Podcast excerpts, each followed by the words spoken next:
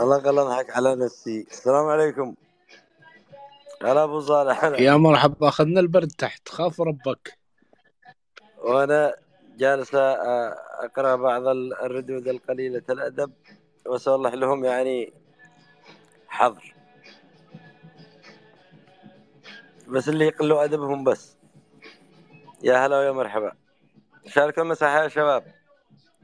والذي عنده سؤال أو شيء يعني يرفع يده ما في مشكلة. أما الذي ما عنده سؤال ولا مداخلة يجلس مستمع كذا يعني يكون تمام علشان يقدر يفهم.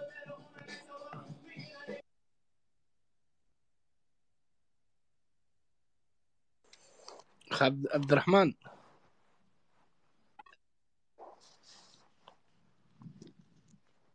هلا هلا. سمعت عن تر يا يا أبو صالح أنا قصدي بدل ما يطلع يجلس هناك بس ساكت كذا مطنن يمسك مكان واحد يشتي يشارك ولا يشتي يطرح سؤال. يعني في إذا ما بش عنده حاجة يشارك بها أو يطرح سؤال أو عنده معلومة يطرحها يجلس نازل يسمع أحسن. وش رأيك؟ غلبتني. غلبت. خلاص. غلبتني. طلعت راسب. يا مرحبا يا مني. تفضل. السلام عليكم ورحمة الله وبركاته. مساكم الله بكل خير. السلام ورحمة الله وبركاته. أستاذي اللي حرك المياه الراكدة هم الأقيال. في المواضيع الأخيرة هذه حق هذه اليومتين. هل توافقني الرأي؟ بارك الله فيك. المواضيع السياسية ولا التاريخية؟ السياسية والتاريخية. كلاهما. هذا صح. ال- القيال اشتغلوا ما شاء الله. اشتغلوا شغل جبار من الن... من جميع النواحي. يستمروا. يستمروا في هذا العمل. بس قدهم كفار اليوم. يعني الناس قد يكفروهم خلاهم يكفروها ما يدخلوها مش الجنة هم ولا يدخلوها من النار. هو ربنا عالم. صدقت. والله الذي دخل الناس. طبعا إحنا معنا بكرة للتنبيه. بكرة مساحة للوحيعة ينوف هذه المساحة. وأيضا بنعيد في هذا الأسبوع أو الأسبوع اللي بعده حق أبرهة لازم. والله ما نخليهم يمروا. يا أنهم يجيبوا أدلة زي الأوادم يا أنهم يسكتوا. ما فيش. يعني أي شخص يأتيهم بال- بالمنطق يجعلوك أمام الله. أمام الله يجعلوك. وكأنهم هم المسلمون وأنت الكافر. لا يا أبو صالح وكأنهم وكلاء الله في الأرض. لا نعم. أيوة وكأنهم أيوة. مثل مثل ذاك ذي قال قال آه، أسأت للنبي إسماعيل عليك أن تعتذر. قلت له لمن أعتذر؟ يعتقد شوف هم ما زالوا على نظرية إنه أي شخص ينتقد الاخباري إنه ضد الدين. لا لا لا يا أخي روح. هذا مجرد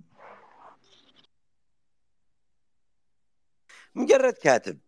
مش هو حتى من الصحابه لو نقول عاد من الصحابة تمام. عاد بها وبها. ها؟ من الذين رضي الله عنهم. من أصحاب البيعة. نقول يعني ها عاد واحد. لكن من تابعي التابعين. مع خلق الله بعد الهجرة بمئة سنة. نعم. مع اللحق أحد. قد جزعوا بصفين الأولين الصحابة. أربعين ألف. نعم. رما الرماد ما أدري إيش مع الأخت بيلا ما طلعت الأخت بيلا إلا وراها مصيبة. هذه الله يعيننا.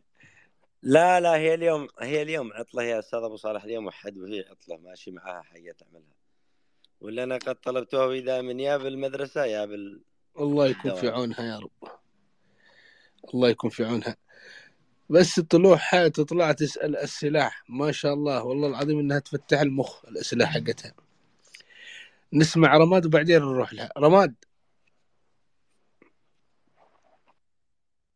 سعد الله مساكم و- و- ومساءك يا رماد الله يطول قبل شوي كنت في مساحة فجاء طاري على اللغة العربية وما اللغة العربية ومن أساس اللغة العربية هل من عربية الشمال أو عربية الجنوب. يعني بعضهم يقول إنه من الأرامية وبعضهم يقول من السبائية. هل إنه جابك الله اللغة العربية؟ جابك الله من وين جيت؟ من وين جيت؟ معي معي؟ مع الرد قد فهمت سؤالك. جابك الله. الله يطول عمرك. أنا بر... والله وكأنك تقرأها دي في قلبي. والله ما أعرف الرماد. الله. والله ما أعرفه. الله. إنما سؤاله على طول فهمت من شدة كثرة الأسئلة. لكن أنا بعطيكم طبعا ال- ال- الباحثين اليمنيين متعاونين فيما بينهم. نحن وتم دراسة ال- بعض اللهجات. شوف الآن أنا بك أنا بتكلم لكم آه، بلهجة كانوا يتكلمون فيها نجد والحجاز. هذا قبل الميلاد الا قبل قبل بعثة النبي عليه الصلاة والسلام. أنا بقرأ بقرأ نص وشوفوا. زه إس بزد بسلم ذلم هحجز. أتح... شوف إيش مكتوب؟ وإيش موجود؟ خرماد ألو؟ قد عيوني معك. عين مع- معك معك. إيش معنى زه أس؟ ب زد. ب سلم. ذا لم ه هحجز. أنا بحجز بروح على الحجاز وتسلم. زه يعني هذا. أنا اس اللي فهمت إن أنا تسلم رايح الحجاز حجزه لا لا هذه اللي فهمت لا زه يعني هذا. أس يعني أوس ب يعني ابن آه. زد يعني زيد ب يعني ابن سلم يعني سليم ذا الذي آه، لم من. هحجز الحجاز. هذه هذه كانت لهجتهم يعني نعم كانت okay أبو صالح. أنا أشكر الرماد لكن هنا أنا آه، يعني أنت عارف حقي القرين ما له شيء. آه، اذكر اذ- اذ- اذكر آه، ألو إيش هو زهب إيش هو؟ زه اس أوكي. اذا هنا ال ال ال الذال كان ينطق بالزاي يعني في عدة لهجات. نعم. مثلا أبرهة زيبمان. ما هو هذا ذي؟ يا أخي أنت لا تقرأ الأفكار. على طول. ال- ال- لا لا والله والله والله والله كما بعضهم يفكر إنه مثلا برسالة أقسم بالله العظيم إنه قريب قريب ما براسي. تفضل أبو صالح فاصل. والله صفر اطلعي اطلعي اطلعي يحكم يسو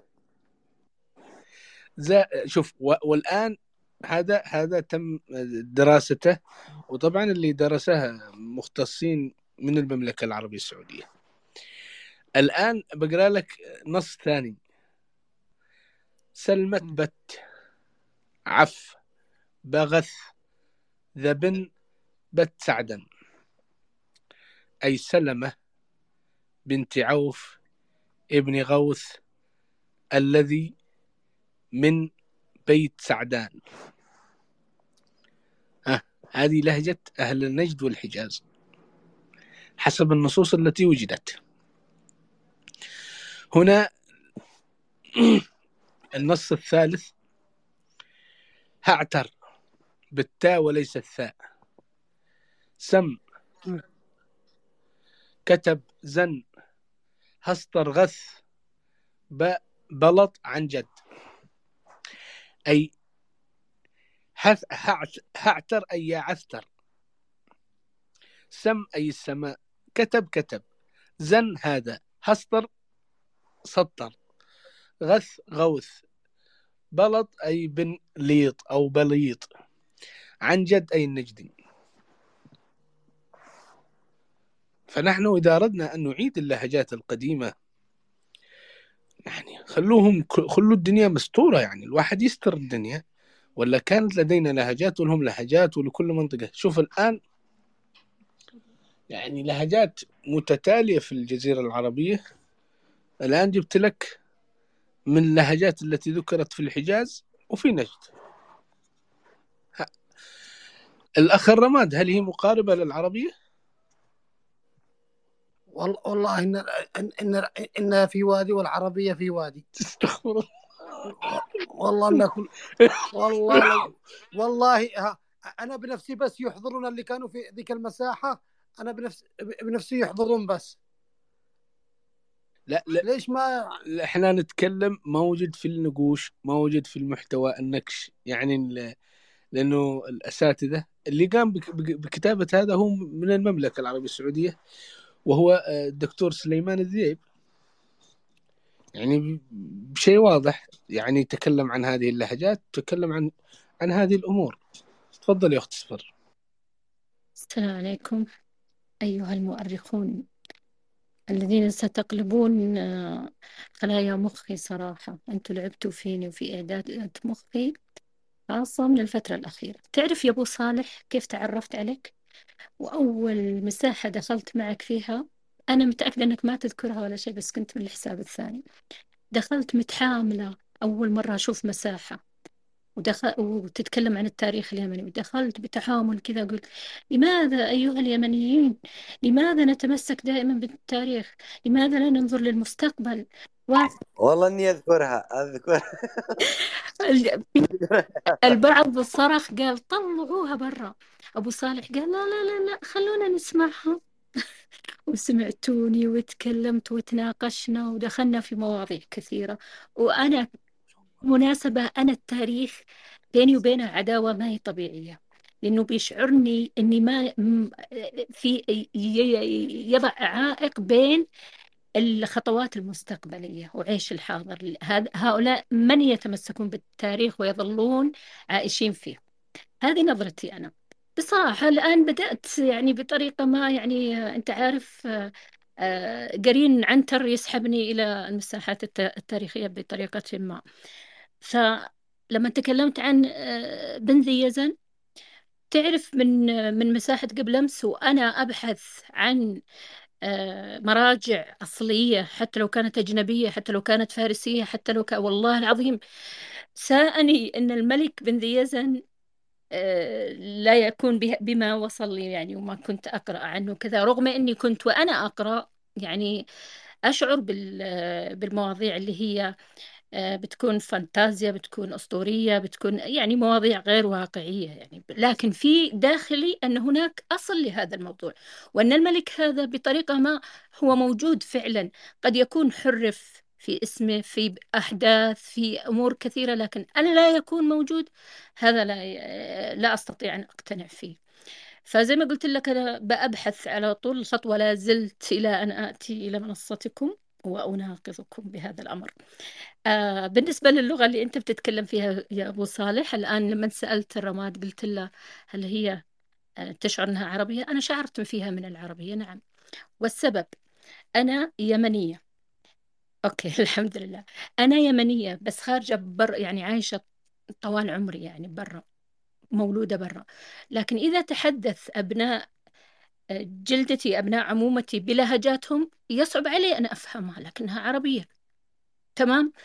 في في في اليمن من الداخل يعني طبعا اليمن أجزاء في عمق اليمن أو وسط اليمن اللهجات تصبح أصعب فهما حتى على ال على ال المدن الطرفية من اليمن. تصبح صعبة. ليه؟ مصطلحاتهم تفرق. آه، اللهجات أو الأكسنت يعني يفرق. فيكون في صعوبة. لكن هل هي عربية؟ هي عربية. إذا العربية لها لهجات كثيرة لها أشكال كثيرة صوتيات كثيرة. ولا يمكن أن ننكر أن جزء من من الجزيرة العربية آه، يكون في زي اللي أنت الآن تكلمت بها ألا تكون عربية. أنا في اعتقادي أنها عربية واعتقادي أن كل اللهجات في نطاق الجزيرة العربية أنها عربية. لكنها آه، يعني بحسب طبعا تختلف بحسب آه، يعني أهل البادية لسانهم يختلف عن أهل القرى عن أهل الجبل. قرأت في كتاب أبو صالح برضو أنه في جيزان طبعا جيزان هي امتداد للتهامة تهامة كاملة من اليمن إلى يعني لها حدود معينة. فهي ثقافة ممتدة من اليمن يعني. ففي جيزان يقول آه، مؤرخ آه، الشرقي هو أجنبي يقول أنا سمعت لهم لغة تعجبت منها. هو من طريقة نطق الكلمات ولما بحث وجدها أنها يعني تاريخها بعضها إلى في في النقوش إلى ما قبل الميلاد حتى ولا زالوا يتحدثون بها إلى الآن لأنهم لسه بدائيين إلى حد ما. هذا الكلام طبعا الكتاب كتب يعني أو هو مصدر من قبل خمسين سنة تقريبا. فاللغات العربية يعني لا يجب أن يعني الأستاذ اللي قال لا ما لها قرب بالعكس حتى بدليل أن حجاز حتى الإيرانية مأخوذة أخذت كثير من العربية الفارسية. قبل شوي أنا بترجم على فكرة وأنا ببحث عن ذي يزن كنت باخذ النص العربي بترجمه لفارسي الحروف عربية. الكلمات يعني ملك اليمن كتب ملك يمن. شوف ما تغير حتى التركيبة في في الكتابة ولا حتى في اللفظ. فهم ماخذين مننا كثير نحن مؤثرين. على على الفرس وليس العكس وقد يحدث العكس يعني حتى نكون يعني منصفين لأن تبادل الثقافة بين البشر هي من مما جعلهم يتطورون. لو كل ثقافة ظلت على ما هي عليه ما كان انتقل البشر ولا تكاثروا ولا آه، امتلأ العالم بالثقافات المتعددة. آه، تفضلوا. طبعا أنا أشكرك بالفعل اللي, قرأته قبل قليل. هي لهجة من لهجات العرب ولكن بمحتواها المحلي. أي شخص أنه يعني عندنا في اليمن أكثر من لهجة بمحتواها المحلي. أيضا العلماء لماذا سموا علماء اللسان ولم يسموا علماء اللغة؟ لأن اللغة مقيدة واللسان مفتوح بدون تقييد يعني اللسان هذا شغال. بمفردات جديدة يعني مخزن يورد للغة. فاللسان العربي واسع جدا. قاعد يورد للغة العربية المقيدة تحت قوانين اللي شرعوها في العراق في الكوفة العلماء علماء اللغة. وهمشوا بعض اللغات. أو بعض اللهجات العربية. وادعوا لجهلهم أنا أقول لجهلهم وهذا ذكرها أساتذتنا أن بعض اللهجات أن بعض اللهجات أو بعض المفردات قالوا أنها فارسية وهو إلى آخره بسبب أنهم لم يكونوا يستوعبون اللهجات التي في العرب كاملة.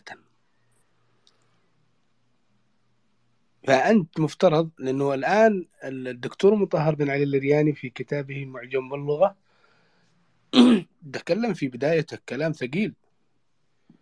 وقال إنه إنه المعجم اللغوي اللي لدى اللي قام بتجميع في في منطقة ما لم يقوم بتجميع كل المفردات العربية أبدا. بل أنه قام بتجميع مفردات حسب المنطقة التي كانوا منها هؤلاء. فقط. أما بقية المفردات المنتشرة في وسط في بعضها في وسط الجزيرة العربية في بعضها في جنوبها في بعضها في شرقها في بعضها في شمالها لم يتم إضافتها. لأنهم كانوا في تلك الفترة الزمنية العلماء الذين جمعوا تلك اللغة لم يف يعني ما ما يعرفوا كل اللغات أو كل اللهجات أو كل الألسنة التي كانوا يتفوهون بها العرب. وإلى اليوم في حرب صراع ما بين هؤلاء العلماء. يعني إذا سألت عالم في اللسان اللسان العربي أو السامي وسألتي وقلتي لماذا لم يتم تجميع كل المفردات؟ لأننا وجدنا أن هناك كلمات في القرآن الكريم نسبوها إلى الفرس نسبوها إلى كذا كذا كذا ولكن بعد دراسة النقوش الموجودة في الجزيرة العربية والعراق وجنوب العراق والشام وجدنا تلك المفردات موجودة يتفوه بها أجدادنا. على طول جو, جو طوالي بيجاوبك بيقول لأن علماء تلك الفترة الزمنية لم يكونوا يدركون أو لم يكونوا يعرفون كل الألسنة التي كانوا يتفوهون بها العرب. طوال. ولهذا احتكروها. ولا اللغة العربية واسعة. الآن تكلمنا بمجموعة من المفردات. ما حد عرفها. الرجال قال والله ما هي قريبة من العربية من اللي خلاها كذا؟ اللي قام بتقييد اللغة العربية وجعلها ها بس هذه. هذه بس اللغة. الآن يريدون أن يخرجوا حتى السقطرية والشحرية والجبالية والحرسوسية كلها يبغى يخرجوها عن العربية بسبب أن ما نفهمهاش. بينما نعود للجذر اللغوي لتلك اللهجات أو تلك اللغات اللي تسمى اليوم عربية. هذا تكلم عنها الدكتور محمد مرقطن. قال تعتبر من أقدم اللغات السامية. هكذا قالها في محاضرة له. ثم أتت اللغات العربية أو اللهجات العربية الجنوبية ثم الشمالية أو جات مع بعض. هكذا قال الدكتور محمد برقطة لكن لأننا ما استوعبناهاش تلك اللغات أو ما دون ما دونوها أساتذة اللغة أصبحت غريبة علينا. وأصبحنا ننظر إليها باستغراب. التين مثلا اليوم تقولي في بعض المفردات أو اللهجات في اليمن وأنا أقول في بعض اللهجات في المملكة وبعضهم بيقول في بعض اللهجات في مصر وهكذا. ما نفهمهاش. ليش؟ لأن ما في احتكاك لغوي بيننا وبين تلك المناطق. فأصبحت غريبة. وما فيش لها منهج دراسي أو ما فيش لها معبر يعبر عن تلك اللهجات أنها كذا كذا كذا. أصبحوا أبناء تلك المنطقة. يعني يعتقدون أن لهم لهجة وما يريدون أن يو يعني البعض عندما أقابله من منطقة ما أي عربي ما يتكلم بلهجته المحلية. غالبيتهم. أقول له ليش ما تتكلم؟ قال يمكن ما تفهمنيش. كيف ما أفهمك؟ لأنه قابل شخصيات آه للأسف تستهزئ. فيعتقد أن الجميع كلهم بهذا النظرية لا لا أنا عاشق أني أسمع لهجات مثل هذه. قلت خذ ما بدالك اديني لهجات. لهجات لما لما تخزق الطبلة حقت الذمين أعطني. فاستمتع في هذه اللهجات صراحة آه لأنها تضيف لأي باحث مخزون لغوي. يعني يمكن هذه اللهجة أو هذه المفردة اللي نطقها هذا الشخص ما وجدت في المعجم لكن وجدناها في النقوش. طوالي خلاص أنا عرفتها أن معناها كذا وأنها وجدت في منطقة كذا واستمرت للفترة كذا عند الأهالي هذه المنطقة. خلاص هكذا كان يفعل مطهر الرياني مطهر بن علي الرياني كيف عرف اللهجات؟ لأنه أبحر. وعرف وكان يقول هذه موجودة في المنطقة الفلانية وهذه يتكلمون فيها. وهذا يعني رحمه الله نحن إن شاء الله نبي نسوي له حلقة خاصة قريبا لكن أنه هذا هو بالمختصر. وتحياتي نحن تأخرنا على الأخت بالله ونرجع لك يا أصل العرب. نسمع الأخت بالله ونرجع لك. لا ولا يهمك أستاذ أبو صالح. أول شيء أنا حابة أخذ هالفرصة بما أن المساحة عنوانها عام. آه، لأشكركم جميعا على المواضيع الجميلة اللي دائما تطرحوها. لكن في الفترة الأخيرة يعني العناوين جدا مركزة وعميقة وخلقت نوع من النقاش المحتدم اللي أنا أشوفه نقاش جدا إيجابي. ولمجرد أنك تثير الأسئلة عن على أمور كانت تعتبر مسلم بها أنا أشوف هذا إنجاز جدا كبير. وبفضلكم بفضل هذه المساحة. أنا صراحة بت أعرف لا أقول الكثير عن التاريخ اليمني وإنما يعني النزر اليسير اللي آه، نوعا ما يعني وضح لي الماضي وعراقته وزاد شغفي فيه وزاد حبي لتعلم لغة المسند فأنا حابة أشكركم جزيل الشكر على ذلك. وكذلك أشكر الأستاذة الجميلة الصفر وأتمنى أنها تكون دائما متواجدة بهذه المساحة لتديرها لأنها آه، تضفي شيء جميل على الإدارة وتضيفها وتديرها دائما باقتدار. هذا ابتداء آه، السؤال اللي حابة أسأله يا أستاذ أبو صالح بما أن المساحة عنوانها عام عندي فضول أعرف الديانة أو الدين اللي خولان قبائل خولان خاصة بصنعاء اللي كانوا يدينون به قبل الإسلام بشكل محدد. إذا عندك الإجابة أكون جدا آه، ممتنة. بس آه، إذا لا يعني يعني بشكل عام it's okay. فأشكرك جزيل الشكر وأنا بستمر مستمعة. وعلى فكرة يعني أنا عارفة أن الأستاذ عنتر أنا ما قدرت أحضر المساحات اللي راحت لأنه الوقت عندي دوام. بس I uh, promise يعني كنت أسمع التسجيلات ف most يعني وصلتني النقاشات ووصلتني المعرفة وكل ما تقومون به جدا جدا مقدر. أشكركم جزيل الشكر. وحابة أقول للناس المستمعين إنه اللي يقدمها الأستاذ أبو صالح مش سهل إنه ياخذ الكثير من الإعداد. وأنا أتكلم كأكاديمية يعني ما أتخيل ما شاء الله قدر الطاقة وقدر يعني يعني حجم المعلومات اللي هذا الرجل الأخ الكريم يعني يكتنز. فأنا أقدر هذا الشيء وأتمنى أن كلنا نقدر هذا الشيء. هذا ليس كلام عابر أن تغوص في بطون الكتب وتجلبها للسامع بأسلوب سلس بأسلوب نقي بأسلوب راقي بأسلوب يعني يتسع للجميع. وكذلك أشكر الأستاذ عنتر اللي خصص ساعات ساعات طوال لنا جميعا. آه، مش حطول أكثر بس حبيت أشكركم وأقدر الجهود اللي تسووها. شكرا. شكرا لك أخت بيلا على هذه الكلمات الطيبة وأتمنى نكون عند حسن ظن الجميع. هذا واحد. الشيء الثاني عن خولان. طبعا آه، عندنا ثلاث خولان. في خولان اللي هي صنعاء ومارب. هذول يعبدوا الإله إيلمقة وهو بس وعثر وإلى آخره. في عندنا خولان ردمان اللي تبعوا فترة من الفترات مملكة قتبان وعبدوا الإله عم إله مملكة قتبان فترة. وعبدوا إيلمقة وعبدوا معبودات كبيرة. أيضا عندنا الخولان الجديدة اللي هي خولان صعدة. عبدت الإله إيلمقة وكانت تحت ديانات الملك. لكن ما قبل بعثة النبي عليه الصلاة والسلام بفترة كانوا يعبدون الإله الرحمن. الإله الرحمن ذو سماوي. كانت خولان تعبد هذا الإله.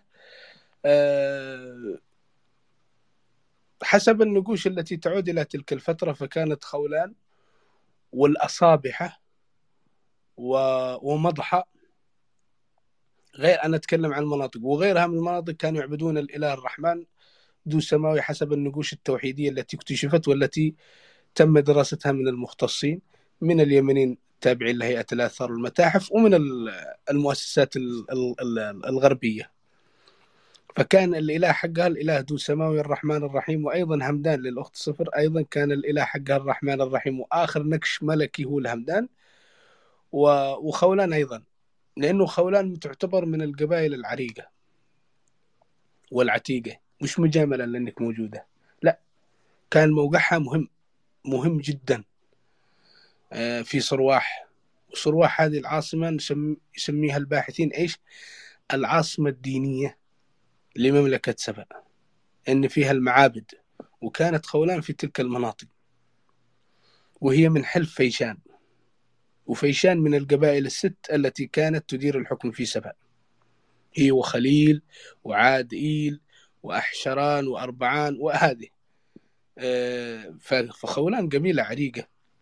يعني مهما تكلمنا عنها هذه القبيلة لأنه فيها حقها لأنها ذكرت في أكثر من 200 إلى 150 نكش خولان. واحد جاني وهذه ليست بجهة صحيح واحد جالي من همدان قال يا أبو صالح اقرأ لي نقوش همدان. قلت خاف ربك. أقرأ لك نقوش. همدان لوحدها 137 نكش بكيل لحالها 80 نكش حاشد لحالها مدري كم نكش اتق الله فخولان وهمدان هذه من القبائل التي دونت كثير من النقوش بأساميهم. ف... وكانت لها سلطة عليا. وكانوا يديرون تحت الحكم القتباني مناطق يافع. هذه معلومة أعتقد إنه. وللمعلومة النقوش ما وجدت شيء في في في ردمان ولا في صرواح. النقوش وجدت في يافع وموجودة الآن في متحف يافع عن خولان ردمان التي أدارت تلك المنطقة بالنيابة عن ملوك قتبان ولهذا هم أقرب الناس إلى يافع تعتبر خولان. في أي سؤال عن خولان؟ أنا مستعد. إجابتك كافية ووافية. أشكرك جزيل الشكر. شكرا. بس أنت الآن قد بعتي خولان. قديش من إب؟ خلاص من عند عنتر والله شوف يا أستاذ أبو صالح أهلي إب عاشوا مئات السنين فالأرض اللي تعطي يعني أنا أقدر ذلك. يعني أنا لا أتنصل من انتمائي القبلي لكن لكن تظل إب يعني الأرض اللي عطت وهذا هو الامتنان وأقل شيء. فمش مش تعصب فذاتس والله والنعم فيك وفي خولان وفي إب ما عدا منطقة العود وأنت تعرفين. أيوه مالي دخل. يا حسن السيباني تحت طلعوها. شنقوه طلعوه يا مرحبا بأصل العرب وأبو سند. يا مرحبا. تفضلي أخت صفر. أنا بس كنت بقول لأبو صالح لما تقول مملكة آه مثلا آه، قتبان أو تتكلم عن معين أو تتكلم وبت وبتقول في يافع هل كانت الممالك بهذا الشكل أنها محيطها الجغرافي صغير إلى هذه الدرجة؟ يعني لما قلت أنها وجدت النقوش الخولانية في يافع وجدت الهمدانية في يافع أنا أعتقد أن هذا الأمر طبيعي. قد يكون في يافع كان المركز الدولة بينما المساحات الباقية هي أيضا منضمة للدولة. يعني أنا لا أتخيل أن تكون الدولة بهذا الحجم. يعني اللي هو مثلا منطقة يافع الجغرافية فقط. لا لا لا ما فيش. أنا ما ذكرت شيء همدان ذكرت خولان. آه وفي تلك الفترة عندما كانت الممالك آه قتبان آه سبأ ريدان. في هذه الفترة كانت الوجود القتباني على أرض يافع. لكن عندما جاءت مملكة سبأ ودريدان وحضرموت يمنت خلاص هذه الممالك كشملك كلها. كتبان على حضرموت على معين عليهم كلهم كش ملك. أصبحت مملكة واحدة فقط اللي هي مملكة سبا ودريدان وحضرموت ويمنت ما قبلها نعم كانت ممالك بس حضرموت كانت ممتدة حتى ما بعد ظفار في سلطنة عمان. ممتدة امتداد كبير. معين ممتدة حتى البتراء في العراق ألا في الأردن. امتداد. سبأ امتدادها كبير جدا. يعني لها امتدادات وإنما يلتقون في هذا الملتقى اللي هو آه، عند محافظة البيضة محافظة مارب محافظة شبوة محافظة هنا عندما يلتقون ولكن مساحاتهم واسعة واسعة كبيرة. يعني الدولة قد تكون يا أبو صالح؟ زي العاصمة قد تكون مثلا؟ مثل ما إحنا نقول الآن العاصمة يعني يكون مركز الدولة فيها. أكثر مثلا الوزارات بتكون متركزة فيها العمل السياسي والعسكري بيكون متركز فيها. صحيح؟ بيكون بالشكل هذا ممكن. العاصمة ما كانت في يافع في تلك الفترة. عواصم الدول عواصمة الدول معروفة. عاصمة مملكة قتبان في تمنع بيحان. عاصمة آه، مملكة أوسان في هجر يهر في في في مرخة. عاصمة مملكة سبا في مارب عاصمة مملكة حضرموت في منطقة شبوت في حضر في محافظة شبوة عاصمة مملكة معين في براقش في في محافظة آه، الجوف عاصمة مملكة ريدان في يريم في ظفار في يريم بمحافظة إب. هذه العواصم وبقية المناطق تعتبر يعني مدن لها أهميتها ولها ولها لكن هنا شاهدنا أن العواصم في هذه المواقع المشهورة والتي تكلمت عنها النقوش وأيضا المختصين اللي درسوا تلك المواقع. هذا هو بالنسبة أصل العرب لكن قبل آه، لما ذكرت الآلهة الآلهة ليست وثنية صحيح؟ عباداتهم أو دياناتهم ليست وثنية. لا إلمقا وعثر لا عثر عثر هو من الكواكب. يقال إنه الزهرة ويقال شيء آخر. آه إلمقا هذا اللي اختلفوا عليه. مطهر الأريان يقول إنه الإله الأمار والغرب يقول الإله القمر. الاله السين قالوا إنه الإله القمر. بس في إله آخر وجد يا في حضرموت يا في كتبان. اسمه الإله ورخ. عندي عندي يا أبو صالح. عندي النقش. أيوه. الإله ورخ. اللي هو هذا القمر آه اللي هو القمر. نعم أقرأ لك النقش. أيوه. فرع كرب بن نبط عم بني هصبح سقني ورخ بحثا بمرائس هوف عم يهنعم وبنس شهر ملك قتبان يعني فرع كرب ابن نبط عم ابن الصباح أهدى ورخ أي القمر بحتا أي قربانا. بمرائسه هوف عم يهن أي بأمر أو بقوة. مرا ما سيدي مرا مرا إيش؟ مرائس مرا مرائسه. أيوة. أوه أوه اثنين اثنين واوات لأنهم اثنين ملوك يا أيوة. صالح. يعني ب بعتقد بأمر هوف عم يهنعم وابنه شهر. ملكي قتبان هذا طبعا النقش يا أبو صالح من من الفترة B 2 آه ما قبل الميلاد. لا. ما قبل ما قبل الميلاد. ب 600 سنة. ما قبل الميلاد لأنه الفترة B الفترة A B B 2 نعم ما قبل الميلاد. طيب شكرا لك أبو صالح. خلينا نأخذ أصل العرب ثم أسألك عن إله همدان. تفضل أصل العرب. مرحبا.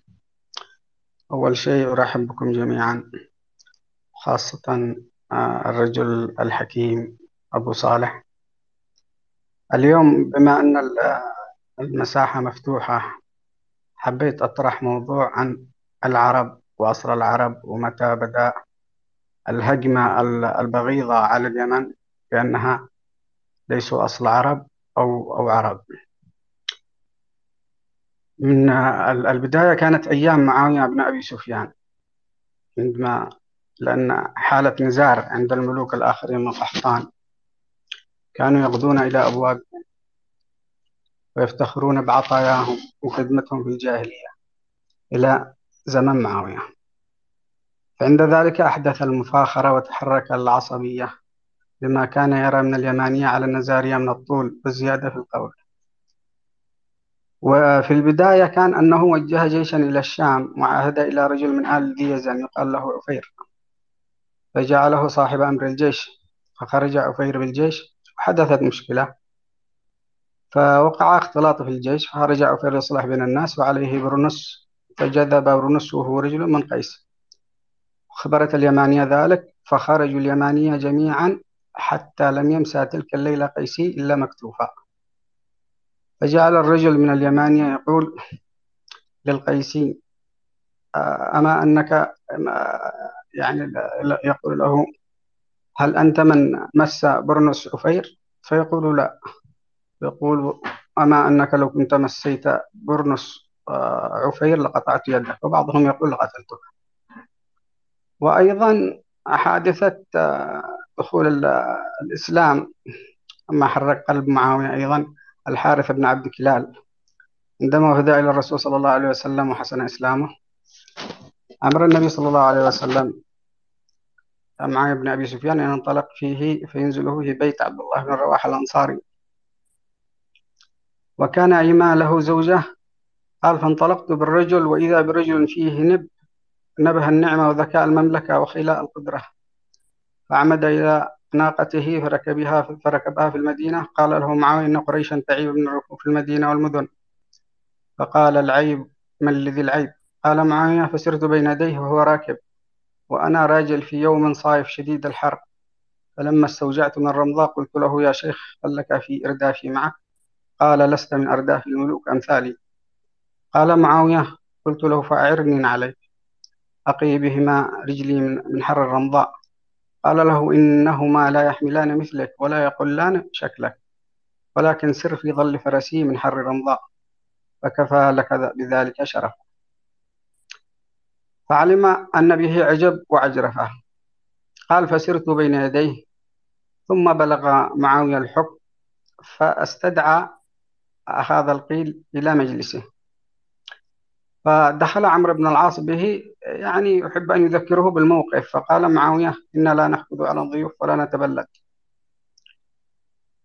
لكن عمرو بن العاص غضب وعزم الحارث على الانصراف من مجلس معاوية ورد عطيته معاوية أكرمه فرد عطيته فمشى إليه معاوية في جميع بني أمية معتذرا فرضي وأمسك وقال الحارث مفتخرا أنا ابن الملوك الأقدمين من التبابع ونجل القيول الأكرمين السمادع ومن لو يقاس الشامخات بفخره فصارت رباها كالخلاء البلاقع ومن فات وطيبة على مضر من بين دان شاسع أو أن علت فيه ثقيف وغيره أن الخلق طر فاصلات الصنائع فقل للدنابة من بني العاص هل لكم كمثل فخار بن نجوم الطالع.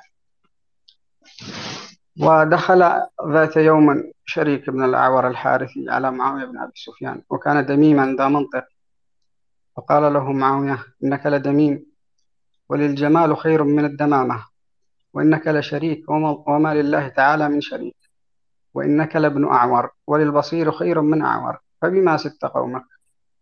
فأجابه مسرعا وإنك لمعاوية وإنما معاوية كلبة عوت واستعوت فسميت معاوية وإنك لابن صخر والسهل خير من الصخر. وإنك لابن حرب وللسلم خير من الحرب. وإنك لابن أمية وإنما أمية أمة صغرت وذللت فسميت أمية. فبما صرت أمير المؤمنين فغضب معاوية وخرج شريك وهو يقول أيشتمني معاوية بن صخر؟ وسيفي صارم ومعي لساني. وحولي من ذوي يمن ليوث ضراغمة تهب الطعان يعيرون بالدمامة من سفاه وربات الحجال في هي الغواني ذوات الحسن والريبال جهم شتيم وجهه ماضي الجنان فلا تبسط لسانك يا ابن صخر علينا إذا بلغت مدى الأمان إنك فإن تكن للشقاء لنا أميرا فإنا لا نقيم على الهواني وإن تكن من أمية من ذراها فإني في ذراع المذاهب كثير من القصص التي دعت معاوية للبدء بالمفاخرة ونسب الفرس أن الفرس كانوا أبناء ملك وأنهم أقدم من اليمين والتاريخ يحكي لنا لكن في هذه الفترة أغلب الناشطين الاجتماعيين بدأوا بتكرار نفس هذه الأخبار. أنا عندما يقولون أن اليمن مثلا ليسوا عربا أقول أما العرب إلا ورقة من شجرة اليمن العظيم. اليمن أكبر من العرب. اليمن الشجرة والعرب ورقة كالكندانين والفلاحين والآخرين هذا رأيي الشخصي. أما أن يأتي بعض الدكاترة والمحسوبين على اليمنيين المثقفين أن يقولون أن اليمن كانوا أعاجم ولا يتحدثون العربية. فكيف لهم أن يقولون ذلك؟ العرب. نعم. القصة اللي رويتها الأولى يعني نكون نكون حياديين. نعم. طبعا نحن بحثنا فيها وجدنا أنها يعني منتحلة. هذا واحد وليست حقيقية من خلال البحث والتدقيق عشان لا أحد يقول أبو صالح ما يدقق إلا اللي عليه وذي ضد اللي اللي اللي صالح اليمن ما يدققها واللي ضدها يروح يدققها لا هذه انظر في كتاب الفاصل أيوه أيوه. أنا, أنا دققت فيها. هذه واحدة. الشيء الثاني اثنين آه الدكاترة اللي يتكلموا حول أن اليمن ليس عرب ليس مختصين. مش مختصين في اللهجات الموجودة قديما اللي موجودة في الجزيرة العربية جنوبها ووسطها شمالها. مش مختصين عشان يتكلموا بهذا. يعني أتمنى إنك تجيب لي واحد مختص دكتور في علم اللسان أو في بن صالح الدكتور رصيد بن صالح أستاذ لغة عربية أوه. في جامعة صنعاء. هذاك هذاك مش في الج... هذاك لو دخل في العلم. الله يسامحك. هذاك لو دخل في علماء الأركولوجي بيشوتوه من ال... من الشباك بيرموه. هذاك مش مختص. خاف الله. تكلم يعني عندما تتكلم قول مثلا آه قال يوسف محمد عبد الله آه قال محمد عبد القادر بافقيه قال مطهر الإرياني آه قال الأنصاري آه قال آه آه عبد عثمان غالب إبراهيم الصلوي كلهم هؤلاء يعني هؤلاء المختصين. واحد منهم شوف هل قالوا إنه مش عرب؟ شوف دراساتهم. أكيد أكيد أكيد لأنه شوف إذا كان شاعر العرب يمني. ما هو شعراء. أنت الآن العرب يمني من... أيوه أنت الآن اسمعني أنت اسمعني ما هو. لا لا عشان يسمعني. هو يعتقد أنا أنا أنا أنا مقدر وضعك يا أخ اصل العرب. ونحن نعلم أن اليمن عرب وإلى اخره معروف. أيوه. لكن مش أننا نحن عرب ننفي الطرف الآخر أنه مش عرب. فهمتني؟ أكيد. أيوه. أكيد لأنه أكيد. عندنا شعراء في اليمن فعلا وجهابذة. وعندنا ترنيمة الشمس وعندنا وعندنا. أيضا لو ذهبت لأنه هناك ندوة للدكتور يوسف محمد عبد الله أخذها عن شخص أخذ النقوش عن شخصية في المملكة العربية السعودية. أنا نسيت اسمه. أهداها الكتاب. أهداها الكتاب حول بعض النقوش التي اكتشفت في المملكة. فهو وهو يتكلم قال يوسف محمد عبد الله لدينا قصائد لدينا شعر في الجزيرة العربية في اليمن في المملكة العربية السعودية وفي الشام. فلدينا هناك فن من الفنون الشعرية عندنا. هذا دليل على أن أبناء هذه المنطقة كانوا عرب وأيضا بلهجات عربية محلية مش بالفصحى. لأنه العلماء الأركولوجي متفقين يعني نقول مت... وهذا كان حوار خاص والله إنه خاص. سألت فيه مجموعة من المختصين لأنهم هم ما يريدون أن يجابهون علماء الخبر. كان جلسة خاصة. أنا اجبته اجبته ولو قطعتك إي بس لازم أكمل. هذه هذه مهمة. هذه مهمة. اللعب آه، إذا تكرمت آه، إلى أن ينتهي أبو صالح بالرد عليك بإمكانك أن تتدخل نعم. تفضل أبو صالح. أنا. س... أنا سألتهم. والله العظيم إني سألتهم. بل يعني جلسة خاصة. هل أنتم مؤمنين بالمعلقات؟ بهذا السؤال. والله إنهم ردوا علي رد. قالوا لا. قلت له ليش؟ قالوا نحن علمنا كذا كذا كذا كذا. إذا ما فيش مادة ما نحنش قلت أيضا هذا رد أستاذ يعني يعني مختص وغيره من الأساتذة اللي كانوا جالسين. قلت أيضا قالوا أيضا إنه إذا رجعنا إلى اللسان الذي كان يتفوهون فيه تلك الأقوام ما كانش بهذه الفصاحة. وأنا يعني يعني عندما سألتهم آه، قد قرأت كتاب ذلك المصري اللي كل كتاب يرج- يرجع بكتاب ثاني ومات الله يرحمه في بداية القرن الماضي. نسيت اسمه. كل ما ألف كتاب جاب كتاب قال رد يعني يرجع الكتاب الأول. هذا اللي قال قال لنا أحد أحد أساتذة التاريخ قال منهم محمد مرقطن الله يذكره بالخير وهو أستاذنا. قال إذا أردت أنت إيش اسمه يا أستاذ حسني ال- ال- ال- الكاتب المصري ولا الأخ رميض اللي اللي انتقد المعلقات؟ ممكن تعطونا اسمه؟ طه حسين ولا؟ طه حسين. أنا سألت عن طه حسين. قال إذا أردت أن تروح مع احترامنا الشديد لطه حسين والمثل هذا. بس قال هذا إذا أردت أنك تروح تتشمس عند البحر وتشرب ليمون أو عصير بالليمون روح اجلس هناك واقرا كتب طه حسين. قال أما تدخلها للجامعه لا. خليك بعيد يا يا أبو صالح. ها هذا من الدكتور محمد مرقطن. والله قال لي كذا. قال طه حسين هذا تروح. ليش؟ قلت له المعلقات المعلقات ما فيش لها إثبات. حتى اللحظة هناك في اشواص أشياء آه، الباحثين يعطونا اللي هم الأساتذة الكبار يعطونا نحن ننصدم. ونحن بنصدمكم مثل ما انصدمنا. خلوكم يعني بس نحن اللي ننصدم أنتم انصدموا مثلنا. والله انصدمنا أنا انصدمت زمان من قصص كثيرة من الأساتذة. فانتم الآن حتنصدموا مثل ما نحن انصدمنا في- في فترة من الفترات والله يعينكم على الصدمات الجاية. تفضل يا أختي صفر عند من؟ أيوة الدور الآن عند أبو سند. أولا اسمحوا لي بس أرحب ممكن ارد بس رد صالح. يا أصل أصل العرب. لحظة إذا تكرمت أرحب بالأستاذ رميض اللي طلع معانا. وشع ما أدري إيش اسمك العمري. والسيباني حياكم الله جميعا. الأستاذ حسني. الأستاذ حسني السيباني والأستاذ رب الأستاذ السيباني نعم. والآن معنا أبو سند تفضل.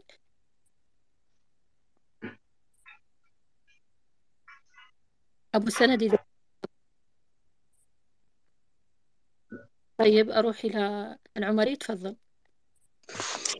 مساء الخير. طبعا اشتي أسأل؟ آه، المؤرخ العظيم أبو صالح أو الأستاذ أبو صالح أو الشايب أبو صالح أو القيل أبو صالح.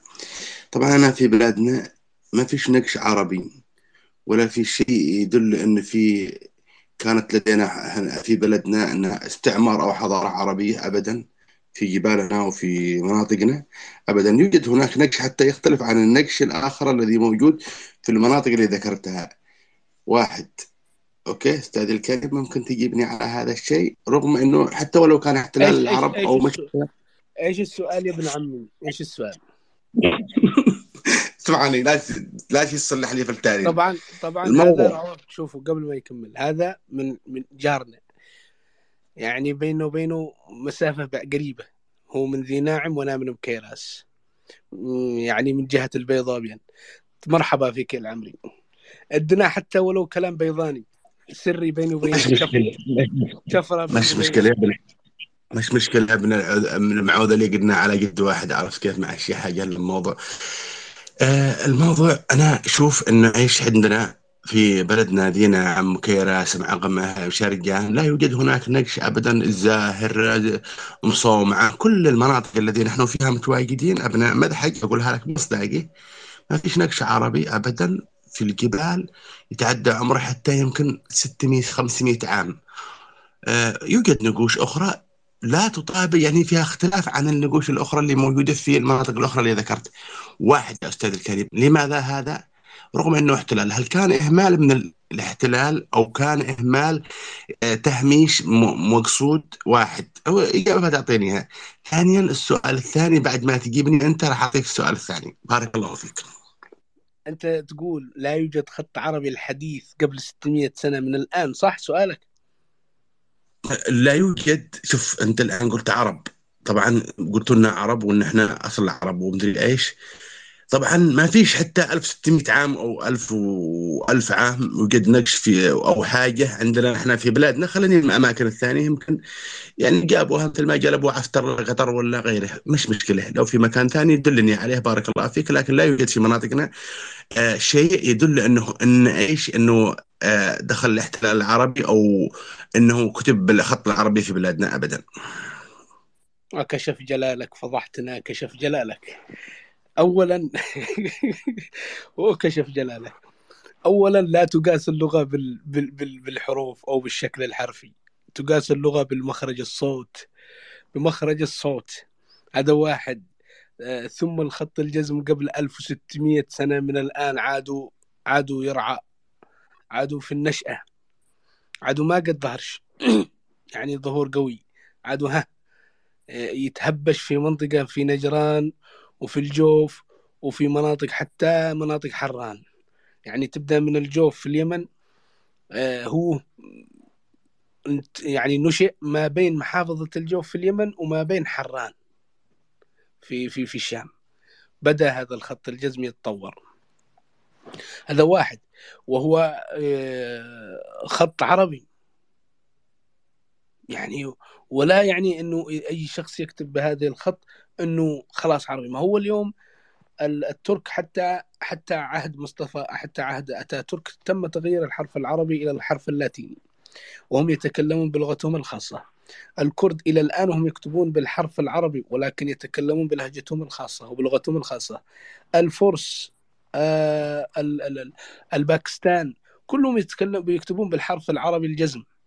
ولكن يكتبوه حسب مخرج صوتهم. أضافوا حروف أضافوا تشكيلات لتلك الحروف اللي هو حرف تصويري وليس حرف صامت يخرج من الفم أو حرف شفوي. هذا واحد. لكن لو عرف اجدادك انك قلت ان ما فيش عربي عندهم بيخرجوا من قبورهم. وأنت تعرف إجدادنا مجانين. ماشي ماشي ماشي يا أبو صالح لا أوروبا. بيجوا لك لا أوروبا. ماشي إجابة. يا أبو صالح يا أبو صالح. ليس لديك إجابة ابدا. طبعا السؤال الثاني بار... ما في إجابة, إجابة ولا يوجد نقش ما في نقش ما في نقش. صالح اسمح لي. وقف وقف. لا لا لا وقفوا. يعني كان لك ليس هناك جواب نموذجي هناك سؤال نموذجي. يعني ما في إجابة غبية إنما هناك سؤال غبي. ها ها يا رد العمري. أنا ما مش مشكلة. لا لو لو وردت إجابة ذكية اسأل سؤال ذكي. السؤال الغبي ما فيش عليه مش مش مش مش مشكلة يا عربي مش مشكلة. عبد الله دويلة عرفت كيف؟ مش مشكلة. انت ما سألتك أنا. لست أنت أنا قصدت ابن عمي وما لك دخل فينا. طبعا السؤال الثاني الذي يطرح نفسه ويطرح نفسه أبو صالح العودلي بارك الله فيك. أه تقولون إن إيش اسم الرحمن والله والرحيم وشديد العقاب؟ أه اسماء عربيه وسميت بها يعني صفة الله. أوكي؟ صح ولا لا؟ نعم. يعني العربيه ليست خليه يستريح شوي أبو صالح. تفضلوا يا شباب. ما في دقيقة. ما فهمت. بقول شيء عن؟ عمري أنا أنا أنا أعطيته إجازة بس. سفرته لل- للمساحة الثانية. يا عنتر إحنا نحب نتكلم مع ال- ذولي ال- الأشكال. ليه؟ بيفتحوا عقلك على أمور ثانية. لا لا يا بي- أستاذ يا, يا اسمحي لي ال- إحنا أنا أنا اعرف أعرف. أنا عرفت أكثر من أعتقد أنت جديدة على هذا هذا. ما نشتيش آه عموما. لا لا هذا. لا لا لا لا, لا ما بدي هذا هذا هذا هو الموضوع من ست سنين. يعني ما اعرف ما اعرف ما نشتيش إحنا عنتر هذولا هذا هذا هذول اللي يخلوا ال- ال- الآخرين يعني يسيئوا إلينا ويأخذوا نظرة علينا بأننا وأننا وأننا. أه تفضلوا وأصلوا هذا لأني شوي مشغول. في حاجة بقولها. آه، لما تكلمنا عن الأقيال ف- فكنا بقول القيل العمري فقال لا تقولي لي القيل. أنا العبها لي أو شيء من هذا فقلت إيش العبها لي؟ فعلى أساس أنا لسه منتظرة يفسروا لي إيش معنى العبها لي هذا. أوكي؟ فهو لما انسأل آه، في أحد رمى كلام بم- بمعنى يعني يتد- يتدخل في العقائد والديانة والأمور هذه. فالرجل الآن بيتكلم بفكره باللي في راسه. ما في مشكلة. نحن نأثر عليه ون يعني قد نتكلم معه قد نقنعه أو قد يعرض لنا أفكار جديدة من عنده. نعرف الناس كيف يفكرون. أنا شخصيا أنا ما أشوف في في مشكلة من الأشكال اللي بتدخل معانا وإنه نتفاعل معاها ونقدر إن إحنا نوقفه في الحد في الوقت المناسب. طيب آه، أروح لمين؟ من يبغى يتحدث معانا؟ آخذ برفع اليد أم بالدخول؟ والله معش بالدخول أساتذة بالدخول. كلهم أساتذة. نعم. السلام عليكم. وعليكم السلام صوت واضح. ورحمة الله. داني تفضل. وعليك يا السلام. مرحبا. أسعد الله صباحكم ومساءكم كلهم باسم يا حي وسهلا بالجميع. آه، طبعا الأخ اللي قبل شوي هو يقصد يمكن يعني قصده يمكن يكون آه، مسألة العروبة أو أو أو نظام الكتابة. آه، المسند بكبره يصنف حتى يعني في الأوساط العلمية أنه يصنف عربي جنوبي على فكرة. كتابة المسند يعني في منها عربية جنوبية وفي منها عربية شمالية. فمسألة الشعر حق طه حسين طبعا هو كان يراهن انه إنه أعلى سقف في في للأدب العربي كان يرتقي للفترة الجاهلية أو لفترة خاصة كما يسم يعني يسموها المعلقات رغم أنه عليها عليها نقد يعني قد تكون أشعار منحولة زايد أنه يعني حتى الأصمعي في القرن الأول الهجري والثاني يذكر أنه أبو الشعراء وأمير الشعراء حتى هو الذي علم العناصر العدنانية والمعدية هو امرؤ القيس بن حجر الكندي. فهو معلم الشعر الأول للعرب قاطبة. هذا ذكر الأصمعي وفيما بعد أيضا بعض ال... آه، بالنسبة للأدب في اليمن القديم موجود. يعني هناك بحسب الدكتور مرق- مرقطن تم اكتشاف 15 نقش آه، موجودة. آه، تدل أن أنه الجزيرة العربية وخاصة طبعا في اليمن تمتلك أدب ثقافي وأدب شعري وأيضا من ضمنها نقش قانية اللي وجدت في البيضاء ودرسها الدكتور يوسف محمد عبد الله. وأيضا نقوش أخرى منها ترانيم الشمس وأيضا هناك أشعار رباعية وفي منها أيضا خماسية على أوزان على هذه الأوزان وأيضا مقفى. كلها وجدت وذكرها الدكتور على فكرة محمد مرقطن وغيره. حقيقة أيضا من ناحية ال- ال- ال- ال- الفكر ال- ال- ال- ال- الفكر الميثولوجي أو الفكر الأسطوري في اليمن أيضا هناك اكتشاف. يعني آه، في في النقوش الزبورية والظاهر إنه يدرس يعني تم دراسته عن طريق الدكتور مرق- مرقطن وأعتقد كمان بيتر شتاين العالم ال- ال- عالم الزبوريات المعروف. يعني اللي هي سماها الدكتور بحسب مرقطن ما يقول إنه ملحمة الخلق السبئية. وهذا يعتبر أول عمل. يعني آه، آه، ميثولوجي أو أو حتى نقول يدخل من من ضمن ال- الأساطير ال- ال- ال- الموجودة في الجزيرة العربية لأنه ما عندنا نحن نقوش واضحة حتى هذه اللحظة تدل للعرب عموما وخاصة يعني بالجزيره تدل إنه عندهم أفكار مثل الم- الملاحم الموجودة عند سومر عند أكد ملاحم في كيميت في مصر وادي النيل. هذه ما عليها نقوش على فكرة. يعني ملحمة قلقامش وأنكيد وغيرها فعندنا نحن الآن في نقش زبوري والظاهر إنه آه، إنه طويل لأنه شكله آه، سموه يعني ملحمة الخلق آه، السبعية. طبعا هذا الموضوع جدا مهم. ليش مهم؟ لأنه يعطينا تصور ويعطينا أيضا صورة كيف كانوا اليمنيين القدماء أو العرب اللي كانوا في يعني في اليمن أو السبعين يعني عموما كيف ينظروا للكون. أو إيش فلسفتهم ال- ال- ال- ال- ال- الدينية أو أو الف- ال- ال- الفلسفة للخلق مثلا هذا موضوع جدا مهم فالآن في عندنا الاكتشاف هذا و... ولسه يعني قيد ال- الظاهر انه قيد ال... يعني القراءة أو البحث آه، فهي تعتبر من ضمن ال- ال- ال- ال- ال- المنظومة الأدبية أو أيضا من ضمن الاساطير أو الميثولوجيا من خلال الن- النقوش هذا مو... هذه مواضيع جدا مهمة بس أيضا في. ال- أنا في تغريدة عملتها تقريبا ما أدري الصباح اليوم أمس ما أدري هذا المعهد المعهد ال- الألماني طبعا المعهد الألماني على فكرة هذا هذا معهد يعني معترف فيه عنده أعمال حفائر.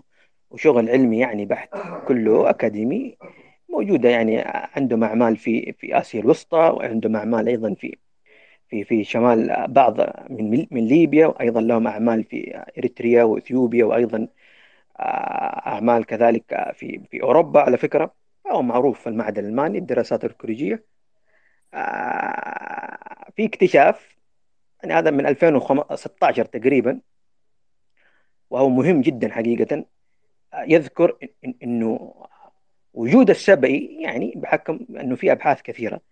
في في شرق إفريقيا آه،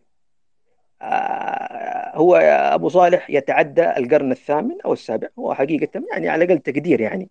طبعا في هجرات أقدم. آه، يعني هذه المجلة تقول يعني بعمل مشترك طبعا ما بين المعهد الألماني واللي هي إريسا جراخت بالتحديد المديرة وأيضا مع مع البعثه الاثيوبيه وجدوا إنه في طبقات تؤرخ من القرن العاشر قبل الميلاد حقيقة آه، يعني لاحظ قبل مملكة دعمت وأيضا يعني هذه الفترة قبل أيضا يعني ما بين مملكة دعمت وثقافة أونا أو عوانا هذه الثقافة وجدت مؤشرات من ضمنها بطاقات عبارة عن شارات لنخبة ثقافية آه، نخبة مثقفة أو نخبة خلينا نقول سياسية من المكارب السبعين آه، في ثقافة أونا اللي هي كانت قبل مملكة دعمت. هذه وجدت آثارها في في في أسمرة وأيضا في بعض المناطق من إثيوبيا على فكرة والأبحاث في أونا قليلة. البحث هذا يعني اللي له ست سنين تقريبا أيضا وجد ثقافة آه، في في في يحا في معبد يحا أيضا ذات وجود سبعي ولكن غير غير غير ثقافة أونا على فكرة. هذا الموضوع جدا مهم. اذا الظاهر إنه هناك يعني خلينا نقول أربع أطوار كان للسبعين على فكرة وليس طورين أو ثلاثة هناك أربع أطوار. أيضا اللي يعضد هذا الكلام النقوش التي تم اكتشافها في شمال شرق آه، الصومال اللي هي في ساحة في آه، ساحل بونتلاند تم اكتشاف سبعة نقوش أو ستة ومعبدين يعني. وطبعا آه، درسها كريستيان روبن وخلدون ولطشوها مني ومن المجموعة. الشاهد طبعا تؤرخ للقرن التاسع قبل الميلاد. الشاهد إنه هذا يعطينا صورة. الظاهر إنه الوجود السبئي أو الوجود اليمني يعني عموما في في شرق أفريقيا هو حقيقة يتجاوز القرن يعني الألف الأول قبل الميلاد. وهذا من خلال من خلال كثير يعني من الشواهد ال ال ال الأثرية. طبعا طبعا حركة ال Afrocentric اللي نحن نعرفها هذه Afrocentric يعني حركه حركة إفريقية تحاول أن تسوي عملية استلاب للحضارة اليمنية خاصة على مستوى الجزيرة العربية هم يركزوا على الحضارة اليمنية. ليش؟ لأن هي المركز الثقل الحضاري في الجزيرة العربية. آه، يحاولوا أن يعني آه، ينسبوا الحضارة هذه بأكملها سباء وحضرموت وقتبان وأوسان ومعين وحمير وكندة حتى. إن, إن ترجع مثلا لشرق أفريقيا طبعا الحركة هذه معروفة.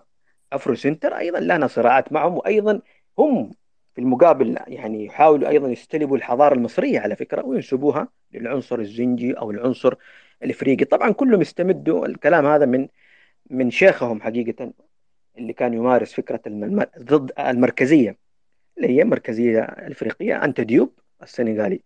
فالشاهد إنه يحاولوا أيضا يسووا عملية هذا موضوع جدا مهم. يعني أنا حصلت يعني في شباب رسالوا لي على الخاص آه، يحاولوا يسرقوا الحضارة هذه. خاصة حضارة اليمن يعني ينتسبوها.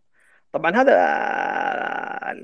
يعني ما يقدروا لأنه في شو يعني الأدلة القاطعة. يعني بالنسبة لشرق أفريقيا لو قلنا هذا الأمر منتهي منه خلاص يعني تعتبر عند العلماء من المسلمات سواء في علم الأركيولوجي أو في علم اللغات أو النقوش. يعني من يقرأ كتب مثلا شيخ الدراسات اليمني اللي هو يعني عالم كبير حقيقة والتر مولر يقول يعني في عنده ورقة صغيرة كذا باللغة الإنجليزية يذكر فيها إن إنه إنه أصلا رواد الحضارة في شرق أفريقيا هم هم اليمنيين يعني بلا منازع. نقلوا كل المظاهر الحضارية حتى النخب. النخب منهم الثق...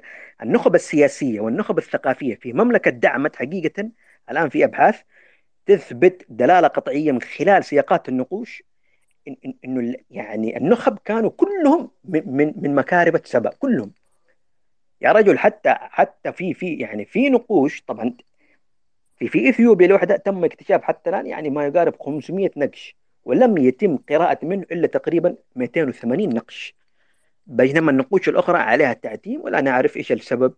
قد يكون يعني آه، أمن قومي بالنسبة لهم أو لا يريدوا يعني أو يذكروها أنه مثلا ولكن العلماء أو المتخصصين في المعهد أو المركز الإثيوبي هم يعرفوا علم اليقين. ليش؟ لأنه خلاص أنت عندك أكبر بعثتين أثريتين جاءت لإثيوبيا وإريتريا هي المعهد الألماني وأيضا البعثة الإيطالية. هذه أقوى بعثتين وفصلت في الأمر بشكل قاطع.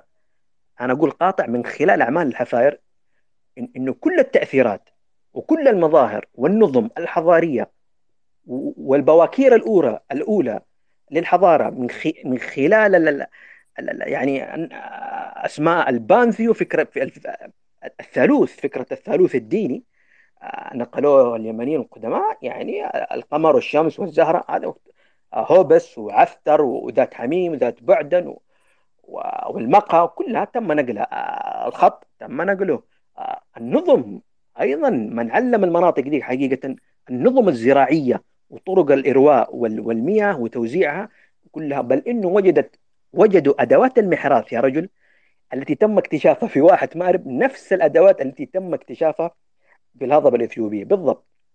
فكل العوامل حتى الفكر الفكر الديني اللي اللي كانت في مملكة دعمت وأيضا الذي انتقلت فيما بعد يعني نحن نعرف أيضا في أبحاث كثيرة تذكر بأنه من أسس مملكة أكسوم على فكرة هم العنصر الريداني بالتحديد اللي هم الحميرين. وولت المرة يعني عنده كلام ممتاز ذكر المسند وأيضا أيدوا بهذا الكلام الدكتور يوسف محمد عبد الله رحمه الله وأيضا الدكتور محمد طه الرياني كذلك رحمه الله آه، بأنه أكسوم جذرها موجود حتى اليوم في اليمن في محافظة ريمة في في مديرية كسمة آه، الهجرة خرجت من ذي المنطقة وأعطوا اسمها لشمال التجري للعاصمة أكسوم أما مسألة حبشت وما حبشت تكلمنا فيها كثير وأبو صالح ما شاء الله يعني فصلوا فيها. هي قبيلة أصلا يمنية يعني إدوار جلزر هذا المستشرق المعروف يقول إن إنه حبشة هذه هذه هاجرت من اليمن من إقليم خلف سبأ يقصد فيها مناطق يعني تقريبا حضرموت أو المهرة وسموهم بقاطفين اللبان. قاطفين اللبان أو, أو, أو, أو الذين يجنوا اللبان أو, أو, أو شجرة البخور. وأيضا نعرف آه، هجرة هذه القبائل. على فكرة الهجرة هذه الموضوع هذا جدا مهم لأنه الهجرة هذه ما ما ما يعني ما كانت متمركزة في سبأ وخاصة في في في شعب بني سليم أو سليم إحدى العناصر المكونة في ذيك الفترة. وعلى فكرة هم لهم ارتباط أيضا بذو فيشان وذو حذافر وذو خليل العناصر اللي كونت اتحاد مملكة سبأ. لأنه في أيضا الهجرة الأوسانية. هذه جدا مهمة. أوسان أيضا كانت يعني البحر الأحمر آه، بحسب آه، صاحب الكتاب حول البحر الإريثري هذا تاجر يوناني يؤرخ من القرن الأول تقريبا آه، قبل الميلاد وأيضا بلينيوس الأكبر وأيضا سترابون وست... كلهم يذكروا أنه البحر الأحمر هذا كان كان اسمه البحر الأوساني أو أو, أو ساحل بحر أوسان. ليش؟ لأنه هذه التجارة كانت في قبضة أوسان. طبعا إحنا نتكلم على القرن السابع قبل الميلاد. وأيضا البحر الأحمر له مسمى آخر عند المصريين القدماء كان يسمى في النصوص الكمتية بالبحر العظيم أو البحر الأخضر العظيم. فالهجرات هذه حقيقة هي بدأت فعلا يعني من نهاية الألف الثاني على أقل تقدير بنزوح مجاميع من اليمن وخاصة آه، العناصر السبائية وأيضا عناصر أوسانية وأيضا عناصر خرجت من تهام اليمن بالتعديل مثل قبيلة آه، سحرم وسمهر هذول آه، نزحوا كذلك وأيضا العنصر الأوساني وأيضا العنصر الحضرمي. لذلك يعني اليونسكو لأنه هذا على فكرة في الأوساط الأكاديمية كان هناك نوع الأثيوبيين كان عندهم اعتراض. كان عندهم اعتراض في مسألة جذور الحضارة اللي عندهم. ففي كتاب محكم يعني ومعروف وتم نشره بثلاث لغات بالفرنسية والإنجليزية والعربية اللي هو الكتاب الرواد اللي أصدرته منظمة اليونسكو واللي اشترك في هذا الكتاب هي تتكلم عن الحضارات في إفريقيا. يعني الحضارات خاصة بإفريقيا. طبعا الكتاب هذا يضم عشرات العلماء كلهم علماء آثار آه، في الأركولوجيا عموما في أو أو في النقوش. يعني في فصل في فصل التي تتناولت الحضارة في في شرق إفريقيا اللي هي في إثيوبيا وإريتريا يعني ذكروا بإجماع العلماء إجماع العلماء لاحظ؟ علماء الآثار واللغات. حقيقة من بنى الحضارة في هذه المنطقة هم العرب الجنوبيين يقصد فيها اليمنيين اللي هم العناصر السبئية والأوسانية والحضرمية كلهم. فهذا الكتاب حقيقة هو رد يعني كتاب هذا واحد شافي حقيقة لكل من يدعي بعم أو يسوي عملية استلاب للحضارة ويحاول أن أن ينسب يعني يخرج هذه الحضارات من من من من اليمن أو حتى من من من من الجزيرة العربية بالعموم. ولكن للأسف نحن يعني يعني يمكن عشان ما نقرأ زايد أنه مثل ما ذكر الدكتور محمد مرقطن إنه نحن عندنا معضلة في مسألة المراجع أو المصادر. لأنه ترى في معلومات جدا ثرية يا رجل موجودة في في في في, يعني في في في الجامعات الأوروبية وفي مراكز الأبحاث للأسف لم تترجم. مسألة الترجمة هذه عويصة حقيقة موجودة تتناول الحضارة الموجودة في الجزيرة العربية بالتحديد وخاصة اليمن. يعني عندك يا رجل كتب أيام السوفيت لما جو نقبوا لم تترجم يعني وذكرها الدكتور عبد العزيز بن عقيل. وأيضا كتب يا رجل المعهد الألماني هذه فيها عندها كتب أيضا وأبحاث لم تترجم على فكرة إلا يعني ذكرها الدكتور مرقطن كذلك. وأيضا البعثة الإيطالية تبع ألكسندر دي ميغريه. ترى في أبحاث لم تترجم فيها معلومات جدا ثرية. الآن في شكرا شكرا أستاذ حسني. والله معلوماتك يعني آه نقطة أخيرة يا عنتر بس آه لأن الآن في آه آه أنا اشتي انتقل للأستاذ رميض يعني نعم بس قبل قبل رميض ولو سوء أدب منك. نعم آه نقطة أخيرة و آه آخر نقطة إنه في آه اكتشاف يعني مو اكتشاف خلينا نقول آه يعني معلومة بس ونحاول إن شاء الله يعني ننشرها. آه إنه الكتابة الزبوريه يعني طبعا بحسب آه، فويسمان وأيضا آه، بيتر شتاين انها هي تؤرخ تقريبا لأنه آه، بعض الأحيان في عالم تزور في التاريخ أو في في التواريخ هذه حقيقة. يعني قالوا إنه عمره من القرن التاسع أو العاشر ولكن هذا الكلام غير صحيح. أنا في دراسة أحاول أنزلها بإذن الله إنها موجودة كجذور من القرن الرابع عشر إلى 12 قبل الميلاد. وشكرا لكم. شكرا أستاذ شكرا شكرا. خلي أنا بس أنا اشتي أسأل الاستاذ رميض يا أستاذ صفر. إيوه عادي بعطيك تسأله بس أنا أبغى أقول كلمة يا أستاذ تفضلي تفضلي تفضلي. إنه دخل معنا الأخ اللي قبل شوية العمري وغيره وغيره وغيره. يعني هؤلاء هم لا يخيفون هذه نقطة هؤلاء هم جهلة وغالبا هم يبحثون عن معلومة. يبحثون عن معلومة لكن لا يستطيعون أن يدخلوا ويسألوا مباشرة. هم يدخلون بإيش؟ بمحتوى أخذوه وسواء كان كاذب كان صادق كانوا متعمدين أن يأتوا بهذه المعلومة. على كل حال هم يأتون لطرح هذا الموضوع. أنا بشوف أنه ما في مشكلة. نخليهم يطرحون. بالنهاية أنت بتسأل سؤال بسيط جدا. ما هو مصدرك؟ في ما راح يقدر يرد عليك مطلقا. فهذه الوحدة هي بتخليه يعرف إنه ولا شيء وإن ما أتى به لا يعني شيء. فلذلك أنا بشوف إنه عادي نترك مجال لأنه بيكون عندنا متداخلين كثير من هذه من هذا النوع أه ولكن ما بنترك لهم مجال يعني إنهم يتحدثوا. أه رغم إنه هذا بيثري الموضوع أنا أعتقد بيثريه من أي ناحية. بيخلي إنه في مجال إنك تطرح الأفكار للتثقف. ل يعني تنظيف الأفكار يعني وتجديدها عندهم. طيب تفضل أستاذ رميد أنا أقول لك يا أستاذ صفر أنا أتمنى إنها كانت أفكار. أتمنى إنها كانت أفكار أو بحوث أو سؤال من أجل المعرفة. لا هنا في تمرير معلومات وفي من وراء الأكمة ما وراها. يعني ما نشيش إنه حتى إنه نشغل أنفسنا ب الشرح عنها. وإن شاء الله أنا ب يعني لما يجي وقتها بنتحدث فيها لما يجي يعني آه، موضوع آخر ونقاش يعني مفتوح آه، بنناقش هذه. آه، عموما أنا أشتي بس أسأل الأستاذ رميض ماذا تحتوي المكتبة لديكم عن العروبة وعن لغة وخطا؟ يعني من الذي قرأت واطلعت عليه ودرست وتدارسته تفضل أستاذ رميض المايك لك. وأتمنى أن لا يقاطع أحد. سعد فضلك السلام عليكم ورحمة الله وبركاته. أسعد الله صباحكم جميعا. متواجدين بالمساحة هذه الأخوان والأخوات العزيزين. والله ما أدري سؤالك يا أخوي عنتر لو تعيده شوي. أنا قلت يعني ماذا تحتوي مكتبتك عن عن العرب والعروبة خطا ولسانا؟ واجد والله. مصادر ومراجع عن اللهجات وعن اللغات وعن الهجرات. لفت انتباهي الأستاذ السيباني قبل قليل لما تحدث عن نبذة مختصرة هذه. تكلم عن الهجرات أبحث أنا دائما عن كتب الهجرات. كتب الهجرات هذه تأرخ فترات غامضة تعطيك دلالات تاريخية كثيرة ما تحصله قلة بكتب التاريخ. آه، حويت من كتب الهجرات تقريبا أربعة وعشرين كتاب لكن أعتبر أنه فقيرة المادة اللي عندي فقيرة. فيه كتب هجرات عن اليمن آه، كثيرة.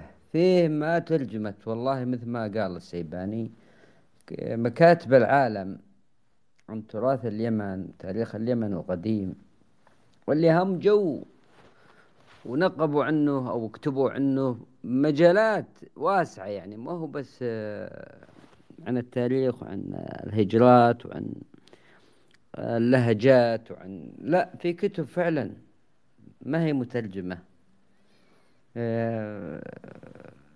مكاتب الألمانية متروسة مليانة معبية.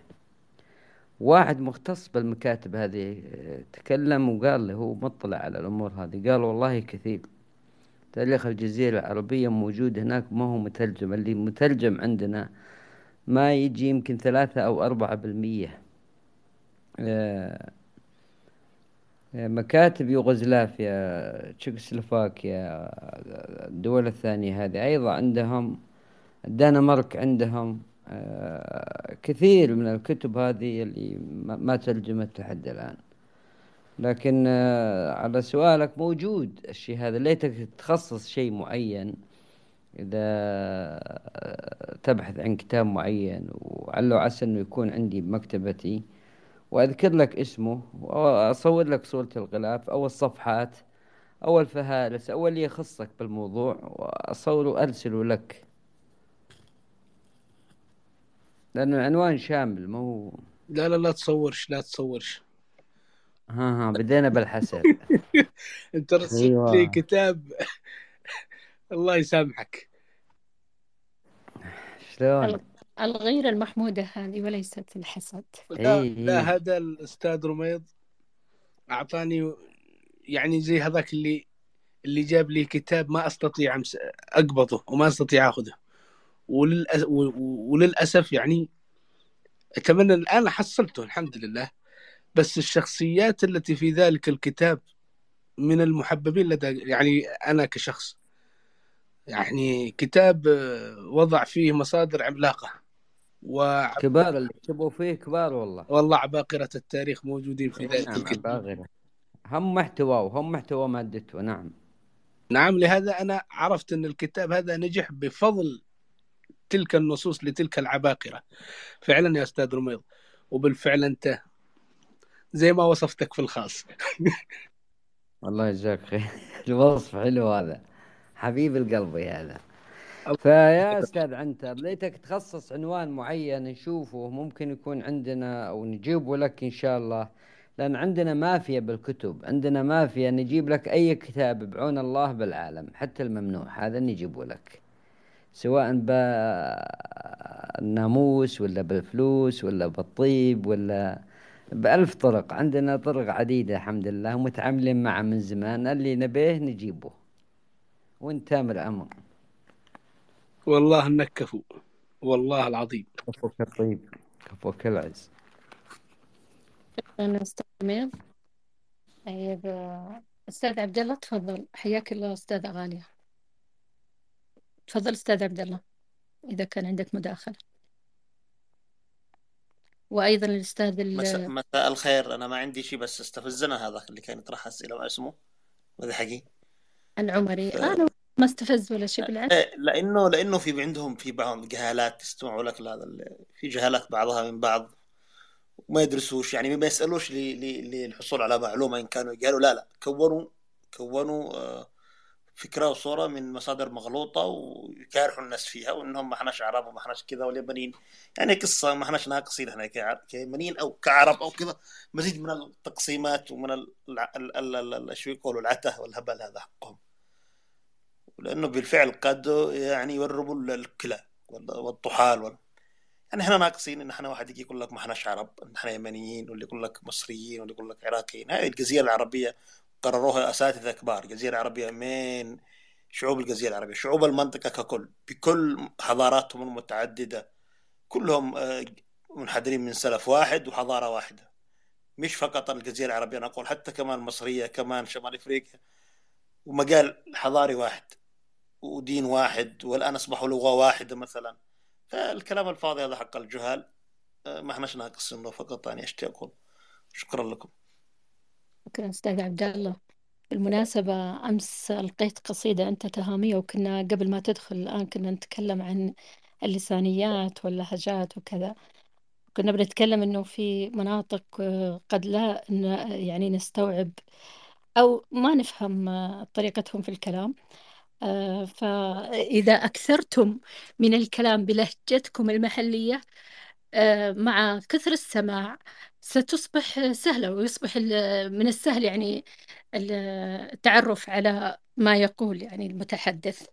مثل ما إحنا في مع المصريين ومع الشاميين سمعناها من التلفزيون كثر ما ترددت على آذاننا أصبحت كأنها لهجتنا الخاصة. فأصبحنا نعرفها وهي لهجات عربية. أه طيب أستاذ بالنسبة, بالنسبة للتهامية هي, هي فقط أه كلمات وفقط أسلوب بسيط تختلف. آه، أقصد أنا لكن هي فصحى أغلبها فصحى. مثلا على ذكر حق من ذكر طه حسين تشكيكه في الشعر القاهلي مثلا أنا لو بادية تهامة بالذات لو أقرأ في الشعر القاهلي مفردات كثيرة في في في امرأة القيس أعرفها على طول. يعني كثير كلمات موجودة عندنا في التهامة مستخدمة الآن موجودة في الشعر الجاهلي. آه، وهذا يدل أنه مش منتحل مستحيل يكون هذا الشعر منتحل. حق امرأة القيس بالذات يعني. فالمتعمق للغة واللهجات العرب فيعرف إنه آه، الإدعاء إنه في انتحال وإنه في العصر العباسي مش صحيح. صحيح شكرا لك. تفضل أستاذ رميض ثم الأستاذ يحيى. زاد فضلكم كلمات بسيطة. صبح على أخونا عبد الله. على جميع المتواجدين عبد الله دوبلة. بالنسبة للشعر ملوء الغيث أكثر شاعر عربي تم دراسة شعره.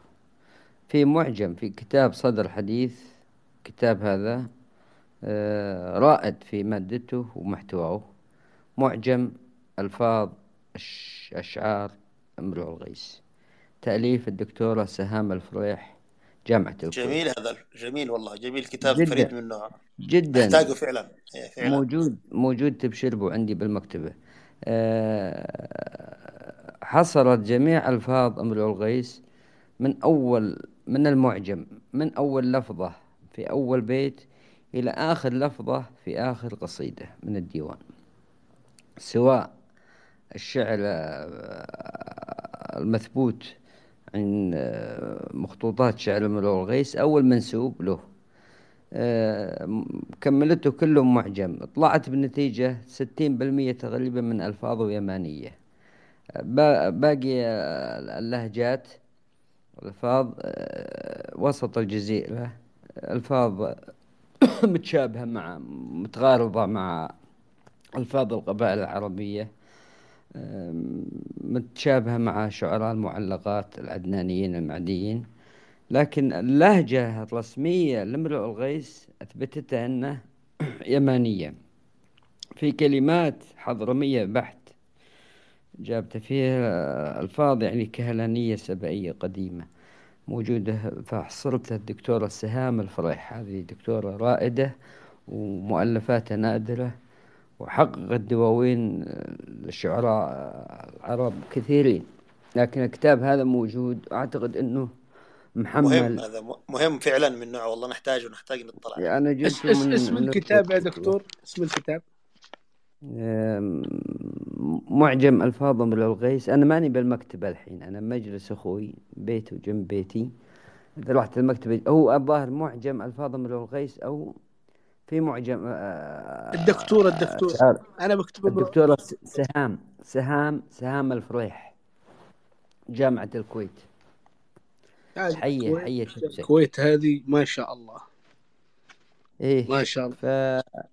فبالنسبة لشاعر امرؤ القيس آه، امرؤ القيس له أولويات معروفة ما يحتاج نسولف لكم وأنتم تعرفونها هذه له أولويات بالشعر أول من ابتكر وأول من وصف وأول من كذا وأول من كذا. حتى مميزاته بالش... بشعراء المعلقات سواء كانوا سبعة ولا عشرة تميز ميز...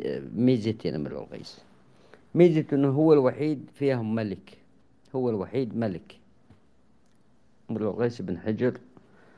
الكندي. كندي آه، ثاني شيء تميز إنه آه، قحطاني يمني. الباقيين معديين عدنانيين. وثالث شيء تميز إنه معلقته أول معلقة تجي أول المعلقات وضيف له رابعة من عندي أرقى معلقة امرؤ القيس فيها طبق قواعد المعلقة بحذافيره. على معلقة امرؤ القيس بنوا المعلقات سواء هي سبعة ولا عشرة ولا 11 ولا هم إن شاء الله يسوون عشرين هي سبعة. بنوا على قاعدة معلقة امرؤ القيس نظام المعلقات.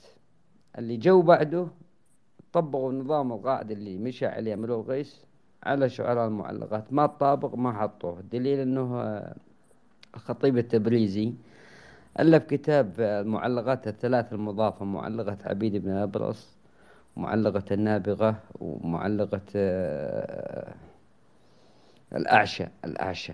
قال إنها منسوبة منسوبة ولا ولا ولا تلتغي أنها تكون معلقة لأن ما طبقت قواعد المعلقة من الوقوف على الأطلال والبكاء على الدمن والنسيب والتشبيب والوصف والفخر والأمور الثانية اللي طبقها صارت قاعدة معلقة القيس أما أنا عندي والله آه، أشعر قصيدة سما لك شوق بعدما كان أخصر وحلت سليمة بطن قو فعرعرة عندي فيها كمية شعر الرؤية هذه لامرؤ القيس في غربته لما راح القيصر إنه آه، ذكر آه، قيصر في القصيدة وإنه في مر على بعلبك ومر على حماة وشيزر.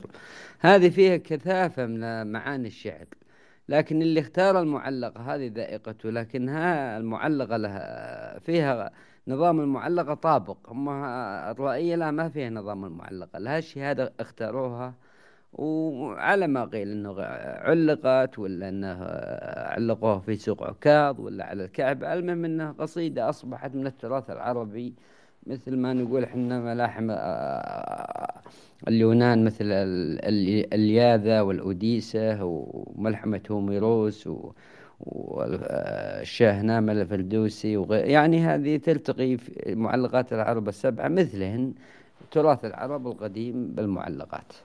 يعني أستاذ رميد عليكم والله. أستاذ رميد يعني الله يعني يعني فحوى الكلام إنه لا لا. المعلقات عموما مش منتحلة مش منتحلة خالص. مالي وم- إيش ما لا دقيقة. ما يقول لا. هذا الكلام إلا جاهل. لا لا مش لا جهل اللي يقول يوا... اللي يقول منتحلة يواجه اناظر مش مش مش جهل مش جهل هذا. هذا يعتبر بحث أو رئيسهم طه حسين طه حسين هو لا لا مش طه حسين مش طه حسين. قارئ طه أنا حسين أنا من وغيره أنا يا اخ عبد الله أنا من الشخصيات اللي يشكك في هذا الأمر حتى اللحظة. عشان أقول لك آه لأنه في ماذا تشكك؟ لأنه معلقات؟ لأنه ما فيش مادة ما فيش مادة أثرية واللسان العربي ما كانش بتلك الفصاحة في تلك الفترة. هذه حاجة لكن الأستاذ رميد ذكر حاجة مهمة جدا إن هذه المعلقات حتى وإن بعضهم يشكك لكنها ذكر كلمة أنها توازي المصا... التوازي الكلاسيكيين اليوم... اليونان والرومان في في في الملاحم حقتهم. هذا هنا نعم. والبابليين ملحمة آه، قلقامش البابلي. والفرس وهو بش قلقامش يقولوا مكتوبة على آثار يعني هو شككوا في حق المعلقات إنها مش مكتوبات يعني وحق كتابه و- اب شفاهي ينقلوا وحق الإثيوبيين. حق الإثيوبيين كبر نجسد هذه كما كمان عندهم. صح. سيباني خلينا النقطه حتى القرآن كتابنا المقدس لو تقول لي كفن يعني كفن صياغي أنا أقول مش فن كتابي فن قولي. القرآن اللي تحصل بينه الآيات المتشابهات في الأخير ال- الحروف متشابهة الموسيقى الداخلية. فيمكن تصنيفه ك... مش من ناحية التشريع ولا إنه كلام الله عز وجل لكن كتصنيف قول يكون في فن قولي. العرب كانوا آه، يشتغلوا على ذا الجانب مش ما يكتبوش يعني بشكل كبير. جميل. جميل عبد الله بس لو سمحت لي بسأل أبو صالح مستعجل والله شوي. أبو صالح آه، إيش كنت تقول آه، تقول المعلقات عندك عليها نظر؟ فيها نظر تقول؟ في نظر عليها؟ نقول لك عند علماء ال- ال- ال- الأركولوجي إنه هناك إيه. حول إيه. المعلقات أنها لم تكن يعني تساءلوا. أول سؤال أين مم. علقت؟ هذا واحد أول سؤال إيش إيش أين علقت؟ جميل السؤال الثاني بأي لغة أو بأي لهجة من لهجات العرب نطقت؟ الشيء الثالث كيف كتبت وأصحابها لم يكونوا أهل الكتابة حسب ما قاله الخبر وليس الآثار. الشيء الرابع كيف أدعى هؤلاء الشخصيات الاجتماعية أنهم يعلقونها في مكة بينما كل شعراء هؤلاء السبعة أو الثمانية أو أو من أصحاب المعلقات كانت مقدساتهم ومعتقداتهم في أماكن غير مكة. هذه الأسئلة وأسئلة كثيرة، أتمنى أنك تجيبني يمكن تفيدني كثيرا في هذه الأسئلة. جميل جدا سؤال عميق للمطرح شوف الدكتور طه حسين طرح بعض الأسئلة هذه لمح. وقبله أستاذ مرجليوس لمح ونولدكه قبلهم أيضا ذكر الأمور هذه. ولكن ما رسوا على شيء وقطعوا فيه الأسئلة اللي ذكرتها منطقية صحيح. ليش علقوها على الكعبة ليش علقوها ما علقوها على جنب مقدساتهم والأماكن اللي هم يقدسونها؟ آه، سالفة إنه تعلقت بالكعبة على ستار الكعبة أو على جدران الكعبة ما حد يقطع فيها حتى صاحب كتاب رجال المعلقات. صحيح. تكلم تكلم عن هذا الجانب باستفاضة ما لقى دليل قاطع. هي انت وصلت لنا عن طريق التواتر والاستفاضة والشهرة والتداول والرواية المتداولة. ما هي وصلت مكتوبة؟ وهذا اللي فتح المجال للتشكيك الكثيرين مثل طه حسين قبل مرجليوس آه، العلماء الألمان اللي كتبوا عن المعلقات آه، واحد ألماني ألف كتاب عن المعلقات بال 1800 وترجم كتابه وموجود. والله له آه، نظرات صراحة صايبة. أعتقد تأثر فيه طه حسين لأنه نفس أفكاره موجودة بكتاب طه حسين وهو قبل طه حسين ألف الكتاب بال 1885 وطه حسين آه، الطبعة الأولى من كتابه في الشعر الجاهلي 1926 آه، طبعة دار المعارف. هذا ما صح فيه بعدين عدل فيه الطبعات الباقية. لكن ما حد ثبت إنها تعلقت على الكعبة.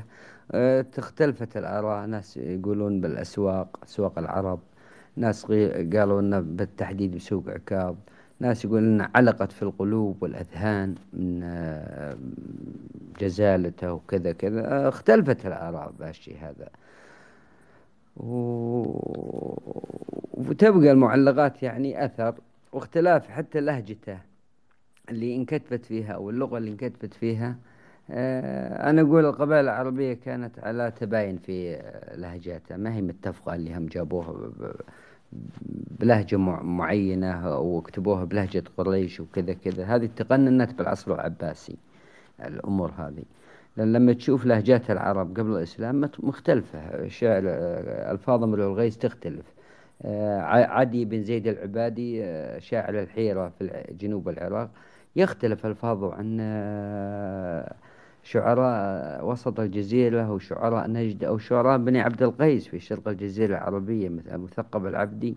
يختلف عنهم لهجات كثيرة. يختلف عنهم امرؤ الغيث آه، زهير والنابغة و أعتقد آه، اثنين هذول يختلفون أيضا عنهم. آه، طرفة وبن حلزة وبن كلثوم متشابهة متشابه ألفاظهم.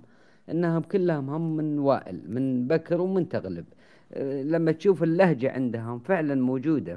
لهجة بكر ولهجة آه، تغلب لما تقرأ المعاجم عن اللهجة القبيلتين هذه وترجع المعجم ألفاظ الشعراء اللي ذكرتهم متشابهين سواء البكريين ولا التغالبة. لكن امرؤ الغيث حتى لهجته يمانية دكتورة سهام الفرح جابت شيء أنا وقفت عنده. لما تجيب ستين بالمية من ألفاظه يمانية وقفت أن اللهجات مختلفة بالمعلقات ولكن اللي جمعوا وكتبوا المعلقات بدلوا لفظة وحطوا لفظة. حطوا لفظة نفس قيمته ونفس وزنه ونفس مقداره وحطوا محله صار تبديل. خلوا مثل ما تقول لهجة بيضاء مفهومة لدى الناس. سموها لنا لهجة قريش وأنا ما أعتقد بهذا. في كتاب اسمه لهجة قريش رفعته من زمان للبنر كنا مساح نتكلم فيه. تكلم عن الأمور هذه. حتى أنه قطع قال لهجة قريش ما هي ثابتة أنه بس القريش ومكة و... ولا على قصي وهذا لا.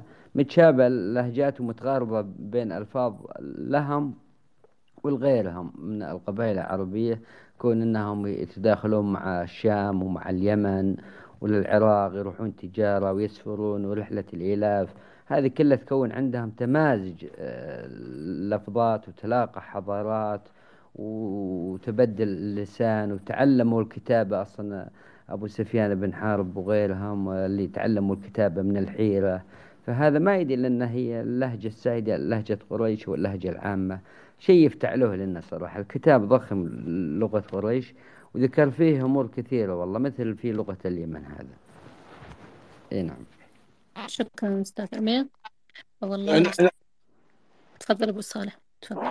أنا أشكره لأنه آه، أول شيء قال لم تعلق وهذا نسف يعني أعطانا أعطاها تلك المعلومات التي يختارها البعض أنها علقت على على نسفها وهذا اللي أنا معه. أنا مع هذا القول. الشيء الثاني تكلم حول آه، أنه في هناك كلمات تم تغييرها وإلى آخره من أجل الناس تفهمها أكثر. وأنا مع هذا وهذا ما ذكر الدكتور يوسف محمد عبد الله أنه هناك مثل ترنيمة الشمس. بلهجة قديمة ولكن تم إضافة لها محتوى جديد لكي يستطيع القارئ من مناطق متعددة يفهمها. أنا مع هذا القول ومع الأخ رميض في هذا التحليل صراحة. 100% أنا أنا بضيف بضيف على بضيف للأستاذ رميد طبعا هو عالم بالنسبة في هذا الموضوع. بس أنا الشيء أقوله من خلال وقوفي على لغة النص لغة امرأة القيس مثلا. فالقول إنه منتحلة كلها. شوف المعلقات هذه فيها أسطورة. إنه علقت على الكعبة أو علقت على آه، قريش. بس الاسم لاحق كمعلقات. لكن يبدو إنه مع مع قدوم الإسلام كان في آه، قصائد تداول تداول تتوارث. الناس يقروها على بعض. القول إنه أيضا لغة قريش العربية العربية الحديثة أنا اسميها الآن اللي هي فصحى كتب بها القران أو نزل بها القران إنها لغة قريش وحدها غير صحيح. هي لغة العرب ولغة مشتركة لكل العرب وفيها مفردات من كل الأماكن. آه، كما هي في القرآن كما هي أيضا في الشعر الجاهلي. مثلا آه، آه، من عند امرؤ القيس. أنا تبعت مفردات في امرؤ القيس مش موجودة في الشمال ومش موجودة في شفت عندنا في تهامة. كلمات موجودة عندنا في تاء مش موجودة جنبنا فوقنا اللي هي في تعز وأب. ما يعرفوهاش. كيف يعني امرأة القيس يتكلم فيها وهذا متداول حتى تهامة كلها ما يعرفوهاش. بعض قرى في الساحل مثلا كلمة دوش دوم تعرفوا دوش الدوم؟ يا أستاذ أبو, الخ... أبو... تعرف دوش الدوم؟ كدوش دوم. هو يمثل القافلة حق حبيبته جالس يبحث عن القصيده هذه اللي يقول فيها دوش دوم. هاي دوش دوم مش كل تهامة تعرفوها شفتوا شجرة الواشنطن يسموها الواشنطنية هذه اللي يزينوا بها هذا شجر ساحلي موجود في اليمن في مصر في السودان بنفس الاسم الدوم. لما يتجمع مع بعض كصغير يكون زي القافلة كذا وهي واقفة قبل قبل قبل طلوع هذه صورة مثلا. منو اللي جي انتحل له هي؟ من من الشمال انتحل أمر القص هذه الكلمة مثلا. آه، مثلا آه، الثمرة غير الناضجة. مش كل اليمن مثلا يعرفوا كلمة بسر اللي هي ثمرة بسرا احمر على على النخل. وأيضا شوف الجغرافيا اللي يذكرها امرأ القيس. مهما كان المنتحل آه، معه رحله مثلا في بعض القصائد إلى شبام شبام كوكبان. قرى وأماكن ومناطق ويتنقل فيها بدقة يوصفها. فمستحيل إنه المنتحل يجي بينتحل. أنا أتفق إنه صحيح. في بعض القص بعض الكلمات أو بعض الأبيات منتحلة. لكن آه، الرجل كشخصية حقيقية شخصية حقيقية. قصائده حقيقية حقيقية. إذا كان في انتحال فهو آه، الجزء اليسير. يعني يتم إدخال بعض الأبيات بعض كذا. لكن المعلقات حقيقية اصحابها حقيقيين. والعرب مجتمع شفاهي وإن تأخر التدوين. أنا أقول لك انه التدوين كله حصل في العصر العباسي. كذلك أيضا الفقه دون في العصر في العصر العباسي. فيحتاج الكثير من الوقوف على هذا العصر للفصل ما بين ما هو حقيقي وما هو مدلس. لكن لو لو حد منصف وتمعن في الكلمات وشبه الجزيرة العربية واتساعها ونطاقها أيضا ومفرداتها يعرف إنه بالفعل حقيقيه مش مش منتحل لأنه مهما كان المنتحل حتى اللغة باقي حاجة أستاذ أبو صالح.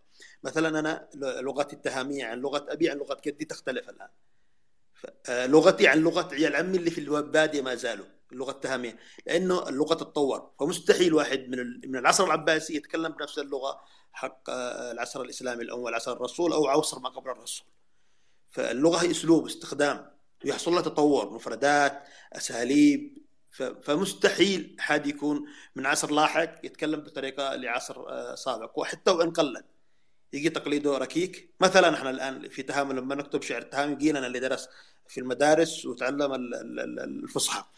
فلما نجي نكتب شعر تهامي نكتبه بأوزان الشعر الحديث قصدي أوزان الشعر الفصيح. ما نكتبش بأوزان الناس اللي الأميين اللي يكتبوا الشعر الشعبي على أصوله. ما نعرفش لأنه مدرستهم أسلوبهم. فما نقدرش نقلدهم. نقلد اللغة صح نقلد اللهجة صح لكن ما نقلدش الأسلوب والوزن. ما نقدرش. ان إحنا مش لأن إحنا آه، جايين من مدرسة مختلفة من مدرسة جايين من الأوزان الشعر العربي الفصيح هذه الأوزان المعروفه ففي أشياء كفن ومتمترس في الفن يفهمها من ناحية اللغة من ناحية الأسلوب من ناحية الجغرافيا من ناحية المفردات مفردات الشجر أيضا. مسمياتها في المناطق العربية. يعني في كثير كثير آه، تدل على أن المسألة هذه مسألة حقيقية وغير آه، مزورة وغير منتحلة. يعني ما يدعم حقيقتها أكثر مما يدعم آه، انتحالها. وشكرا لك وشكرا للأستاذ رمية. شكرا. لك. طب أستاذة غالية تفضلي. بعدك الاستاذ عبد الله. أهلا أهلا. بس أعطوني شوي من الوقت أعطوا أحد دوري. وأرجع لكم. أستاذ عبد الله صالح. آه نعم السلام عليكم ورحمة الله. إياك تفضل. آه نعم. آه بالنسبة للموضوع بالفعل يعني آه، نفحات من آه، تاريخ اليمن. آه طبعا إحنا امام آه يعني كوم هائل يعني محتاج الفرز. صراحة التاريخ اليمني بكبره محتاج الفرز. والفرز يعني آه، آه، ما راح يجي الفرز إلا عن طريق الموسوعات. الموسوعات الموجودة ما شاء الله آه، في اليمن هو أقدمها جدا العقد الفاخر الحسن بطبقات أهل اليمن. أعتقد علي أبو الحسن الخزرجي. هذا يعني فيه من المعلومات القيمة جدا اللي وخصوصا يعني عهده كان عهد تفصيل الموسوعات أو كان آه، هذاك العصر عصر الموسوعات بالفعل يعني. فالعقد الفاخر الحسن أعتقد يعني من الكتب اللي يجب أن تدرس ك أعتقد تاريخ فترة فترة الإسلام. آه، أما التاريخ آه، أما التاريخ اللي قبل الإسلام فهو أكثر تاريخ محسوس يعني شوفه قدامنا.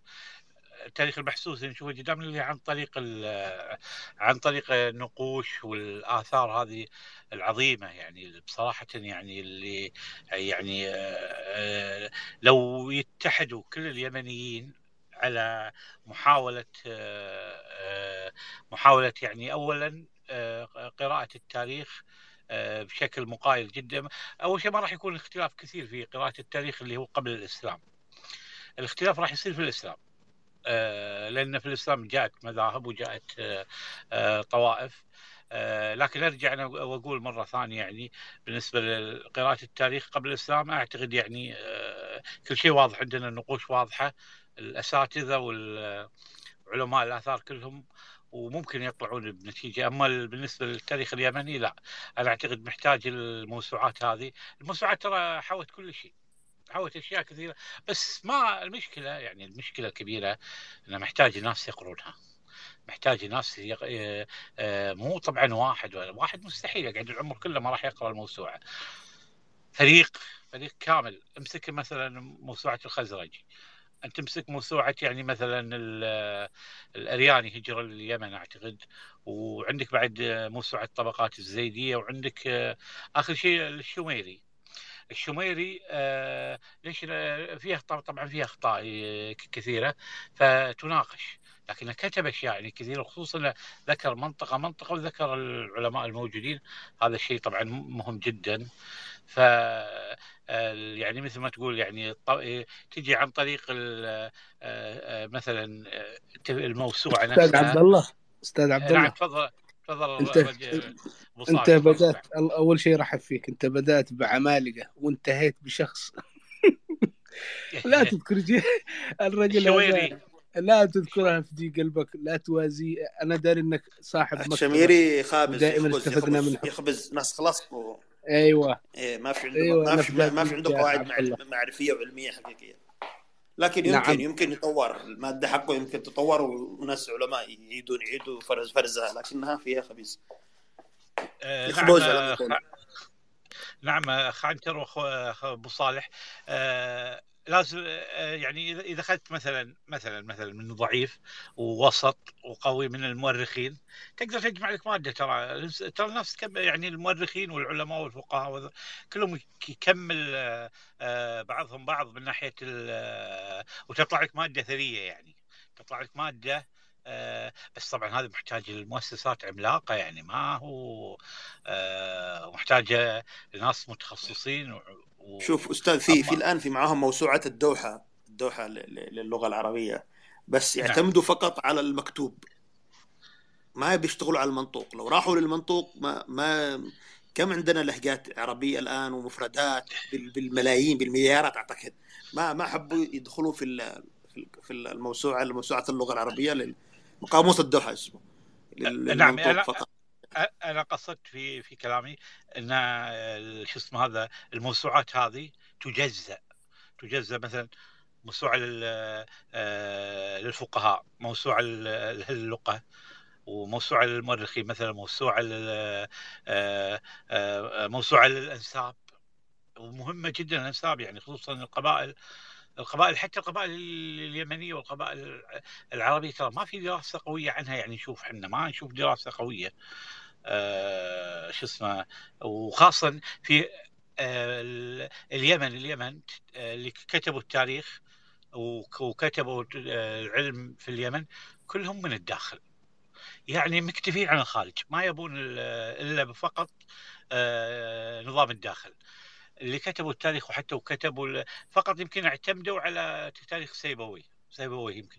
وبعض المعتزلة اعتمدوا عليهم.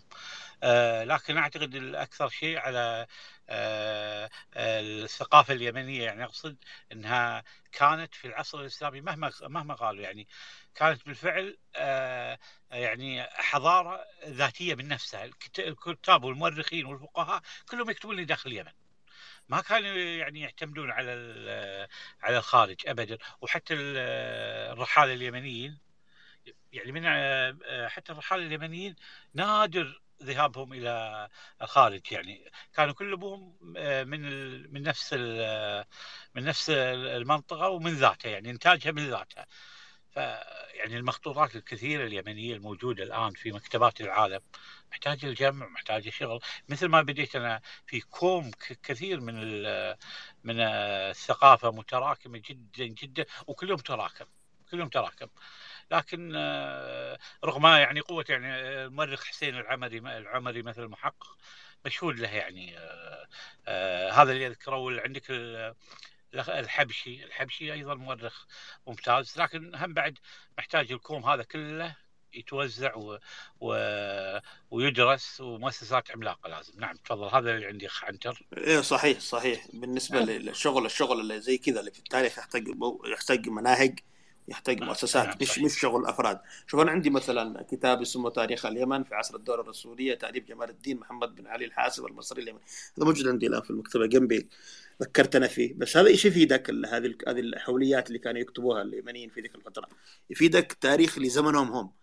لكن الزمن اللي اللي قبلهم يعتمدوا على المرويات الشفاهية وما عندهمش حس نقدي. يعني يمكن آه، يمرروا لك مرويات قديمة آه، ما ما ينتقدوهاش. ما يحققوا فيها تمام يقول هل هي صحيحة أو لا قد كنت تعتبر الخرافة والأسطورة. ما عندهم شيء المساله يعني نحتاج جهد جديد الآن آه، ل آه، زي ما قلت أنت مؤسسات تعيد هذا اللي مكتوب حقهم وت- وتحققوا تقول هذا مروية مش مؤكدة هذه صحيحة هذا كذا. لكن ما دونوا في عصرهم هم بالفعل. يقدم مادة تاريخية دسمة خاصة في الدول في عصر الدولة الرسوليه أو الدولات الأخرى. أستاذ عبد الله بعد ننسى القبائل. القبائل ضروري جدا يعني آه، تطلع كتب خاصة بس القبائل اليمن. لأن القبائل القبائل الداني هو اشتغل لنا شغل بس كان في أجزاء كثير ما هلهاش لحد أبو صالح يومك ه- نعم لحد يومك هذا لها تأثير. القبائل قوي جدا يعني. أعتقد آه، بديها 70% من السلطة يعني.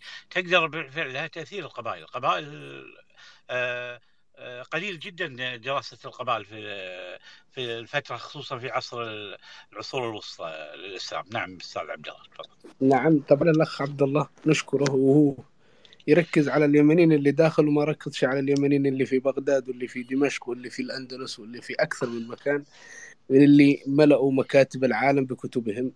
آه، أتمنى أنك تركز أيضا على هؤلاء الشخصيات لأنه اليمنيين ما كانوا فقط داخل اليمن. لا كانوا موجودين في آه، دمشق في في في آه، آه، بغداد في الكوفة في خراسان في مصر في شمال أفريقيا في الأندلس كانوا منتشرين ولدينا يعني آه، سلم كبير عن هؤلاء المؤرخين وجاردينهم جرد و- و- وذكروهم في الموسوعة اليمنية وذكرهم محمد حسين الفرح وذكرهم العمري اللي ذكرته ويوسف محمد عبد المطهر الأرياني ركزوا على بحث متمكن ولديهم كتاب اسمه شمس العلوم. أعتقد إنه مأخوذ من حق نشوان بن سعيد الحمري وأضافوا فيه مكون من 12 كتاب مجلد كبير جدا. رحم الله الدكتور مطهر بن علي الرياني. فكل هؤلاء العلماء موجودين. أيضا أنت جابر بن حيان من وين؟ وين تعلم الرياضيات؟ نعم.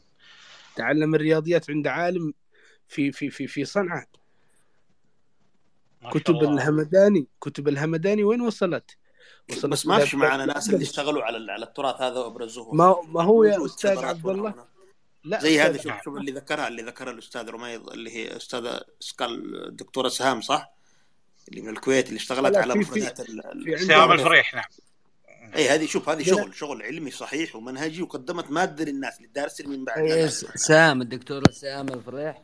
أبي أرفع لكم صورته الحين الاستاذ عنتر ولا جميل. هذا هذا هذا يقدم مادة خام لكل دارسين امراض يرفعون يرفعون خلاص. يرفعون لكم صورة الغلاف أيضا أيضا لدينا تمام. أيضا مقبل بن تامر الأحمدي. لديه كتاب حول الدامغة وبين لنا الدامغة بشكل جميل جدا طورها عن ما قد قام ب ب ب ب ب آه، بالتحقيق فيها الأكوع.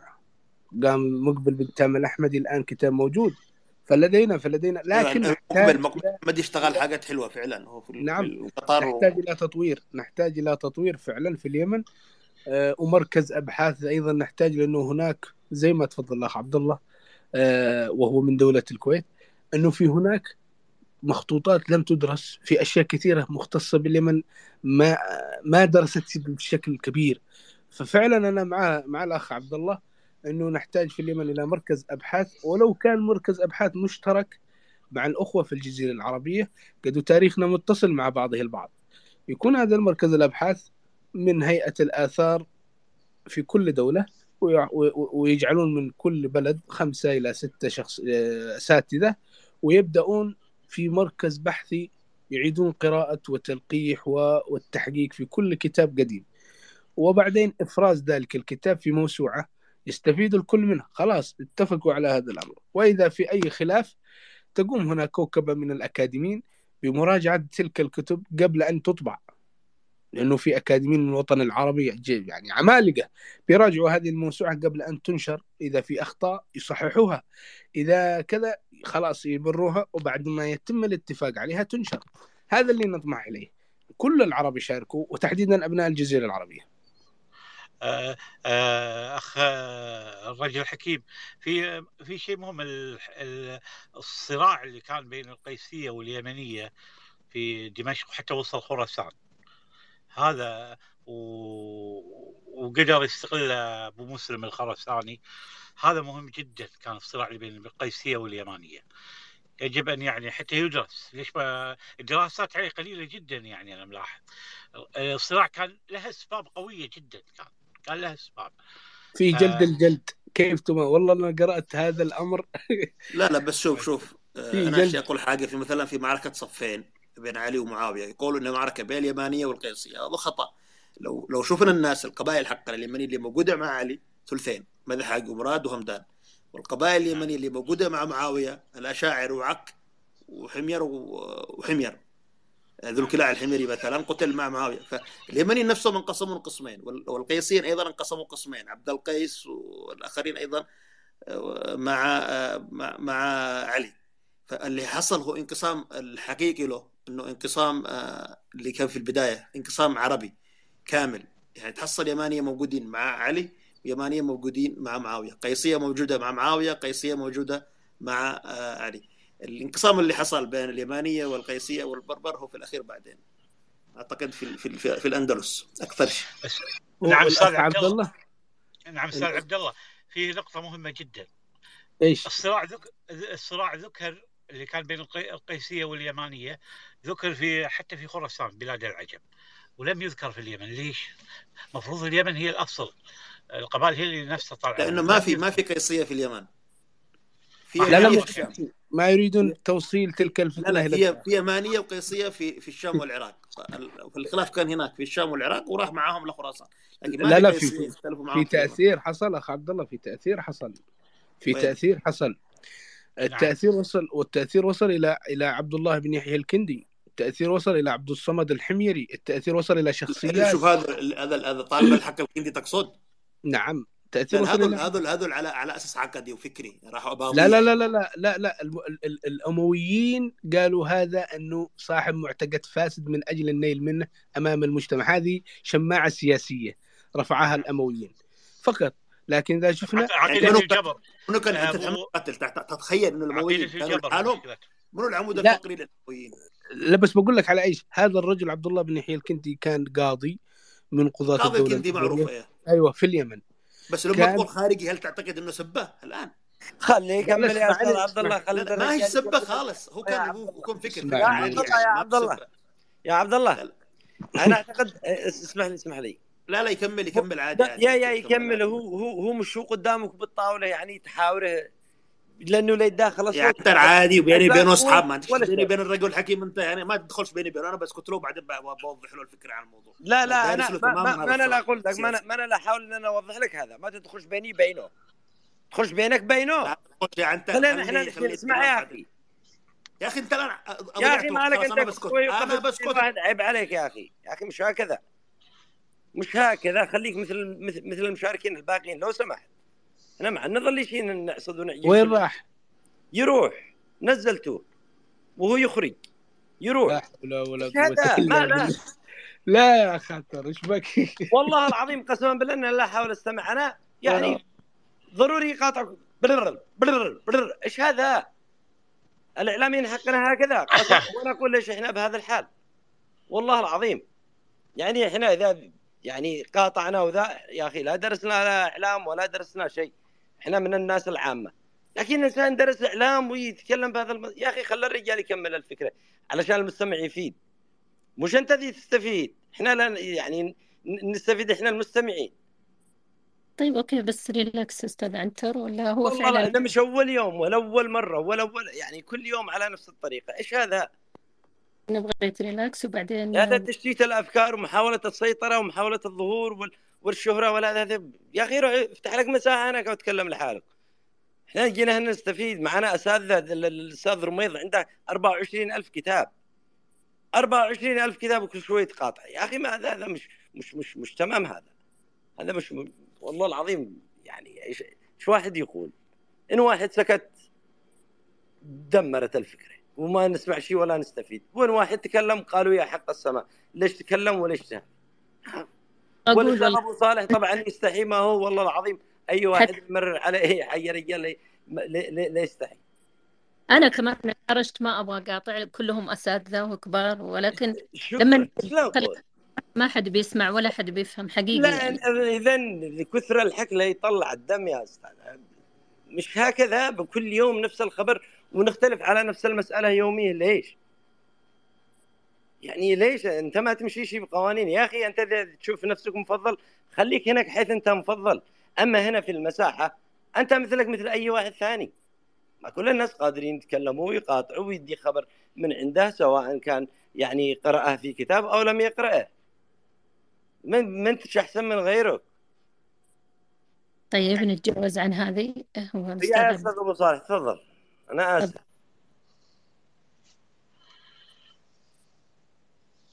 والله ما راحت الفكرة وطارت. بس يلا. طيب لكم ل نعم آه بس آه لو سمحتي أستاذ صفر آه ال- الأخ الأستاذ أبو صالح ذكر بأن أهل اليمن كانوا في الغالب في الكوفة وفي بغداد وفي خراسان في المناطق هذه. ابو صالح خلاص توطنوا في المناطق هذه يعني انتهت السالفة. وأعتقد إن حتى انتهت صلتهم باليمن يعني إحنا نقول من عاشر القوم 40 يوم صار منهم. فما بالك يعني آه، آه، كلامك سليم. خليني خلينا في ذا النقطة ما دام تنكروا ما دام تنكروا إيش لهم يتواصلوا مع اليمنيين يحاربوا معهم في مشكلة خالد القسري البجلي. إيش لهم؟ يتواصلوا مع اليمنيين داخل اليمن في في معارك في خراسان. إيش لهم؟ يتواصلوا من الأندلس إلى اليمن. تعالوا هناك حرب كذا كذا.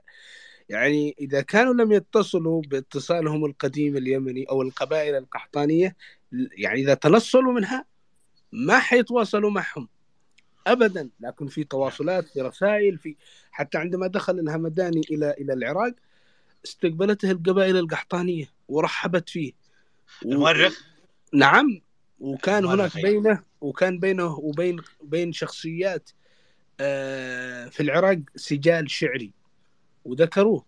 السجال الشعري الذي حصل في في في العراق بين الهمداني ومجموعة من الشعراء العمالقة في في لأنه العراق ما أنت تعرف العراق كل الأكاديميين وال- والعباقرة كانوا موجودين هناك لأنها الدولة والثقل. فهو سافر نعم العاصمة يعني. نعم نعم صحيح. صحيح. آه، آه، عندك كتب الأندلس القديمة. شوف عندك آه، آه، معجم آه، علي بن سيده آه، له معجمين مهمات جدا يعني. في آه، لغات العرب القديمة آه، آه، فيه معجم المحكم والثاني أعتقد المحيط ال- والمحيط. لا آه، معجم آه، هو آه، عالم لغ- لغة كبير وعالم في لغات العرب. اسمه علي بن سيد علي علي بن إسماعيل بن سيدة. يمكن يعرف الأخ آه، رميض بس إذا كان وياه الأخ آه، أستاذ رميض بس أشوفه رافع ايده آه، عنده معجمين معجمين مهمات جدا. علي بن سيدة آه، علي إسماعيل بن سيدة وهو كان ضرير. وسبحان الله الله عوضه عن فقد عينيه بأنه كان عالم كبير جدا. ويعني ال- المعجمين اللي عنده بالفعل يعني ترى المعاجم هي دائما المعاجم إحنا نتكلم عن آه، معجم الحميري شمس العلوم. آه، راح يعني آه، راح يطلع لك تاريخ راح يطلع لك شعر راح يطلع لك شو اسمه هذا قبائل موجودة. فالمعاجم المعاجم ترى ما يرجع لها الواحد إلا وقت إنه يبي معنى كلمة أو شيء. لكن دراسة المعاجم هم بعد هم دراسة معاجم مثل ما قلت نفس ينطبق على مؤلفات الموسوعات مالت اليمن. دراسة المعاجم أيضا يبي لها بعد مؤسسات كبيرة ويكون يعني شغلها فقط في المعاجم. نعم. نعم أستاذ أستاذ أبو عنت- عنتر. نعم. أنا نعم. يعني سياق كلامك وأنت بتتكلم إنه لو يدرس آه، تاريخ القبائل وركزت أكثر شيء على تاريخ القبائل. بقول يعني إذا كان في أحد آه، طبعا حتى آه، ينشأ أكاديمية أو ينشأ مركز أو أي كيان معين في الدراسة يحتاج طبعا أول ما يحتاج إلى الدعم المادي. فإذا كان في أحد من المهتمين أو آه، من القادرين. أنا أشوف أنه برضو لو شكل زي مجموعة زي ما تقولوا يجذبوا أحد الداعمين أو الحاضنين لإنشاء أكاديمية. إذا كان ما هي دولة أو ما هي جهة يعني رسمية فيكون يعني من آه، المستثمرين أو الخاصين يعني التجار أو رؤوس الأموال يعني. أنا أشوف كذا يعني لو حد يجذبهم للعون في هذا المجال. آه، في ناس آه، عنده الرغبة لكن يحتاج إلى من يقدم له المشروع هذا. يعني لو كتب المشروع ووضعت له أساسيات ثم طرح على جهات أعتقد أنه راح يلاقي قبول من من أي أحد يعني أو من شخص ما قد يلاقي قبول.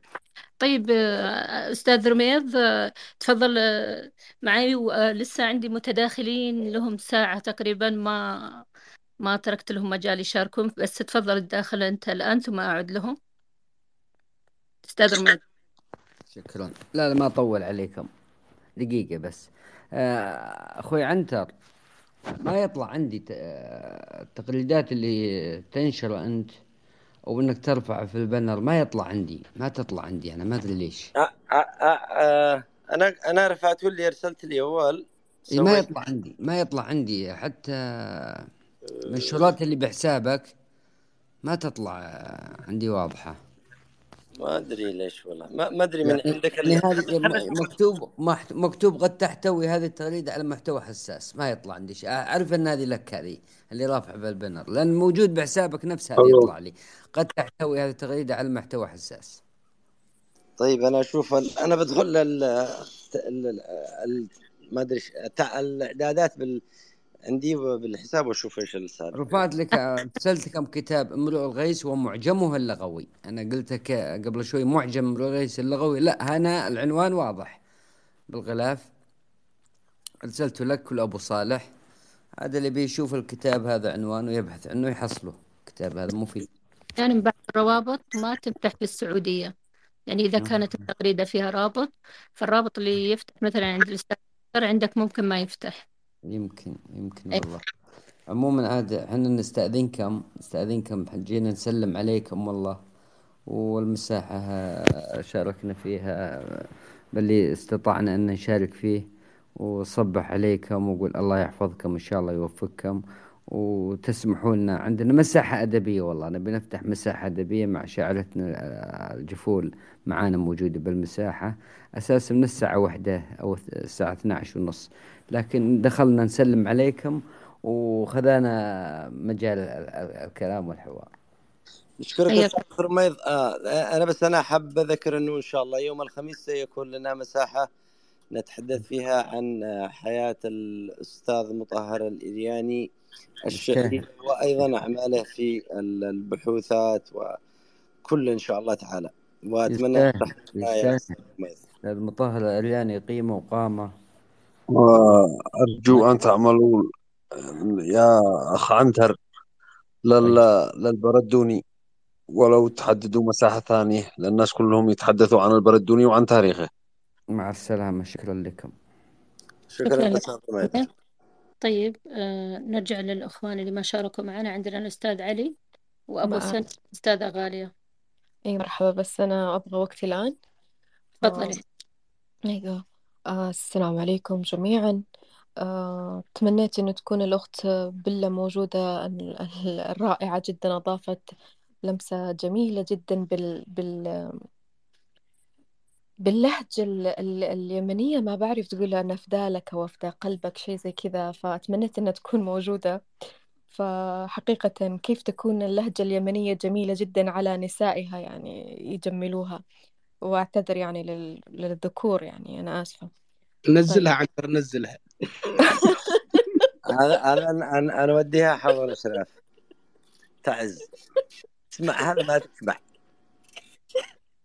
والله كانت جميلة جدا يعني وهي تشكر فيها لطافة. وخاصة يعني لما تقول أنا فدالك ولا المرأة اليمنية يا رجل أنا آمنت ليش الرجل ما يتزوج إلا امرأة يمنية واحدة؟ يعني نادرا عندكم التعدد. فجميل جدا. طيب آه، بالمناسبة أستاذة غالية أنا فدالك أنا بسمعها منهم حتى من عنتر. شوفي عنتر وهو اللي عامل نفسه عنتر بس برضو بسمع أنا فدالكم كلكم وأنا فدالك هذه حاليا مش شو بس شيء منك مو شيء منك. مش منك. نزلوا ذا.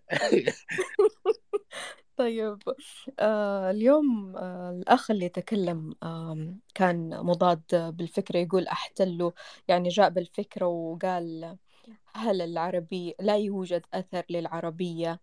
آه ولا يوجد احتلال عربي لليمن.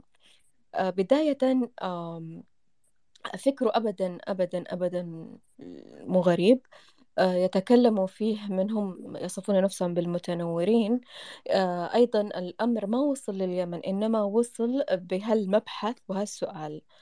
آه، ما آه، حقيقة عربية القرآن؟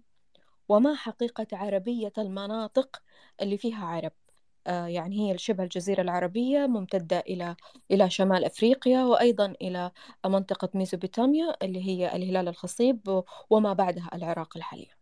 طيب السؤال عندهم التشكيك اللي عندهم آه، بأن القرآن آه، كاملا آه، ليس عربي وفيه بعض من اللغات ليست عربية مثل الآرامية والسريانية آه، وكذلك آه، آه، بعضهم من فسرها بالكلدانية ولكن لم لم يثبتوا على ذلك لأنه في جامعة آه، في في جامعة آه، لا أدري بجامعة آه، مصرية في آه، يدرسون فقط أنا أرجع للجامعة آه، يدرسون أدب آه، السريانية آه، فبالتالي يعني أنكروها. طيب السؤال اللي اللي ممكن يجاوب على هؤلاء على هؤلاء هم آه، كانوا في نقاش يعني أنا أعذره جدا جدا. يعني هو سأل وأتى إلى هنا فقط ليريد أن يثبت لي مجموعة هو بينهم آه، بهذا النقاش. كيف يكون؟ يكون النقاش أنتم آه، لستوا عرب ولا يوجد أساسا لغة عربية وإنما اللغة العربية هي آخر اللغات السامية الموجودة آه، وهي حديثة. فبالتالي كل ما تسمعه هو سريالي أصله إما إما سرياني عفوا آه، سرياني وكذلك آه، كذلك آرامي. ويؤكدون على هذه الفكرة لمخرجين. مخرج بأنه كل شيء يعني للأسبقية ويؤكدونها أنها للعبرانية. وهنا صراع السامية بينهم طويل جدا بأنه آه، الأصل هم اليهود موجودين ولا وجود للإسلامي والوجود الإسلامي أي أنه دين مأخوذ. وبالتالي الحضارة الإسلامية آه، أو يسموها الثقافة الإسلامية كونها لم تأتي بلغة جديدة وإنما هي لغة مشتقة من الآرامية وغيرها. فهذا الفكر موجود وأنا أسمع تقريبا قرابة الخمس سنوات. وأيضا من أتى بتفسير يعني يقول لك إذا القرآن عربي فسر لنا كاف ها يا عين صاد. فالقرآن ليس عربي كاملا سندس واستبرق أيضا كذلك ليس عربي وهلم جرا لما نأتي في المناطق الجنوبية آه، فعلا كانت حملة شوعاء آم، يعني أثارها كثير من يعني آه، نسموهم شعوبيين نس- نسموهم مثيري آه، يعني نعرات وعصبيات آه، أخرجوا ال- اليمن كاملة من العروبة وأرجعوا لل- لل- للفكرة التي تكلم عنها الأخ السيباني حسني. قال بأنه ال- ال Afrocentr بأنهم بدأوا يؤصلوا الأشياء. حينما بدأ تأصيل الأشياء في التاريخ صدقني لم يبقى شيئا على شيء. يعني لما نأتي لأصل الأشياء أصل اللغة العربية فأصلوها إلى إلى الآرامية والسامية وغيرها. حينما أصلوا هؤلاء يعني أنا أسميهم الغوغائيين آه، القبائل ولغاتهم ولهجاتهم إلى أنبياء وقالوا رفات النبي فلان ورفات النبي فلان.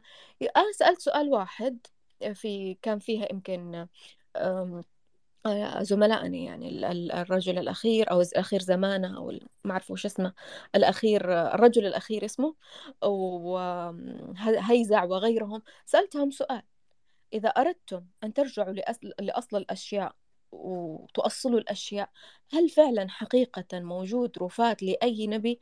أنا لا أنكر وجود الأنبياء ولكن أنا أنكر تأصيل الأشياء إلى لا شيء كيف تروح لأصله وأنت لا تملك حقيقة علمية حقيقة مادية. طيب آه، آه، منهم من يعني يقول آه، إنه يعني مثلا دائما دائما فكرة العراقيين يقولوا إنه أرضيتهم غير صالحة للاحتفاظ ب ب ال- الأيكرولوجي سواء كان من جميع النواحي وكل يوم يكتشفوه.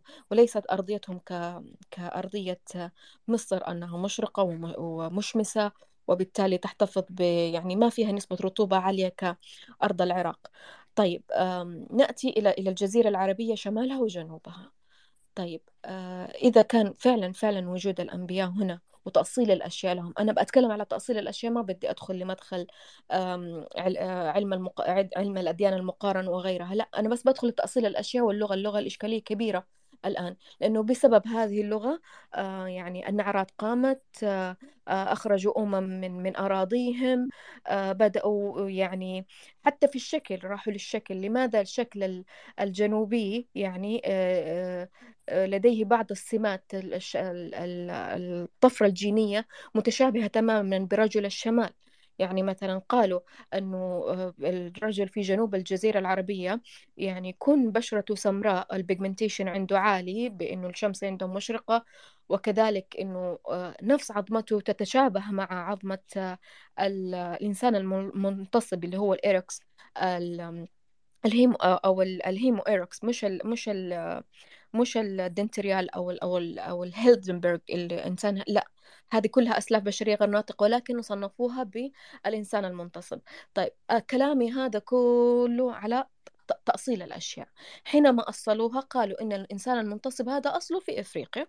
جاء في هناك وكانت أقدم ثقافة هي ثقافة أومو. فلما تكلموا عليها قالوا إنه فعلا لا يوجد رجل عربي أتى من جنوب الجزيرة العربية وإنما أتى من أفريقيا أو أفريقيا وتحديدا تنزانيا. فمنها بعد ذلك بدأت السلالات ومن هنا بدأت ال- الهجرات وتشكلت هذه القبائل وتشكلت هذه الأعراق وتشكلت هذه الألسن. كيف تشكلت هذه الألسن؟ ذكرها في بداية المحاضرة أبو صالح قال إن اللغة لا تعني اللهجة. اللغة شيء مقيد ولكن اللهجة ش- أمر يعني مطلق. آه، آه، في اللانجوستكس اللي بدرسها بالجامعات دائما نعرف إنه في لغات دائما مستحدثة. في لغة أنا أفهمها.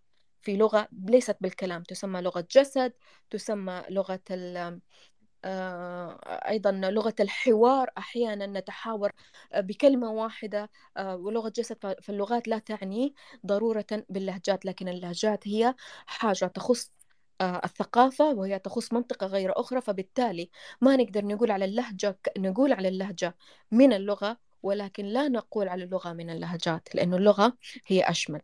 طيب لما نتكلم على يعني فكر هذا الشخص قال إنه لا يوجد احتلال عربي في جنوب الجزيرة العربية هم تماما من تكلموا بأن القرآن مكتوب بثمانية آه، بثمانية لغات وأنها ليست منزلة وعموما هذه الحادثة موجودة على مر التاريخ وتكلموا عليها يعني آه، مؤرخين كثير وموجودة آه، بعض الدراسات كما ذكرها. بصدق آه، الأخ آه، السيباني موجودة بجامعة هيلزنبرغ ب- بألمانيا. توجد دراسات أيضا غير مترجمة وكلها تسمى دراسات شرقية إسلامية. تتكلم على آه، هذا الموضوع وتحديدا اللغة. طيب إذا إحنا برجع للختامية إذا إحنا أصلنا إنه اللغة هي أساس أساس يعني منبع ال- ال- السلالة نفسها. يعني مثلا هذه السلالة نقول السلالة الآرامية أو العربية أو الآرامية التي نتجت عنها العربية والعبرية وغيرها. آه، نقول مثلا إنه إنهم خاصين بلغة. هل فعلا هل فعلا يعني ننفي ال- اللغات السامية الأخرى؟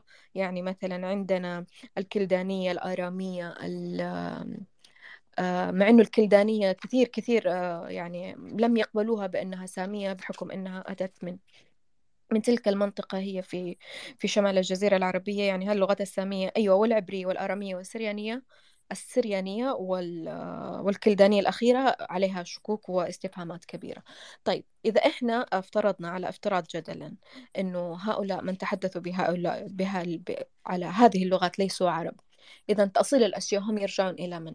هل يرجعون إلى إفريقيا تحديدا أو هم أبناء منطقة؟ إذا حددناها مثلا بالشمال آه، مثلا عندنا المنطقة الشمالية في الميزوبوتاميا منطقة الميزوبوتاميا الإنسان الآشوري آه، هم تماما تكلموا أنهم آه، أنهم أهل تلك المنطقة بأنه من قال منهم أنهم هجرات أتت من بلاد السند وهي باكستان الحالية ثم بعد ذلك تزاوجوا مع قليل من الفرس فبالتالي نتج عنه الإنسان الآشوري بحكم أنه تماما تماما أخرجوا من اللغة العربية واعترفوا تماما أنهم ليسوا عرب.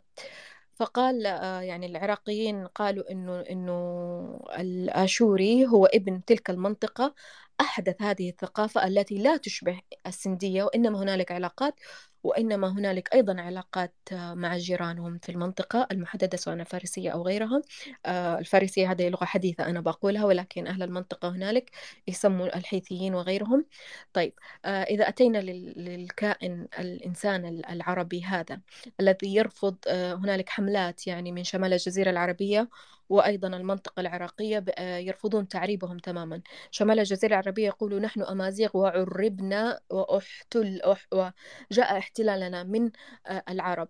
فأيضا هذه اللغة التي تكلم فيها الأخ ربما هو حامل علم آه، أو حامل فكرة لم يفهمها. يعني دائما يعني حامل الكفر ليس بكافر. وأنا أشوف إنه شيء صحي جدا حينما يأتي شخص يعني تماما تماما كحامل الكير آه، وحامل المسك. ما هو لا يدري ما ما الذي بيده سواء مختلط. فوظيفتنا هنا أنا دائما أستمع للمحاضرات. توجد حملات آه، مثل هذه الحملة تقول إنه في احتلال عربي. طيب لما نعرف الاحتلال ونعرف ما هو العربي حتى يسهل علينا اللغة حتى يسهل علينا أننا نتكلم في التاريخ بطريقة مضبوطة. آه، إيش هو الاحتلال؟ الاحتلال إنه يعني بحرفين مبسطة جدا. هو احتلال سياسي لمنطقة ما نأخذ منها ثوراتها وأرضها ويعني نأخذ منهم العتة والعتاد وبالتالي نكون لسلطة عليهم لكونهم ضعفاء. هل ينطبق هذا على جنوب الجزيرة العربية؟ لا أعتقد يا عزيزي من العرب طيب إذا عرفنا أيضا العربية نشوف ما هي العربية اللي أنت تتكلم فيها وأن هو الاحتلال أتمنى أتمنى من من دارسي اللغة يتكلموا فيها في هالمجال لأن أنا فعلا لما قرأت قراءتي البسيطة جدا يوجد في في اللغة العربية أكثر من 12 مليون كلمة ليست عربية القرآن أيضا توجد في كلماته لأصلها مثلا عندك ألف لام ميم آه، كاف يا عين عين صاد آه، أتت في في في الآيات التي آه، يعني فيها أنا ما ودي أقول إنه إنه إنها مأخوذة من الزبور كما هم قال ولكن نقول أنها فيها سير أنبياء أقدمين مذكورة في الزبور. okay؟ يعني مثلا أنا حأذكر بعض الآيات ونشوف. عندنا أو بعض السور آه، سورة يوسف وسورة يونس وهارون وإبراهيم والحجر. كلها كلها أتت فيها بعض اللغات السريانية آه، والآرامية. مثال ألف لام ميم. آه، ألف لام ميم آه، ألف لام را آه، ألم ترى أو ألف لام را. فبالتالي هذه كلها مش ألم ترى ألف لام را. هذه كلها أتت وبمعناها يعني فسروها أهل اللغة في في الجامعة بأنها تبصر تأمل اتعظ اللي هي كافها يا عين صاد معناتها اتعظ أو اسمع وأوعظ آه، فهكذا ترجموها. فسؤالي جدا أختم كلامي إنه آه، نبى نعرف إيش هو اللغة العربية ومن هم العرب حتى نشوف إيش اللغات التي نتجت عنهم. لغات أم لهجات؟ شكرا لكم. طيب شكرا أستاذة غالية. بس كنت بسألك لما قلتي فسرتي معنى ألف لام راء أو كاف هاء كاف هاء عين صاد فسرتيها بمفردات يعني واضحة. أه، هل هذا التفسير يعني معتمد على أه، يعني تفسير علمي أم أنه فقط من باب اللي هو الاحتمالية أو من باب يعني مناظرة الشيء بالشيء أو التوقع؟ تفضل أهلا. أهلا عزيزتي صفر. أنا حينما أتحدث وآخذ المايك لا لماتي بعلم من داخلي. أنا ما زلت جاهلة حتى يوم أموت. هو مجرد تجميع من بعض الدكاترة والأساتذة. تكلم عليه دكتور محمود عبود وتكلم عليه في جامعة آم، آه، ثواني أنا أجيب لكم اسم الجامعة. هي جامعة مصرية. آه، نعم. تكلم عليها أيوة في في تخصص اسمه عندهم اسمه تخصص اللغات الأداب السريانية. هم من اتخذوا بهذه بعض الحملات يعني من تكلم عليها طه حسين وجواد علي آه، بأنه لم يوجد هناك معلقات ولا توجد أدلة على ذلك وأنه العربية هذه ولغة. كلها كلها أتت في آه، العصر العباسي والعصر العباسي هو من خلق هذا. هذه آه، القوميات بحكم الحروب القائمة بينهم إنما هذا كله تحليل وتجميع تاريخي أنا لماتي بعلم عندي فقط نذهب للغات الآرامية في القرآن الكريم نشوف الدراسات الموجودة آه، تكلموا عليها في عموما التفسيرات هذه لم تأتي قديما أتت آه، 2017 تكلم عليها عالم آه، عالم عبراني. والله حتى في قناة آه، إماراتية لم أذكرها طرحوها فكرة فبعد ذلك تناولوها. آه، بالأسماء أبشري أنا أحطها في تغريدة وأرفع وأرفع لكم إياها في البانر شكرا. عرفته عرفته اللي جاء على القناة الإماراتية. مش متخصص. ولا ليس له تخصص في التاريخ أبدا. هو مدرس رياضيات دخل في ذا هذا واحد. الشيء الثاني الأسماء اللي ذكرتها يا أخت غالية. ألف لام ميم. وهذه الأسماء وجدناها لكن للمعلومة. أخ عبد الله الله تصمت مش لها اتصال. أنا بقول الآن كلمات مش لها اتصال لا في القرآن. ولكن أنها كانت موجودة.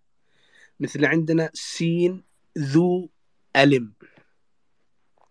إله في حضرموت. عندنا الإله حاء ميم موجود وهو إله الشمس ومن الحمى. موجود مثل هذه الكلمات المتقطعة. هذه موجودة عندنا في في في, في اللهجات اليمنية القديمة. أيضا ذكرتي كلمة سندس. هذه مفردة يمنية وجدت في النقوش. أنا أنا قد قلت من أول. قلت لعلماء اللغة ما هم شيء نسخ لصق نسخ لصق نسخ لصق ما يفك ما يبحثوش. أيضا أنت تكلمتي حول آه اللي هي آه تكلمتي على نقاط كثيرة. أنا حطيتها ال- ال- الأول نقطة حول الكلمات المتقاطعة. ثاني كلمة حول سندس. ثالث كلمة حول الآرامية. الآرامية هي عربية. أنا بعطيك الآن نص آرامي. وشوفي بعطيك نص آرامي ونص مسندي ونص بالفصحى. مثلا هنا يقول ليش نصب؟ هذا باللهجة الآرامية أو باللغة الآرامية نقول. نصب زي سم. ذكر ملك حمد ولعش لئيل ور. الآن بذكر باللهجة السبعية. ذكر ملك حمد ولعش بني ذي نصب لآلهة ور الآن بالفصحى.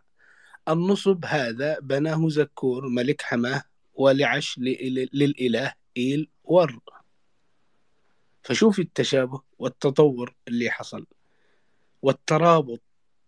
يعني علماء اللغة هؤلاء اللي ذكرتهم كنت أود أنهم يتواصلون مع علماء الآثار والأركولوجي عشان يعني أنا أشاهدهم أنهم ينسخون نسخ لصق نسخ لصق نسخ لصق. ما في شيء جديد. حتى هذا اللي اللي شفته أنا ولا أريد ذكره. جاء على قنوات قناة الإمارات على قناة إماراتية جاء على قنوات متعددة. لديه حساب في التويتر لديه حساب في اليوتيوب وقاعد ينشر على الآرامية.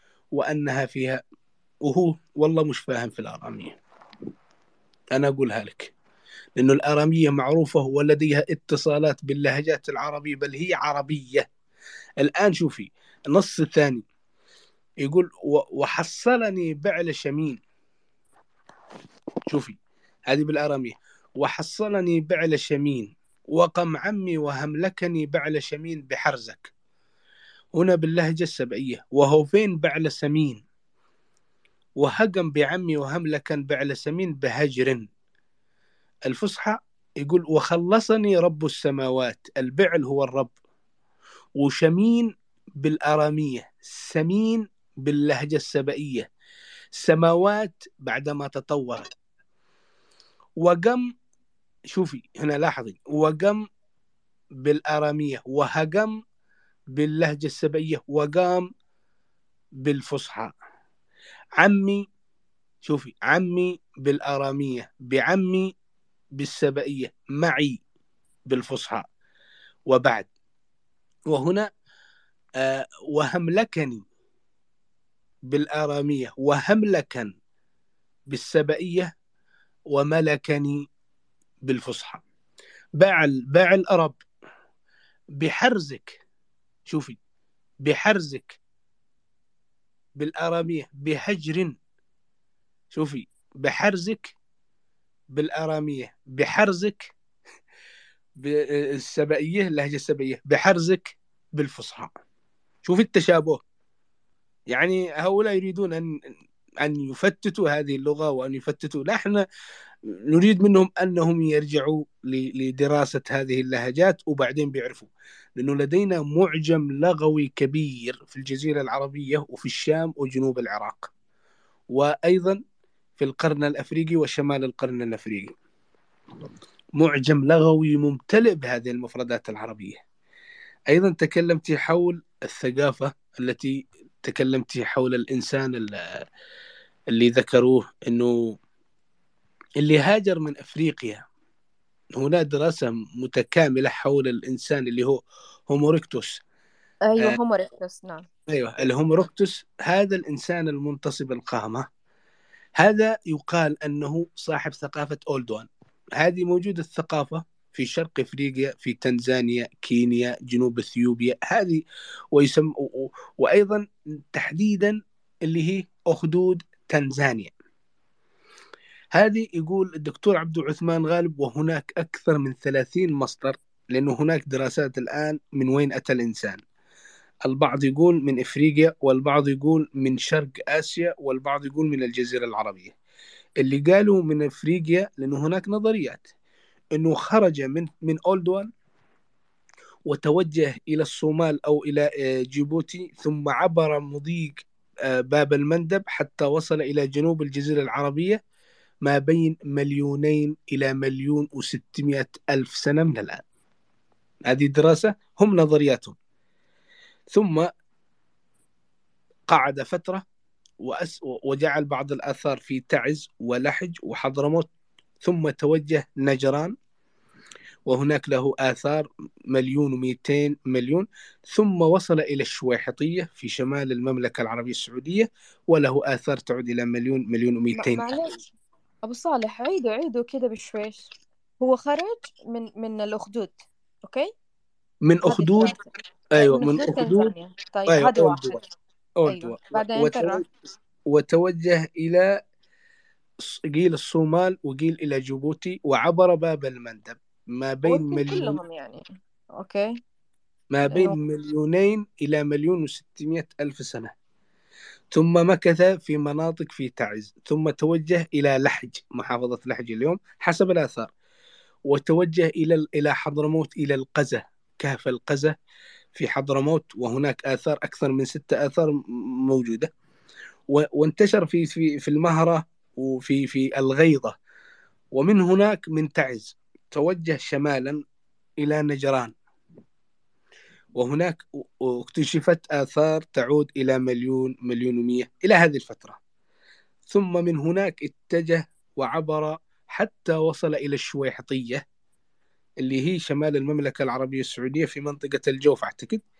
وهناك آثار تعود إلى مليون ومئتين إلى مليون ومئة ألف سنة لهذا الآثار. ومن هناك انتشر إلى كل مكان. من من من ذلك. اللي توجه إلى الهند توجه من اتجاه حضرموت المهرة ثم عبر عمان وتوجه إلى تلك المناطق. وهناك من توجه من الشويحطية وتوجه اتجاهات عديدة أوروبا آه، العراق وه- وهكذا. وهذه هي الانتشارات آه شوف أنا عندي كاتبتها في نقاط أنا هو بدأ في شمال وجنوب أفريقيا بعد كذا بعد كذا صارت الهجرات نحو الشرق في آسيا. طبعا ما أدوني إياها تفاصيل لأن أنا أخذتها من من مؤرخ آه، مغربي كان يتكلم عليها. فبالتالي ال archaeology تبعه وجدوا أحافير في جزيرة جاوا ب 1891 من هنا استدلوا يعني هذا كان دليلهم. وبعدين إنه شافوا الصفات المتشابهة عند ال erectus ال Homo erectus. وجدوا إنه تماما تماما يتشابه مع المناطق اللي هي آه، فيها حياة حياة آه، مستقرة يعني. الحياة المستقرة فين؟ المناطق التي فيها غابات أنهار أو على الأقل المناطق الخضراء. فهي يعني ذكرها إنها جنوب الجزيرة العربية ما ذكر شمالها ذكر شمال وجنوب شرق آه، شمال وجنوب أفريقيا كاملة ما ذكر مناطقها. وبالتالي قالت الهجرات مشت من آه، جنوب الجزيرة العربية حتى راحت إلى جزيرة جاوا وهذه يعني لوجيكلي ممكن الواحد يصدقها لأنه كانت فيه هجرات آه، بحثا عن الرزق يعني اللؤلؤ وتجارة وغيرها. فشكرا لك يعني. طبعا العالم المغربي أخذ النظرية لأنه لديه نظرية أخرى شمال أفريقيا. آه، لأنه الباحثين من النظريات التي اتخذوها أن الإنسان الذي كان في أخدود أولدوا في تنزانيا وما حولها وهذه اكتشفت في السبعينات الستينات الثمانينات في تلك الفترة أنه من التوجه حصل من باب المندب والتوجه حصل من السودان إلى مصر وسيناء. ثم التوجه حصل من سيناء وتلك الأراضي إلى شمال أفريقيا. أتت بعد الاتجاهات إلى جنوب الجزيرة العربية وإلى سيناء. فالمغاربة أنت تعرف المغاربة عندهم نظرية أنه نحن الأول ونحن ونحن لكن ما فيش آثار تعود أقدم من الموجودة في الجزيرة العربية إلا الآثار الموجودة في أفريقيا. وهذا العلم معروف لا يوجد أقدم شيء في الج... من الجزيرة العربية من الآثار التي تعود إلى ثقافة أولدوا إلا الموجودة في تنزانيا وتلك المناطق المحيطة. شمال أفريقيا ما فيش فيها مثل تلك الآثار إلا بعد الثقافات التي وجدت في جنوب ووسط وشمال الجزيرة العربية. هذا ما هو معروف. هم المغاربة عندهم شوية شطح. قد قالوا أنهم عاشوا آه، قبل آدم قبل آدم عليه السلام عاشوا وحاربوا الأقوام التي في أوروبا. فالأقوام التي في أوروبا من هم؟ لو أحد آه. يكلمهم يجاوبونه أنا أنا شفت المقاطع أمانة هم ناشرينها أكثر حاجة بحملات آه، آه، يسموها عنكبوتية يعني إنه إنه إنهم الأمازيغ أصل أصل البشرية وبالتالي جابوا البراكين. مش البراكين جابوا إنه هم أساسا يمتلكون الحجر الأسود. وطبعا إحنا يوم حنفتح space عن الحجر الأسود لأنه أنا عندي archaeology كثير عنه يتكلم. طيب اتكلموا إنه إنه نزول الحجارة من السماء على أرضهم بإنه إنهم يملكوا غابة كاملة مش غابة عفوا صحراء كاملة عبارة عن أراضي مك... أنا ما أعرف يعني هي فانتازيا حقيقة أنا ما أدري بس هي موجودة يقولوا في صحراء ليبيا. آه، حجارة آه، يعني جاية بطريقة هندسية رائعة جدا كلها دائرية وقالوا إنها تعبر عن الأكوان أو الكون المتوازي. وكمان هذه محتاجين لها يعني ناس متخصصين يتكلموا فيها آه، وكاتبين إنه هذه عبارة عن الأكوان الكون الموازي كلها موجودة لديهم وإنه البداية والنهاية عندهم. فالنظرية شوية أنا أقرأ وما أكذب ولا أصدق. آه، إيش عندكم أدلة؟ أعطوني حتى يعني اصدقوني القول لكن ما في ما موجودة. وجدوا إنه هذه الأحجار الموجودة عندهم ربما هي نتاج يعني بركاني زلزالي. فبالتالي أنا أرجع أركولوجية أرجع للأشياء الموجودة. قالوا إنه عندهم الشظية للإنسان المنتصب. والشظية آه، الصغيرة والمدببة وغيرها كلها ترجع إلى الحجر العصري الأول. آه، فبالتالي قد يكون الإنسان موجود هناك يعني الإنسان الهومو إركتوس موجود ولكن هذا لا يعني أنهم لهم أسبقية في الحضارة. أنا أؤمن بوجود ثقافات. ربما في ثقافات قديمة okay لكن حضارة لا. لا يعني لأنه ما في مقومات حضارة كاملة. فأنا أتمنى أتمنى إذا في يعني آه هذه من الشظايا تبع العصر الأول للإنسان الأول الحجري الأول موجودة بجنوب الجزيرة العربية واي يعني أنا بديت أبحث مؤخرا كل الموجات إنه في آلهة الآلهة هذه جدا متأخرة. أنا أبحث على ما أقدم من الآلهة يعني عصور السحر عصور الظلام سميها ما شئت ولكن ما عندهم يا رجل ما عندهم. عندهم ثقافات إيه. وهم يحاولوا يثبتوا بأنه آه، هم من قاموا باختراع ال ال الخسف. إحنا نسميه حاجة حصيرة. بالمدينة المنورة عندنا حصيرة وغيرها. هم قالوا إنه بدأت من عندهم ما أعرف إذا عندهم نسبة نخيل أو نسبة لأنه هذه الم... يعني محتاجة شجر الأشجار هذه محتاجة شمس حارقة يعني. فما أعرف كيف شمسهم أنا لم أزر أفريقيا حتى هذه اللحظة. فما أعرف يعني أدلتهم غير مقنعة. يعني آتوا ب... بأشياء طبيعية جدا موجودة ليس فيها يد إنسان. آه هذه هي الأدلة تبعهم أبدا ما أقنعتني ولكن أنا أقرأ في عندهم. وعموما هم يميلون إلى أنه لا يعني لا لا لا وجود للأنبياء. يعني وهذه هذه فكرتهم تماما. يعني أكثر أكثر من من أركولوجي يثبت هو يحاول إثبات أنه لا وجود للأنبياء وإنما كان هنالك في بشر آه، أو أسلاف بشر قبل البشر. طيب شكرا.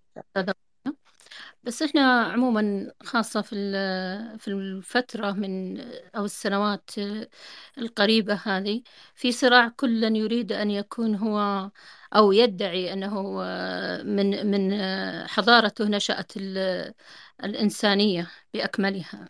فحتى ما عندهم مشكلة حتى لو أنكروا آدم وقالوا أننا كنا قبل آدم حتى. وهذه من الأكاذيب اللي شائعة والسبب أنا في رأيي لأنه تصدر المشاهد التاريخية آه، سفهاء وجهلاء بكل ما تعني الكلمة وفوق الجهل لديهم قدرة على المواجهة عجيبة آه، يعني تصل للوقاحة. فهذه يرد عليها بالطبع بالتأكيد بمن يملكون الحجج من يملكون البراهين من يملكون الأدلة من المؤرخين الواثقين من أنفسهم يستطيعون إسكاتهم بكل بساطة. لذلك هم يتحاشون المواجهة مع آه، كل المؤرخين الذين لديهم هذه الإمكانيات. شكرا لك أستاذة غالية. أنا تأخرت كثير عن المتحدثين الباقيين. أستاذ علي تفضل. إذا كنت معنا أستاذ علي. طيب أبو سند؟ بس أستاذ اسمح لي صفر قبل ما نروح لأحد آه يعني إحنا نهرب من المساحات اللي فيها إقصاء وتحجيم وسب وشتم وأنا أركض ورا دائما أبو صالح لأنه دائما ما يستخدم إنه الحياد ما يقول بكلمته. فأسلوب الصحوي هذا أبدا أبدا غير مقبول في العلمي ليش؟ لأنه لا لا هو ما في جاهل يعرف إنه جاهل ولا هو يعني أساسا الجهل هو مفتاح العلم. يعني الإنسان لو ما كان جاهل ما كان عرف. فأتمنى يعني ما ما نقول على العالم إنه هو جاهل وسفه لا هم لديهم فكرة ويحاولوا يثبتوها وهذا في العلم مباح لهم وللجميع. فمن أثبت جميع أركان العلم أتوا فأتمنى أنه ما نستخدم هالألفاظ لأنه أنا أحترم الشعب المغربي تماما كما أحترم الشعب اليمني كما أحترم الشعب السعودي آه، فبالتالي أبناء منطقتنا يسيئوا لأبناء مناطق أخرى فبالتالي ترجع الإساءة لنا. ف يعني يكون كلامنا شوية علمي أكثر آه، هم أتوا بفكرة فبالتالي ما أثبتوها علميا يحق لهم يعني يحق لهم أشياء موجودة وعندهم نعم. أسترولوجي لكن ما نسفههم. آه، وربما ما تدري الأيام القادمة ماذا ماذا يخبئ لنا التاريخ. آه، أنا عندي ترتيب. ثواني بالله يا يا صفر. أنا كان عندي ترتيب أول ما تعرفت على المجموعة الجميلة هذه آه، عنتر عنتر بدي أقول عنتر وعبلة عنتر والرجل الصالح آه، أول ما تعرفت عليهم جيتهم بأشياء أنا درستها بجامعتي جامعة آه، جامعة أم القرى عندي كان من واحد إلى عشرة أوكي ترتيب. لما تكلمت معهم ما سمعت لهم أمانة. آه، تركتهم ورحت أبحث بنفسي فبالتالي رجعت لهم قلت لهم نعمل معلومات عندكم.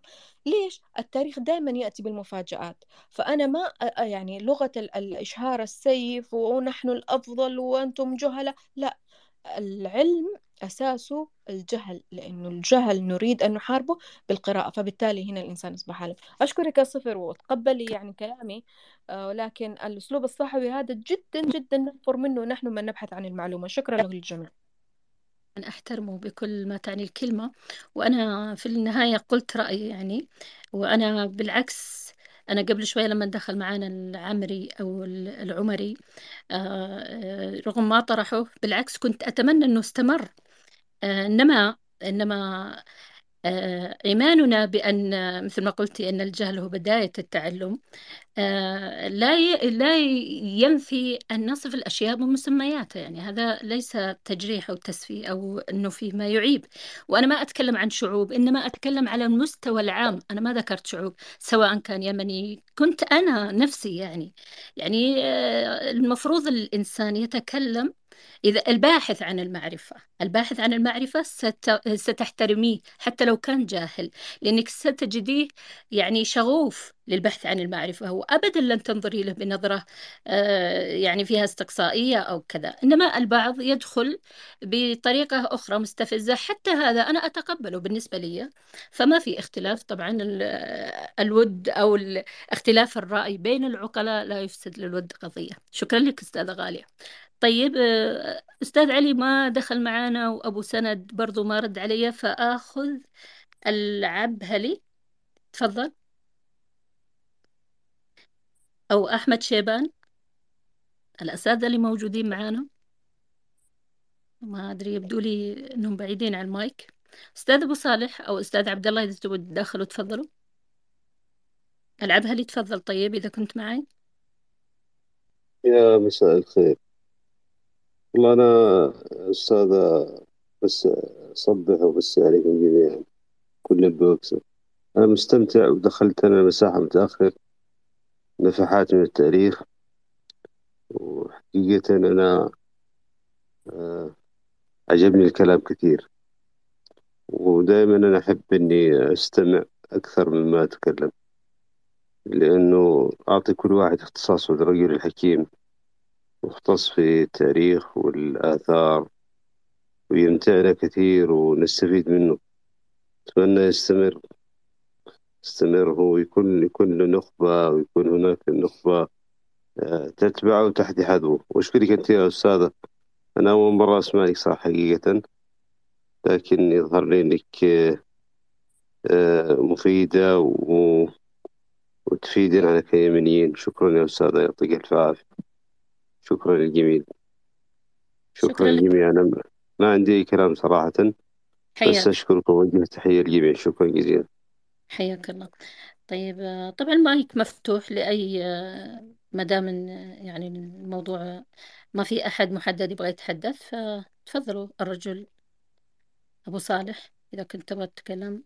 إذا أستاذ. تسمحي لي إذا تسمحي لي بس يا أستاذة آه، آه، أنا قرأت الشطر في في كأنه شطر لبيت في صفحتك الرئيسية إذا إذا إذا معلش أكون فضوليا. في معنى أهبط على شفة الحياة كقبلة في الموت وتفاح وعمرك آدم آه، أنت تب... قصة تفهمها. معليش. أستاذة غالية؟ أعتقد. صحيح أستاذة غالية؟ يقصدك؟ اي نعم. لا أستاذ غالي أيوة أنا أقصد أستاذ غالي نعم الله يسعدكم بس الشعب اليمني جميل جدا. ما أدري أنت مخزن يا العبهلي خزنت قبل شوي حقيقة أنا خارج اليمن. أنا أنا أنا أنا في في كندا. لكن أخزن من وقت لآخر. اليوم أنا خزنت آه، ما أدري شلون أنت عندك آه، عندك ناموسي يخبر أنا قبل ساعتين خزنت. فأنا يعني ف... أشوف اليمن جميلة. متى أنا أبى أشوف تاريخ القات. متى دخل القات للشعوب اليمنية؟ ليش دخل؟ أنا يعني دائما دائما أتكلم على نبتة أو أو صو... آم، مادة دم الأخوين. لو تاجروا فيها لشافوا العالم كله من جروحهم. فاليمن أبت إلا أن تتاجر آه، مش تتاجر تستخدم هلقات ال- ال- العين يعني. آه، تفضل سؤالك على البيت آه، لصادق مدبل صديقي العراقي الجميل كتب قصيدة رائعة جدا في, في العراق. فقلت هنالك الأشياء تختار أصحابها. فكانت هذه القصيدة اختارتني أنا. دائما يعني أنا أسجل في. في الإذاعات أسجل قصائد. فقال لي أق... يعني ألقيها. لما ألقيتها فقال لي هي لك. قال لي يا أستاذتي غالية خذيها فهي لك.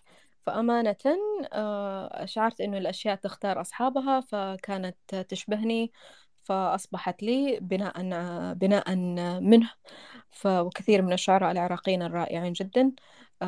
يعني كما تاريخهم جميل أيضا شعرهم رائع وجميل جدا يعني حتى هذه اللحظة هم المتصدرين في الفن في حتى أغانيهم الباكية يعني تطربنا. فتفضل ما كان سؤالك يا العبهلي؟ لا أقصد أنها هل هي معناها يعني أن يكون ال... ما ما فهمتها هي هي المكان الصحيح لل في مكان الشخص يعني مكانة الإنسان الصحيح هي شعور بأنه يكون في مكان صحيح أو مكان ما أدري ما أدري.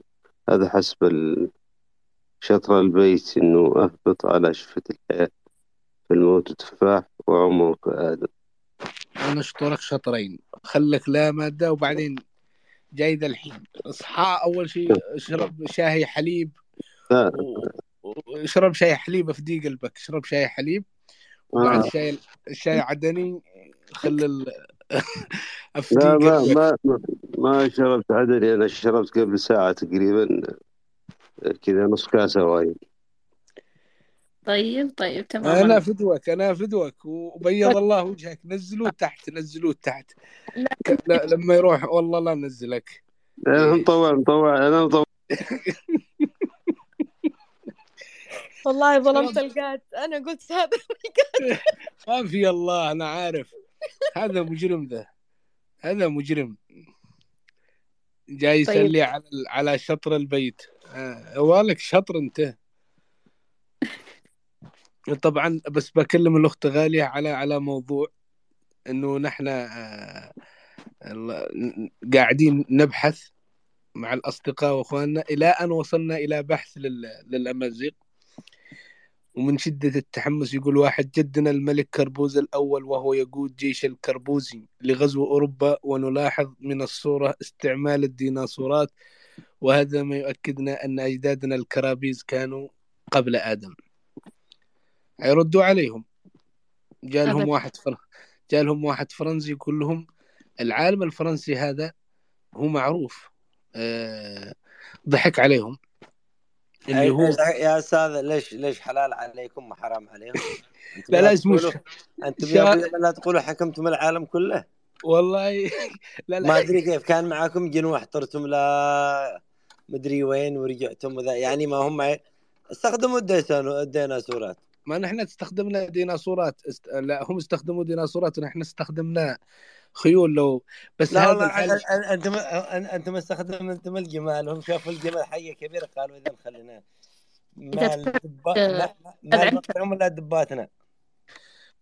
يا الله يدخل يحيى آه، ونزل ثاني مرة. كل مرة هي ينزل أو يصعد وينزل.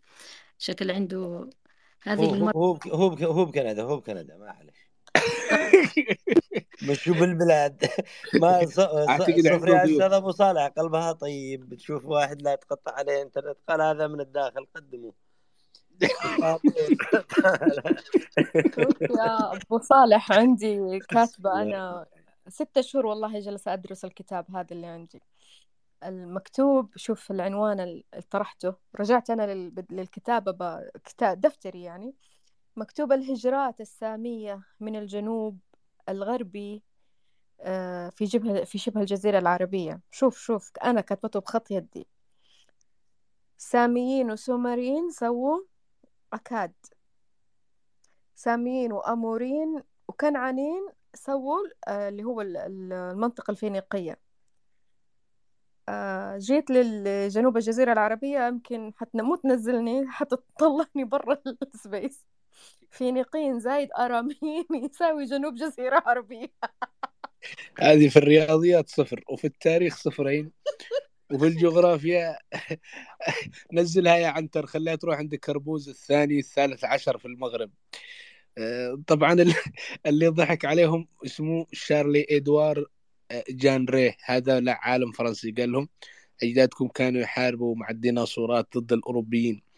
ضد أجدادنا عليكم أن يكون لكم مجتمع كربوزي أمازيغي. وصدقوه والأخت قالت فينيقيين زايد آه، أرامين. آرامين يساوي جنوب الجزيرة العربية. هل عرضت الكتاب هذا على أستاذ تاريخ؟ آه هو كاتب آه، الكاتب المصري اللي سألتكم عليه تلك الفترة آه كاتب إنه فعلا إنه اليمن آه محتلة محتلة من الساسانيين. وكنت يعني أنا أعكف وأدرس عليها ف رجيت لهالملخص فقلت أو ماي جاد هذه كارثة كارثة. كيف أنا يعني كتبتها؟ وبعدين معطيني بالسنوات يعني يقول لك 500 قبل الميلاد هذا الكلام تم ثم استقروا. أنت عارف إيش يعني هالكلام؟ يعني أساس العرب يعني أرامين وفينيقيين ليه كذا؟ فأنا يعني شوف كان كان عمري يعني وقتها أمانة أنا درست هالكتاب في البكالوريوس في جامعة أم القرى قلت لكم عليه. فلما رجعته حاليا والله وأنتوا تتكلموا الكتاب أغلبه إخباري. ما في ما في أكرولوجي ما في أي شيء. ما في.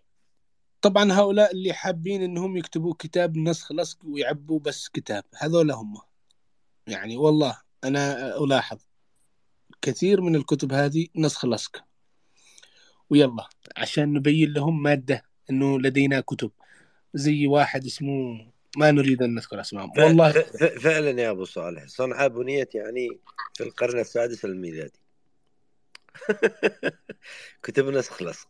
هذاك جاي جلطة. طيب شوف شوف فسرها بعدين. قال إنه الترتيب بيكون كالتالي. في الجزيرة العربية ما ما مو بس الجنوب. قال قد بدأت ب- بعاد ثم ثمود ثم تصم وجديس. بعدين قال هذه أقوام بائدة أساسا ماتت.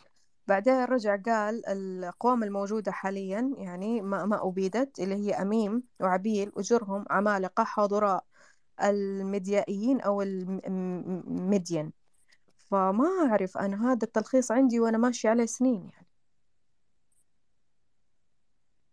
الميدا الميديين ولا الميدايين آه كات- كاتب مدين والميدائيون. من هو هذا المؤرخ؟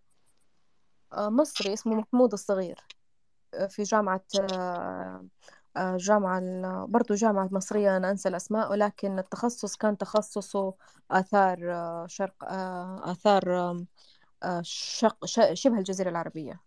أستاذ والله الحكي والله إنه آثار والله إنه آثار آثار سباكة. ما هو تاريخ. والله ما هو تاريخ هذا. مع احترامي الشديد له.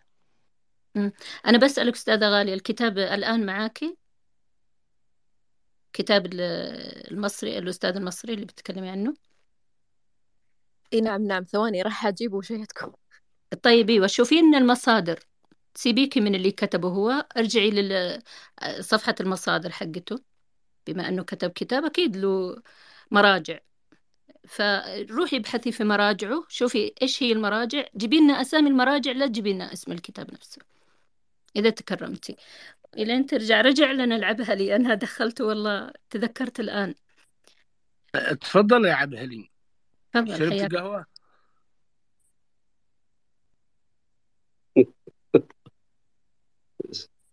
ليش نزلتني يا رجل حكيم؟ أنا أحبك. والله إني أحبك لكن معك مسبحة بخنقك فيها خنق. شوف المسبحة على طولها. هذه هذه نزول الايمان يا- لا لا هي تسبح عشان تكفر عن ذنوبك. سبح ما في ذنوب. والله انك ما ملان ذنوب. الذنوب؟ الذنوب الذنوب اللي يا عملوها أبو فينا. صالح.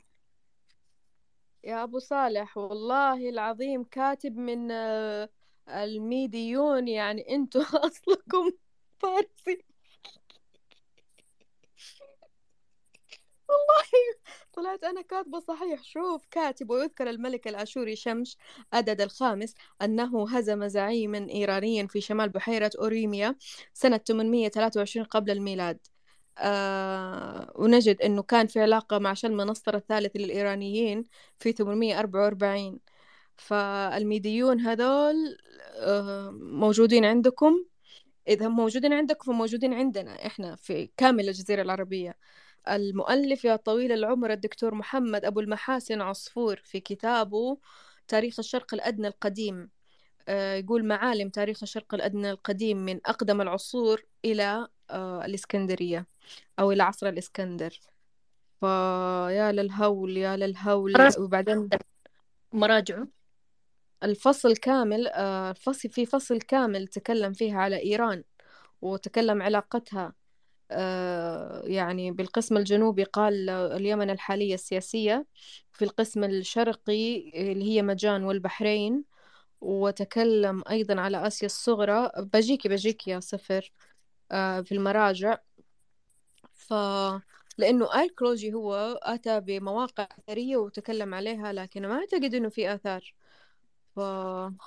طيب المراجع مكتوبة كلها بالإنجلش. إذا أصورها وأرفع لكم إياها. فيا للهول. هذا يهرب يهرب. كيف؟ هذا يهرب. يعطي شيء ذكر في المصدر الفلاني في الفرنسي. رسوح عرض الربيعي أيوه. هذا يلا يرص. لكن مفترض إن في عندنا يعني حتى ولو مصدر واحد جيب لنا من الشخصيات اللي عندنا في العرب.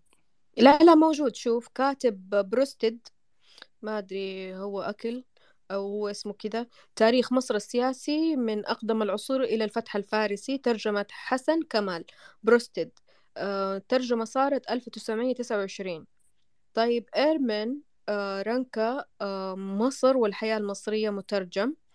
أحمد فخري الحياة المصرية. أحمد بدوي في موكب الشمس جزئين. طيب فرانكفورت وآخرون ما قبل الفلسفة. طه باقر يعني أخذ منه الجزئين. سليم حسن مصر القديمة والجزء الاثناشر آه، دي لو بورت آه، ما بين النهرين مترجم. أنا هذا كله ما همني من وين أخذ الجزيرة نفسها لأنه هذه كلها مصرية و... وعراقية. الجزء الشرقي أيوة موجز تاريخ الشرق الأدنى البصرة في 1966 فيليب حتى آه تكلم بس عن جزئية سوريا ولبنان. نجيب ميخائيل مصر والشرق القديم. آه اللغة الأوروبية يا إلهي يمكن أكثر من أربع خمس مراجع برضو كمان في بروستد نفسه. History Egyptian for uh, from the uh, earliest time to Beijing uh, uh, في لندن الكتاب. uh, هذه آه شوف هو مرة يحب روستد ترى ثلاث مرات آه بأشار وفي مختلف المراجع. والمراجع العربية كمان مكتوبة بالإنجليزية في كامبريدج آه ancient history آه أخذ من مجلات علمية. يا للهول بس كلامه خطير جدا. إذا هو أثبت هذا الكلام فعلا إنه مدين حكموا الجزيرة العربية فبالتالي إحنا كلنا فرس يعني مو بس إنتم الكلام ما يخصكم يخص الجميع. فصغيرة ما كنت أعرف يعني أحلل تحليل سياسي. يعني هم هم آه، الاحتلال هذا متى حصل؟ في أي فترة كتبه؟ شوف هو هو كاتب أول ما فتحت آه، كاتب آه، سنة 844 بدأوا زحفهم. خلاص؟ 844 قبل الميلاد. قبل الميلاد أيوه, أيوة. بعدين صارت المعركة بينهم وبين شلمى نصر آه، في, في هذه السنة. بعدين وصلوا الجنوب وغرب في بحيرة أرمي آه، أوريميا اللي هو الميديون. خلاص؟ بعدين أيوة. راحوا إلى همدان ونزلوا. وصاروا ونزلوا. يقول لك حتى إنما تدل أسماء القبائل التي عاشت في تلك المنطقة ويذكر الملك الآشوري اللي هم علاقتهم بشمس أدد اللي هي كانت في في في العلا عندنا. آه قال إنه إنه هزم زعيما إيرانيا شمال بحيرة آه أوريميا. آه ف نتيجة الغزوات هذه لا تذكري الكتاب ولا تذكري هذا. ذي الحين ما أدري لو قدم لنا التويتر والله العظيم. يقول لك إنه المعركة هذه لأنه ولا شوفي ال ترى هذا درسته بالجامعة. أنت عارف إيش يعني في الجامعة درسته؟ الله يسامح الأستاذ اللي درسش. طيب شوف يقول لك أنا أقول لك الله لا يسامحه أنا أنا. الله لا يسامحه طيب أسمع يقول لك في القرن الثامن. أيوه. بس في القرن الثامن اتجهوا نحو الجنوب الشرقي واستقروا نهاية الجزء. في في جنوب إيران يعني بدوا إيه إيه- يعني إيش؟ ينزلوا ينزلوا ينزلوا فهو في القرن الثامن يعني إيش إنه القبائل الفارسية بدأت يعني تصير فيها مناوشات مع نبوخذ نصر والله كلام خطير هذا مرة كلام خطير آه. والله هذا عموما يحتاج يحتاج للأخوة العراقيين يتدارسوا هذا الأمر لما لأنهم العراقيين قشل لهم يا أبو صالح سواء كان الكلام يعني روائي ولا حقيقي قشل لهم الفرس إيش باقي؟ لا لا في تلك الفترة لأنه في القرن السابع والثامن قبل الميلاد كانت آشور بأوج قوتها ما كان نهايتها يا أبو صالح ما أيوة. حجوا الا دفهم دهف ج... إيوه أنا نتكلم في القرن هي تتكلم في القرن الثامن. عهد شلمنصر وهذه القوات ال... ال- يعني ال... ال- الاشوريين الأقوياء. نابونيد هذا قدوا الطافي حقهم قدوا أخس واحد فيهم. هذا كان في القرن السادس السابع قبل الميلاد. آخر شيء آخر شيء قدوا آخر حاكم وهرب إلى آه، جهة ال- المناطق الشري... الش- لا, اللي لا لا تيمة. أيوه أيوه الم... إلى تيماء غرب شمال المملكة العربية نزل, نزل لنا تيمة ويثرب و... وقال إنه راح يتعبد وهو وهو هارب. قال راح يتص... آه، إنه صوفي. يعني أعتقد أوه إنه والله شوف يا أستاذ أبو صالح ذكرتني. إن شاء الله إنه بناقش مع الأستاذ رميد هذه النقطة لأنه الأستاذ رميد أنا سمعتها في مساحة سابقة. قال لنا تقريبا ثلاث أربع اشهر ما اذكرش أول ما دخل ال- ال- ال- التويتر الأستاذ رميد أيوه. وقري من كتاب يعني أنت عارف الاستاذ رميد عنده كتب كثيرة. و يعني أيوه. يعني كانوا يقولوا بأنه هذا نبوخذ نص أو الشذ الجني هذا الهارب هذا. شو اسمه هذا؟ أي أي أي أيوه إنه جاي يتعبد وإنه اللي بنى وإنه قال لهم لا جاء بقوه وخرج بقوة. طرد جاب يعني عسكريا وطرد عسكريا. مش على ما لا تحاولوا ان أنتم تروجوا إنه جاي جاي متصوف. يعبد من اللي. طرده؟ أبو عينها من ذي طرده؟ أيوه. أيوه. المعينيين المعينيين. اللي يبيعونها الطحين السبعين المعين ما مش معاهم جيش. لا لا لأن مملكه معين هي اللي كانت تسيطر في تلك كانوا هم يدفعوا بيس وهذول كانوا يشتغلوا. ولا ما هم مش معاهم والله ما معاهم جيش ولا معاهم جيش. كانوا ها كان سلموا نعم يعني هذا اللي حصل. لكن ال ال ال ال الأخوة أعتقد إن فيهم فيهم في شيء أنا ملاحظه مش كلهم. فيهم نوع من التصوف أو نوع من التشيع في بعض الفترات اللي هم الأخوة العراقيين في دراسة التاريخ. مع احترامي الشديد لا لاني لا أشوف في إخفاءات يا أبو صالح. في أشياء يلفقوها من يعني أحيانا يل- يلفقها ال- الاستاذ ذا والاستاذ يعني ها يخفيها حقائق تاريخية.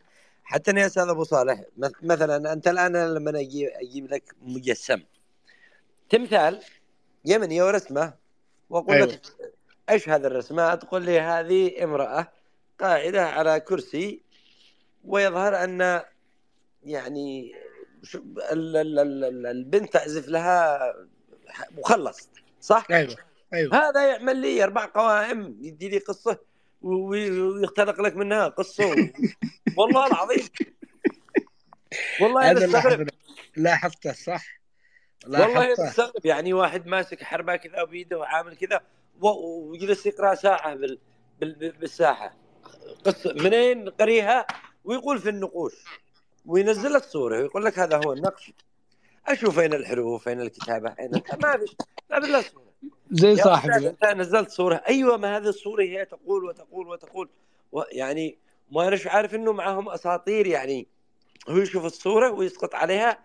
الأسطورة التي قرأها ما أدري وين بيام مدونه ما هم هكذا هم شوف ال- ال- الغرب عندهم عشق في هذه التصورات التخيلات. العرب العرب والله ما الغرب إنهم طيبين يا أبو صالح. لا لا والغرب والله إن عندهم زي هذه الأمور. هو اللي علموا العرب في هذه التخيلات. عندما يشوف اللوحة يقول هذه اللوحة تذكرني أنهم كانوا وفعلوا وفعلوا. وفيها ولا شيء يمكن تتكلم عن شيء ثاني اللوحة هذه. على شيء ثاني مو شيء مختص بالكلام. لا هذه وأنا ال- شفت يا أبو صالح في منطقة؟ يعني مش أذكر ال- الدولة وذا. المهم وصل الموقع الأثري. وكذا قام قال هذا يعود إلى القرن كذا كذا. مباشرة عدم وصلوا تمام؟ لأن ال- الجيم وأنا متابع قد أنا متابع البرنامج أسبوع وأنا اتابع حلقة ورا حلقة. بالله رسل لي على الخاص. أنا عرفت. والله دخل كذا قال من هو ذا رسل لي أنا قال ملبوخ قال والله قال يبدو أن هذا كان تاجرا وذلك ابنه وابنه بالزبو هناك صورة ثانية.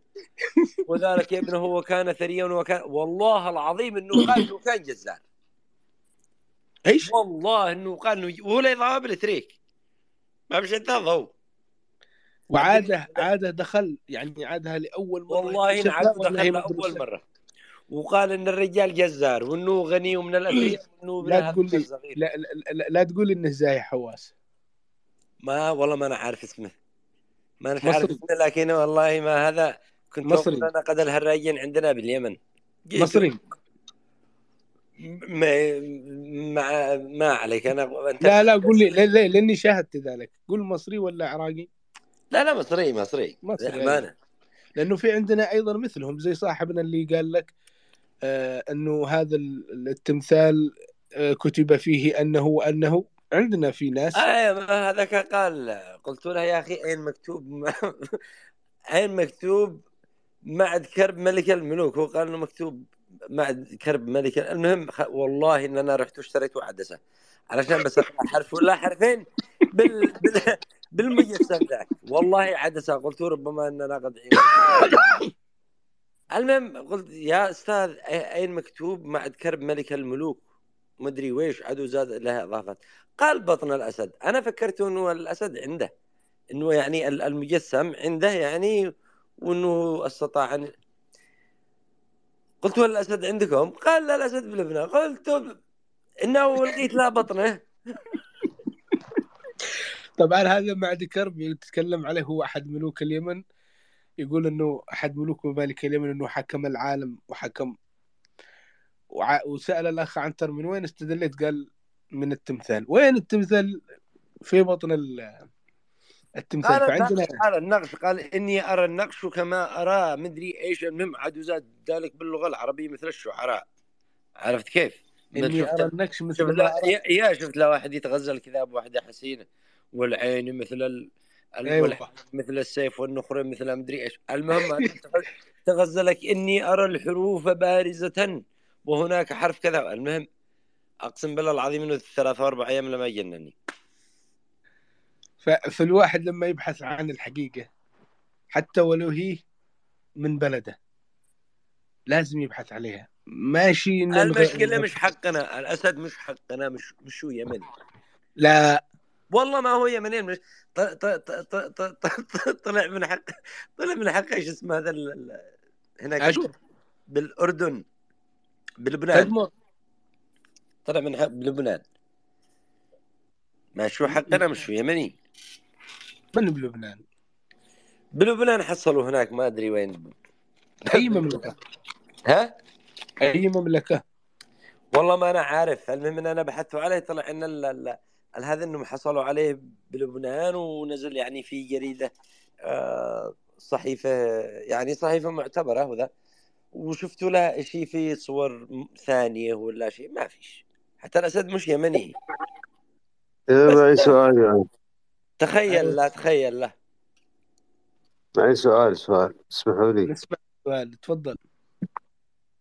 صلى الرجال الحكيم يا شيخنا الحين أنا جالس أفكر هل هذه قصة آه قصة داود وسليمان عليهم الصلاة والسلام. هي مذكورة في القرآن إحنا نعتبرها صحيحة إن شاء الله. نتمنى. لكن آه، واقعا ما في شيء صحيح عن قصة آه، سليمان. ما في شيء إكرولوجي صحيح. لو كان في صحيح شيء الإسرائيليين كانوا أول من أثبتوا وجود آه، هم يدورون على هيكل موجود تحت ال- القدس وما حصلوه. فإيش صحة ال- القصة هذه يا الشيخ الرجل الحكيم؟ قصة سليمان وداود والمفروض يكون له قصور وله عروش وله يعني آثار آثار لأنه جاب الأرض كامل وحتى إنه كلم ال...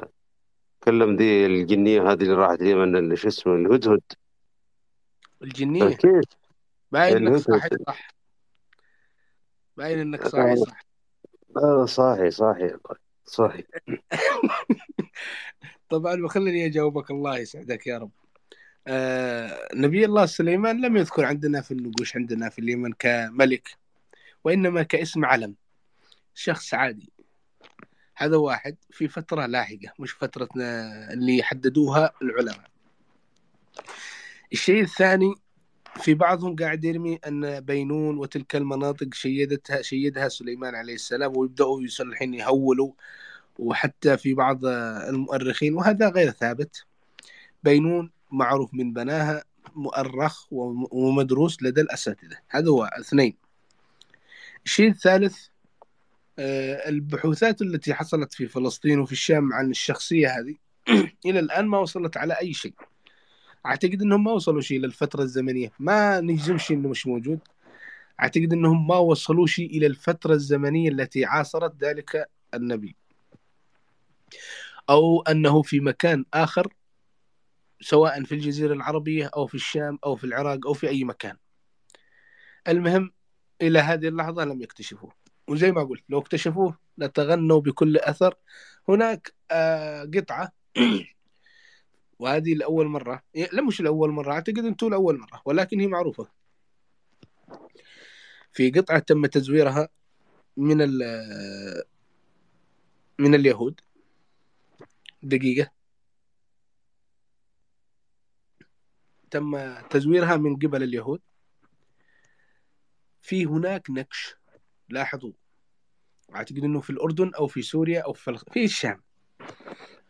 قاموا هؤلاء في بداية القرن الماضي أو في نهاية القرن ما قبل الماضي. يعني في هذه الفترة أضافوا نص جديد. نص جديد. وقاموا بإضافته لذلك النكش وكتبوا في الإضافة الجديدة من الأشياء التي يريدوها كملوا النكش طبعا إيش؟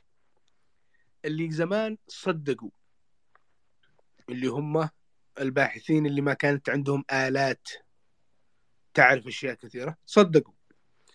إلين ما جو دقيقة. إلين ما جو ال- الباحثين الغرب لدراسة تلك النكش وجدوا الأخ- الأخطاء من الناحية التالية. طريقة الكتابة؟ ال- اكتشفوا أن الكتابة التي في الأسفل حديثة. بسبب ماذا؟ بسبب الآلة التي كتبت ذلك النص. ووجدوا أن تلك الآلة صنعت حديثا وليست قديما. شوفوا كيف يركزوا الباحثين.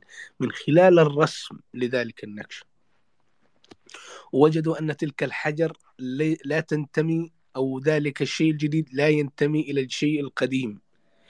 من حيث تاريخه من حيث أنه ما كان شيء متصل أشياء كثيرة. اليهود يبغوا يجننوه حتى غطوا هي مشهورة هذه القصة. هنا نسفوا كل الروايات التي كانوا يعتمدون عليها أن فلسطين هي أرض الميعاد وأن فلسطين كذا وكذا وكذا. و- وبدأوا ينسفوهم تاريخيا. بعدين جو يرقعوا في نكش آخر. تواصلت مع الأستاذ أحمد الدبش. قلت له إيش رأيك في هذا النص؟ قال مزور قلت كيف كذا؟ قال نعم تم إعطاء بعض المؤسسات أموال لكي يقولوا أنه صح. وهذا فعلا. طلع الثاني النص مزور ولد ال ال ال ال الأساتذة في الجامعات الكبرى قالوا هذا مزور. اللي ما اللي ما ياخذوا شي فلوس اللي يشتغلوا للعلم. فتاريخهم منكوش نكش. إلى الآن هم يبحثون عن شيء متصل بنبي الله سليمان وبنبي الله داود في فلسطين ولا حصلوا أي حاجة إلى الآن. موجود موجود يا شيخ أبو صالح. دور دور. القرآن هذا أكبر دليل لهم. هذا المفروض يكون أكبر سند وأكبر يعني ما يؤمنوش ما, يؤمنوش بالقرآن هم. وهو القرآن يثبت أخي سليمان نحن نؤمن أن سليمان موجود كمسلمين أيوة لكن هؤلاء ما يؤمنوش بالقرآن. هؤلاء يؤمنون إحنا نؤمن لكن وينه؟ ما له اثار يا شيخ؟ بس هذا اثر إيه، أنا اسمح لي اسمح لي يا عبهلي ما فيش أثر لأي نبي اطلاقا إلا محمد صلى الله عليه وسلم. انتهى. نعم ما حصلوش أي أثر لأي نبي حتى اللحظة إلا النبي عليه الصلاة والسلام وقبره مشهود. لكن الأنبياء الآخرين خبر. آه يلا. حطب ليل يقول لك النبي الفلاني النبي الفلاني النبي الفلاني. يا يدور لك وين؟ هذه سنة, سنة الله في في في الدنيا. وأعتقد أن الله خبأهم من أجل لا يجون هؤلاء قد يتبركوا في أشخاص عاديين. والله لا يتبركوا. اليوم في بلد من البلدان قالوا إن هذه الناقة هي حفيدة الناقة التي ركب فيها الحسين. وراحوا يمشوا تحتها. يعني وين وصلوا؟ غلط يا أبو صالح. والله إنه دخل زلط ملان فلوس يعني. نحن بنشيل شوف نحن بنودي لهم القربة التي شرب فيها ونقول هذه القربة هي التي توارثها الأجداد التي قد شرب منها الحسين عليه رضي الله عنه قبل أن يدخل كربلاء. لا لا قد حصلوها يا أبو صالح. لا لا القربة جديدة بنجيبها من عندنا وأتمنى أنكم تشربوا وكل شربة بدولار. والله لا ت- والله. لا ما ما ما تقول لا. السعر. ما تقول لهش السعر. بلاش. من الحسين هم يدوا بعده هم يدفعوه من من ذات أنفسهم من أساس خيار. ما لو تقول لها بكذا يقول لك اذا هذا كذاب تجاري. عرفت؟ لا بنقول- دولار دولار ويذهب إلى آه، آل البيت يا أبو صالح به به شجره قالوا إن هذه الشجرة من است- أستظل تحتها يعني الحسين. أو لا الكاظم أبي موسى الكاظم. يعني فمن أراد أن يقضى له حاجة فعليه أن يطرح تميمه ولا ذا. المهم تشوف الشجرة هذه قد كلها كلها ضماطيط. تعرف الضماطيط؟ ال ال ال رقع كلها رقع واكياس أقسم لك بالله العظيم إنها تشكي الضيق. حالتها حالة قد يأتي بس. من كثر هذا بس لا حول ولا قوة إلا بالله. ما عليك من هذا لك إحنا بذي عندنا. اللي عندنا إيش؟ عندنا. ذي عندنا. قد ما الحين لا يصيحوا. من السلفيين ذي بالضالع. قال لك قد معنا سلفيين بالضالع. يا ويلنا على القبب. وين بتروح يعني بيمسحوها. وحضرموت ليش تشتي تنفصل ولا تقول تشتي تنفصل حبة فيها؟ حضرموت خايفين على القبب يبغى يهربوا قبل ما يدخلوا. والله إنه كله خوف على القبب. ما والله بخيرك يا أبو أبو طالب. شوف شوفوا الكلام اللي يخرج من هذا. ذهب ذهب. أشكرك. آمين آمين آمين. كلام كلام درر. فعلا القبب يعني شوف المسبحة وهذا دليل على أنه يخرج درر. تفضل يا أخ مهيوب هو المسبحة حقه عشان يكون يسحب السيارة عشان لا وقفت وزي. إيه ما الذنوب الذنوب هي التي أثقلت السيارات تفضل. آه حياكم الله. آه، تحياتي لكم جميعا. عندي سؤال آه، في ذهني قديم وهو هل في مثلا في آه، مكان سليمان عليه السلام في فلسطين يعني عرش بلقيس المستنسخ وجد في فلسطين ولا ما فيش؟ عادهم ما حصلوش. إلى الآن ما فيش. إلى الآن لم يوجد أي بس شيء إيش لا- العرش يا أستاذ أبو صالح الحين هم يفهمون إنه ال- ال- العرش يظنوا بأنه شيء يعني مثلا مثل آه، معبد اوام أو معبد لا لا العرش هو الكرسي الذي تقعد عليه. أيوه. أيوه هو هذا العرش. يعني نعم. آه أيوه أقصد يا يا دكتور ال- فيه نفسه شبيه له في في أفريقيا صح؟ في جيبوتي أو زي كذا صح؟ هذاك هذاك تابع لك. أيوه أنا كنت في أظن في في ب- باثيوبيا أقصد أو أو سليمان مثلا كان هناك و- ويعني والدعوة جت لسبا وهو كان في أفريقيا زي لا لا لا لا لا لا لا, لا. هذا يا أستاذ أبو صالح شوف هذا ذكي هذا الجهمي اللي يتبع الأخبار يقول لك إنه نقلها وتزوجها بالحبشة وجلس وياها بالحبشة وذا. عرفت كيف؟ أيوه. هذا ما هوش بسيط ما هوش بسيط الجهمي والله انه رمى لكن النقوش قد فضح كل شيء. الحجار عادي من حقكم يا صاحبي من البرق. استرح بالزين روح حجار جدك. لا لا طبعا طبعا ما فيش آه، إثبات إنه إنه نبي الله سليمان كان في هناك عندهم. هذه بس آه، الكتب اللي عندهم الكتب ال- اللي نسميها عندنا الأخبارية هي التي صنعت شخصية ماكيدة صنعت آه، نبي الله سليمان أنه كان عندهم. صنعت أن نبي الله سليمان تزوج من ملكة سبأ أشياء ك- يعني من هذا القبيل. هي من كتبهم لكن الآثار إلى الآن لم تحدثنا تحدثنا عن ذلك. خلهم يتكلموا. أستاذ أبو صالح ما كذا هي ملكة السبع يعني أتت بعد بعد بعد فترة نبي الله سليمان بألف سنة أو بألف أو بألف وأنا وخمسة أقول ليش هذا كان سبع عيزان لا ما كذا اللي يفرغ النقش حق عيزانه هذا قال عيزانة بن علي أميدة. أوه مش ما كذا هنا خوات وهذا أميدة هي من آه، أو لا لا لا عيزانة بن علي أميدة هذا هم قالوا إنه بن علي أميدة لكن ما هوش ابن علي أميدة له اسم آخر ابن سمبروتس اللي هو شمر يرعش لأنه أنا أعرف بس لا أقول لك أنا حسب التخيل الرجال ما اناش عارف وين القريه الألف واللام والياء وال... عرفت كيف؟ مم. بالنقش نفسه بس يعني حسب ال... التوهم اللي توهمه. في واحد كان معانا وخرج أعتقد أنه م- يعني عنده سؤال وراح. لا قبل أن يدخل أبو كمال. جاني سؤال على الخاص. سؤال مهم. هل أبرهة؟ هذا سؤال واحد. هل أبرهة ذكر في الكتب ال- ال- ال- المصادر الأكسومية؟ واحد. السؤال الثاني هل أبرهة ذكر في النكش بأنه نائب للملك آه، الجعزي أو قائد للجيش الجعزي أو كان ملك؟ آه، الشيء الثالث سأل قال هل أبرهة فعلا عربي حميري ولا حبشي؟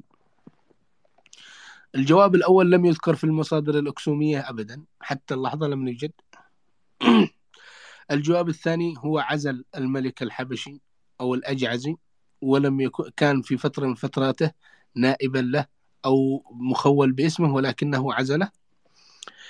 آه، الجواب الثالث هو من ذو معاهر حميري أصيل صميم. هذه قصة إبرهة بالمختصر.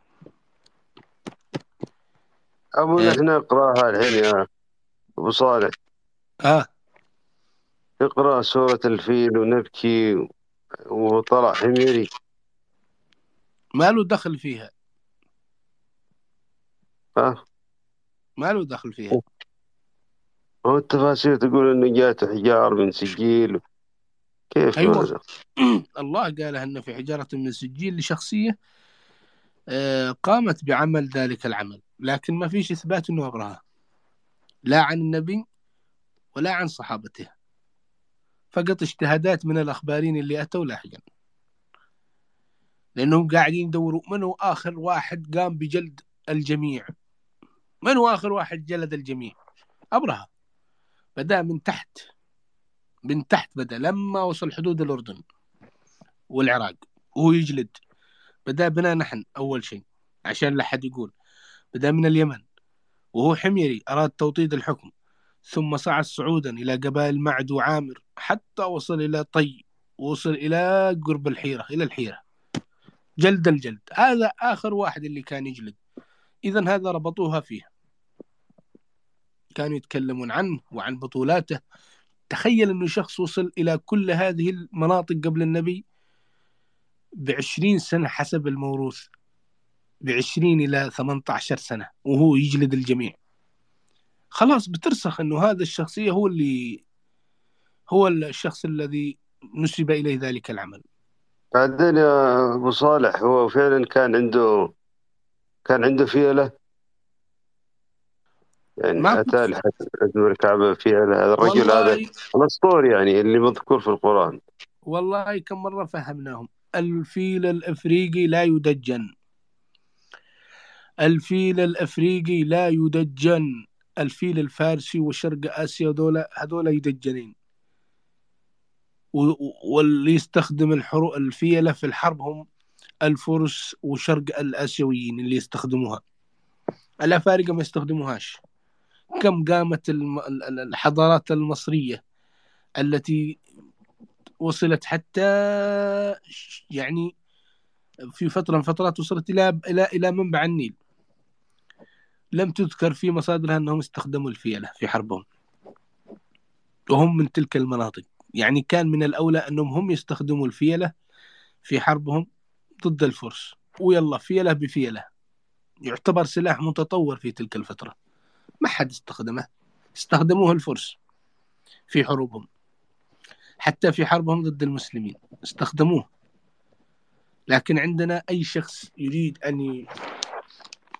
أن يتكلم في هذا الموضوع أنا س- يعني وصلني كثير من الكلام. أبو صالح أنت قاعد تشكك في الدين. واحد.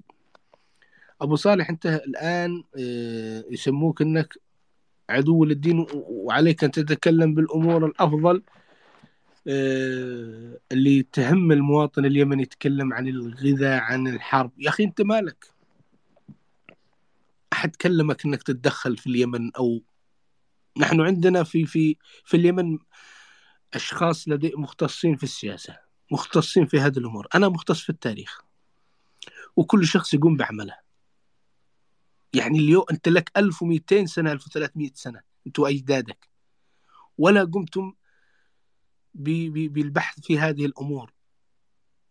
حتى جاء بعد إذا جاء قبلنا أو نحن أو اللي بعدنا بتكفروهم. يعني ما في نقول شيء يا أبو صالح الله يحفظك إحنا نقول إنه الدين إحنا هو إيمان. أنا أعتقد إن الدين إيمان إحنا نؤمن وإحنا كلنا مسلمين. وأنت زي ما شايف أكبر دليل السبحة اللي أمامكم هذه. لكن ال- ال- التاريخ لا يتعارض مع مع الدين إطلاقا. يعني التاريخ هذا مسار لحاله.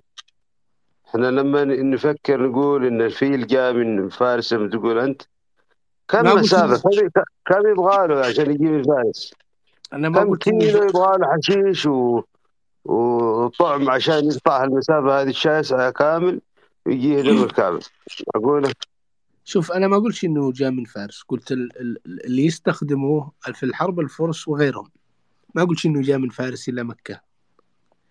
هذا اللي أردت أن أقوله. أقوله. ولكن البعض عندهم هذا النظرية أي شخص يريد أن يصحح بعض المفاهيم على طول يكفروه. وهذه حجة الضعيف دائما. ولكن نحن كلمناهم.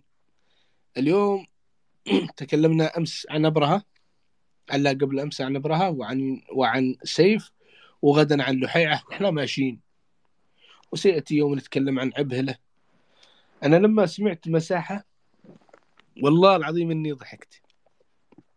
لسخريتهم هم. شوف. أحدهم قال وهو نفس المساحة. والله أنه في نفس المساحة هو والشخص هو اللي يروي. قال كيف يقولون أن عبهلة الثائر؟ والنبي عليه الصلاة والسلام رآه في منامة أنه قتله شخص كريم ابن كريم. هذه واحدة. أخذ بس دقيقة. دقيقة أو دقيقتين. وهذا عبهلة وقف ضد أبو بكر الصديق حق الزكاة. يعني هو ما فهمش ما يقراش الشريط اللي يتكلم فيه. كيف يقول إنه مات في عهد النبي وبعدين يقول إنه عارض أبو بكر في مسألة الزكاة؟ ما تلاحظوا إنهم عندهم شيء يعني من من الربكة؟ يا تحدد كذا يا كذا. هل هو مات في عهد النبي؟ خلاص قضي. ما عاد هو شيء موجود في عهد أبو بكر. إذا مات في عهد النبي قضي أمره. فليش أنت قاعد تقول لما نسمعهم يقول مات عبهلة عندما رآه النبي عليه الصلاة والسلام. وقتله كريم بن كريم وقال في رواية أخرى وهو نفسه أنه مات وأسامة بن زيد يجهز الجيش. ثم بعد دقيقة ودقيقتين قال وعبهلة قام قتله شخص من الفرس وكان بسبب أنه رفض خروج الزكاة لأبو بكر الصديق رضي الله عنه. شلون؟ شفت ذاك الممثل الكويتي اللي يقول شلون؟ هذه نفسها أبى أفهم أبى أفهم هذه المنطقة. يعني حددوا لي. هل مات في عهد النبي عليه الصلاة والسلام؟ إذا مات في عهد النبي عليه الصلاة والسلام فهو قضي أمره وليس له دخل في عهد أبي بكر بن الصديق رضي الله عنه. الواحد يفتح بس شوية. نحن ما جينا شي نشكك في أمور. نحن جينا فقط يعني يعطونا ضوء متى قتل هذا الشخصية. لسنا من محبينه ولا منتقديه جيبوا لنا متى مات. حددوا أمركم. وشوفوا إذا فتحنا مساحة في هذه الفت... في عن هذه الشخصية. شوفوا إيش بيقولوا كل اللي بيتكلموا. أول شيء بيبداوا بيقولوا النبي عليه الصلاة والسلام رآه في المنام وهو يقتله شخص كذا كذا كذا. ثم في نفس الفترة نفس اللقاء هو يتكلم فيه بيقول وقد منع الزكاة التي أمرها النبي أن تخرج إلى أبو بكر الصديق فقتلوه. يعني بالله عليكم. هذه حقيقة لأنه في تناقض لكن أنا لست مع ولا ضد القصة ولكن في التناقضات التي حصلت. الشيء الشيء اللي يحيرني أنا كشخص يمني. مثلا قمت بثورة ضد الفرس. هذا إذا كانوا موجودين. أو ضد أي احتلال البريطاني.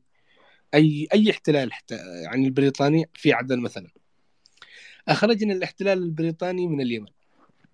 وأنا كقائد مثلا القائد الأعلى للاحتلال للثورة. هل بيسمحوا لي الثوار اللي قدموا أرواحهم إني أتزوج بريطانية واحدة؟ هل بيسمحوا لي الثوار إذا كنت أنا ضعيف الشخصية أو تافه وساذج إني أجعل حراستي الشخصية بريطانية هنا على طول بيتهم بالخيانة.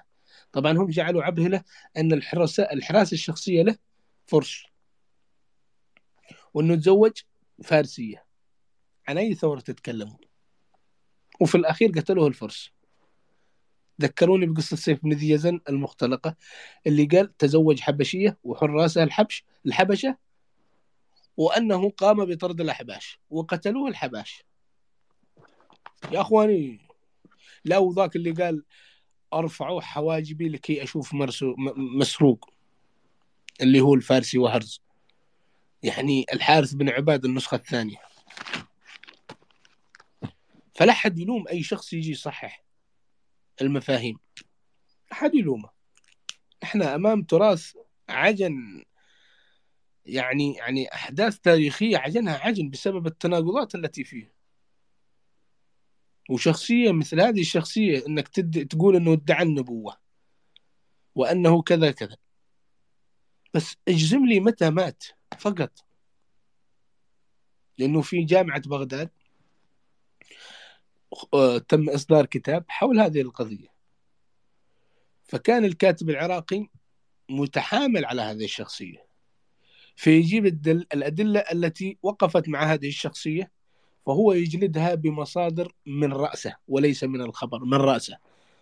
يعني وكأنه يحطها في زاوية ويحاكمها هو على طول أول ما قرأت الكتاب قفلته وفي الرف ليش؟ لأنه مش منصف. أنت مش مح... أنت مش محكمة. أنت المفروض أنك تأخذ الكت... تأخذ الجميع المحتوى بحيادية. لأن القارئ حيكون ضد ومع. وأنت بتقدمه له يعني اللي معه هذه مع الشخصية هذه بيقرأ اللي معاه وبيشوف الانتقادات وبيشوف يمكن يت يعني يقتنع في أمور. لكن عندما يشوفك تصوب كل سهامك عليه يقفل الكتاب ويحطه على جنب. زي شخصية علي بن الفضل الحميري عندنا في اليمن. اتهموه بأنه كذا كذا كذا كذا وعندما قاموا بالبحث والتنقيب الأساتذة اكتشفوا أن هذه الشخصية مظلومة. وأيضا مثل الحرب التي حصلت آه، شخصية لا نريد أن ندخل في شخصيات. إلى الآن ما زال مشكوك في أمرها. إلى الآن مشكوك في أمر هذه الشخصيات لأنهم هولوها. موجودة في في في نجد موجودة في شمال الجزيرة العربية موجودة في اليمن. إلى الآن يتم البحث والتدقيق فيها. هل هي فعلا صارت أو مجرد حكاوي؟ إلى الآن. لأن الناقل الشخص القارئ المحترف يعرف أن هناك حصل نسخ لصق لبعض القصص. في شخصيات